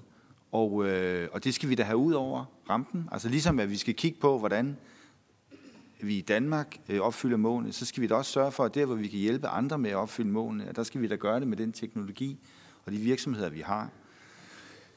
Og så er det jo sådan, når, når man taler om, om, om virksomheder, så, altså, man vil jo nok desværre altid kunne finde et eller to eksempler, hvor man siger, prøv at høre her, altså der har de bare ikke opført det ordentligt, om det, om det så også er det sager, som, som Sara var lidt inde på. Øh, og, øh, og det, dels er det, fordi vi lever i en mere og mere transparent verden, heldigvis, så der kommer, der kommer flere af de eksempler frem i dag, som ikke kom frem før i tiden. Og så må jeg også bare sige, at altså, jeg synes, den måde, der bliver reageret på det i offentligheden, altså i sig selv er jo med til, at virksomhederne, de behøver ikke så meget lovgivning på det, at de i sig selv altså virkelig bestræber sig på at bare gøre tingene ordentligt, fordi ellers så får de bare tæsk med rette. Øh, så det var sådan lige det aspekt ind i det. Så var, øh, ja, du spurgte omkring, ja, ja, det er fint nok, men har du noget konkret? Øh, altså, øh, jeg synes godt, vi kan gøre mere for at, øh, at underbygge, og Stine var jo også inde på det lidt, hvordan kan vi underbygge nogle, nogle konstellationer af virksomheder, sådan så det ikke bare bliver en enkelt virksomhed, men nogle konstellationer af virksomheder, hvor vi kommer ud over rampen og ud i verden, øh, fordi vi rent faktisk har nogle løsninger, ikke kun enkeltvis, men også som, som man kan sige, virksomheder kombineret har nogle løsninger, for eksempel inden for byudvikling og øh, vand. Altså vand er vi jo sindssygt langt fremme, øh, når man kan tage ud. Og så kan man jo også sige, når vi nu er derude, altså hvorfor så ikke tage ligestilling med os eksempelvis? Altså hvorfor ikke øh, nogle af de værdier, som vi har i, i det danske samfund, og selvom vi også i Danmark har et stykke vej endnu på ligestillingsområdet, altså så er der, der masser af steder, Altså hvis du nu øh, kommer til Mellemøsten og laver noget der, altså hvorfor, hvorfor, hvorfor så ikke også prøve at præge den dagsorden lidt med, med, med den erfaring, som vi har i Danmark. Så det synes jeg, der er noget, man fra offentlig side kan, kan støtte op om. Der er jo noget omkring affalds, hvis man går på de hjemlige baner omkring affaldshåndtering, øh, som bliver gjort mange forskellige steder kommunalt, som man også må kunne sige, hvor virksomhederne faktisk er lidt frustreret over, at der ikke er, er bedre muligheder for, at de også kan bidrage til, til et af de steder, som var, var rød på, jeg tror det var Sars planche, øh, nemlig bæredygtig øh, produktion. Offentlig indkøb, altså, og jeg ved godt, at det er svært, jeg ved godt, at der sidder et finansministerium, der har, der har, øh, der har stramme ressourcer, og jeg ved også godt, at DI er nogle af dem, der siger, at øh, vi skal have stramme ressourcer, men alligevel at tænke bæredygtighed ind i, i offentlige indkøb, synes jeg også. Man kunne også være rigtig fræk og så kunne man sige, øh, der er jo nok nogle af de her rum, der måske på et eller andet tidspunkt skal til at lave et nyt regeringsgrundlag. Altså, hvorfor tænker man egentlig ikke øh, verdensmålene og SDG'erne øh, meget mere ind i det? Øh, men det var måske sådan lidt mere en personlig... Jeg tak. tror... nu synes jeg, at tiden begynder at løbe fra os. Vi har fem minutter igen, og vi vil rigtig gerne lige nå en uh, hurtig runde mere. Rasmus, du får lige ordet, og så sender vi den lige ud til en sidste Tak. Uh, ja, helt kort, men det var en kommentar i forhold til puljerne, og om de overhovedet nytter noget. Uh, og, og sådan Ja, altså der, der blev jo investeret i en, i en stor global, eller i en stor SDG-pulje, øh, som jo har til, fremme, eller til formål at fremme øh, virksomheders indsatser i tredje verdenslande med det, op, med det formål at så nå SDG-målene. Og, og Øh, Øh, og som både Jacob og jeg har nævnt tidligere, så er vi fuldstændig overbeviste om, at virksomhederne spiller jo en kolossal rolle i forhold til at skabe udvikling derude. Øh, lige omkring øh, Verdensmålsfonden, der oplever vi, at der er især to dilemmaer. Det ene handler om leaving no one behind-princippet. Altså vi er oppe i en type investeringer sådan i million-million-klassen. Øh, så det skal jo være noget, der er relevant for 20, 50, 100 millioner kroner, før at, øh, at fonden ligesom går ind og investerer. Og der bliver nogle af de her hensyn omkring, hvordan får man så de mest, hvordan får de mest marginaliserede grupper så gavn af det? Hvordan får vi kvinderne ind på arbejdsmarkedet i en eller anden øh, given udviklingskontekst på baggrund af sådan nogle massive investeringer? Der er nogle, og der bokser vi med nogle udfordringer der. Så det er sådan ligesom et, et område, øh, synes jeg, og hvor vi har en rigtig god dialog med IFO omkring det, og der, det er ikke fordi, der sådan er modstand mod at tage den diskussion op, men den har vi ikke rigtig fået knækket. Øh, et andet område er, øh, øh, som Dansk Erhverv og Stine også er lidt inde på, det er, at det jo så ligesom øh, øh, kun er for en særlig type virksomheder i den klasse. Øh, Øh, og det sådan set ikke rigtig inspirerer hele mellemniveauet og hele det innovative lag, der ligger der i forhold til at levere helt sådan konkrete løsninger ind i forhold til nogle SDG'er. Så der mangler vi altså stadig en eller anden form for kapital, som har en større innovationskraft og en større risikovillighed. Tak. Det var næsten ultrakort. Øh, så når vi lige to spørgsmål fra salen, og så en øh, sidste runde herop. Den første, det er en kvinde, der sad... Yes. Øh, Lisbeth Paul Hansen fra Covi. Så det vil sige, jeg kommer også fra industrien og møder en masse forskellige kunder, som er rigtig glade for at arbejde med verdensmålene. Og jeg synes også, at øh, jeg generelt møder, at der er stor opbakning til det, men der er også stor frustration. Fordi noget af det, jeg synes, jeg oplever det her, det er, at vi mangler måle egenskaberne ved det her. Og det her har været en skide god høring i forhold til at se, hvor vi er kommet videre. Men det har også vist, hvor vi har nogle af udfordringerne. Fordi noget af det, jeg ser øh, virksomhederne rigtig gerne vil, det er at kunne måle det her på tværs. Og det er jo også der, SDG'erne i virkeligheden har deres styrke. Det er, at vi får belyst noget, som har en sidegevinst på noget andet, som kan være negativ, og den øh, i talsættelse af, at der er noget af det her, der bør øh, snakkes om, hvordan vi går på tværs. Vi skal på tværs af sektorer, når vi arbejder med SDG'erne. Vi skal på tværs af den måde, vi har bygget vores organisationer op, både de offentlige og de private. Og hele den i talesættelse, det ved jeg godt, at øh, Danmarks Statistik ikke kan gøre, men jeg synes, der er et behov for, at vi begynder at snakke om, hvordan arbejder vi med SDG'erne ude i virkeligheden, så vi kommer på tværs af det. Så det er sådan set mest en opfordring til jer herinde, og til den måde, der bliver arbejdet med verdensmålene på, at vi bliver simpelthen nødt til at arbejde noget mere på tværs og forstå, at vi kan ikke silo-tænke længere. Hvis vi skal flytte noget her, så er det fordi, vi skal tænke det ind på tværs. Jeg kan nu kan ikke huske, hvem det var, der kom med eksemplet, hvor det også viste, at der var nogle negative konsekvenser, når man gjorde et. Øh, for eksempel, når man lavede handelsaftaler med Kina, så kunne det godt være, at det underbyggede den her frie ytringsfrihed i nogle sammenhænge, og så videre. Så vi bliver nødt til at tænke mere på tværs. Og så tænker jeg, en anden ting er, når man så laver sådan en høring som det her, så kunne man jo også godt gå være forgang på de områder, hvor vi ikke præsterer så godt i Danmark. På ligestillingen, jeg har så siddet og regnet ud, der var ni mænd på talerstolen, der var tre kvinder. Så det var egentlig bare et par opspunkter for jer til fremtiden. Tak. Men det har været en skrab kvinde, der har styret... Øh. Der, er, der er plads til et... Ja, så tak for kommentaren. Så kan det være, at det bliver et spørgsmål det sidste. Øhm, mit navn er Helle Vium fra øh, Folketingskandidat i for Alternativet i Østjylland. Og sidste gang i Østjylland, der blev der valgt øh, hver fjerde, der blev valgt ind i Folketinget fra Østjylland, var en kvinde. Så det var meget lavt. Og det er altså ikke noget, vi ikke kan måle på, vel? Altså, der er ikke nogen undskyldninger her. Så vi skal over og handle, og det er jeg meget spændt på, hvordan vi kommer i en retning, hvor vi får mere parlamentarisk ligestilling i Danmark. Det glæder jeg mig helt vildt til. Jeg tror også, at der kunne være nogle partier, som er med på at få verdensmålene med ind i et nyt regeringsgrundlag. Øh, den sidste kommentar, det er fordi, at jeg er ansat i en amerikansk virksomhed her i Danmark. Vi producerer ingredienser øh, til levnedsmidler. Øhm, og det er der faktisk rigtig mange gode virksomheder, der gør i Danmark. Øhm, og en af udfordringerne, vi slet ikke har snakket om indtil nu, det er, at der skal også være nogle aftager af de her bæredygtige produkter. Og nogle gange så har de her produkter en lidt højere pris, som nogen skal være villige til at betale. Og det er også noget, vi skal have set på.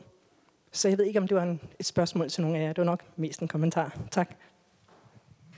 Jeg ved ikke, om det giver anledning til en kort kommentar fra nogen fra panelet, fordi ellers så øh, vil det faktisk... Ja, Sara, en lille kort, kort kommentar. Jeg synes, det er et rigtig interessant spørgsmål, fordi at, øh, at der, der er nogle forbrugerbevægelser inden for nogle sektorer, Øh, blandt andet så er der rigtig mange øh, unge mennesker, eller øh, danskere i det hele taget, som øh, spiser kød, eller mindre kød, end man plejer. Så der er nogle bevægelser. Men hvis man kigger på modeindustrien for eksempel, så er det ikke forbrugerne, der driver den bæredygtige omstilling. Så, så, så der skal noget andet til. Øh, og jeg, jeg synes, den diskussion er vigtig, fordi virksomhederne har også brug for noget efterspørgsel.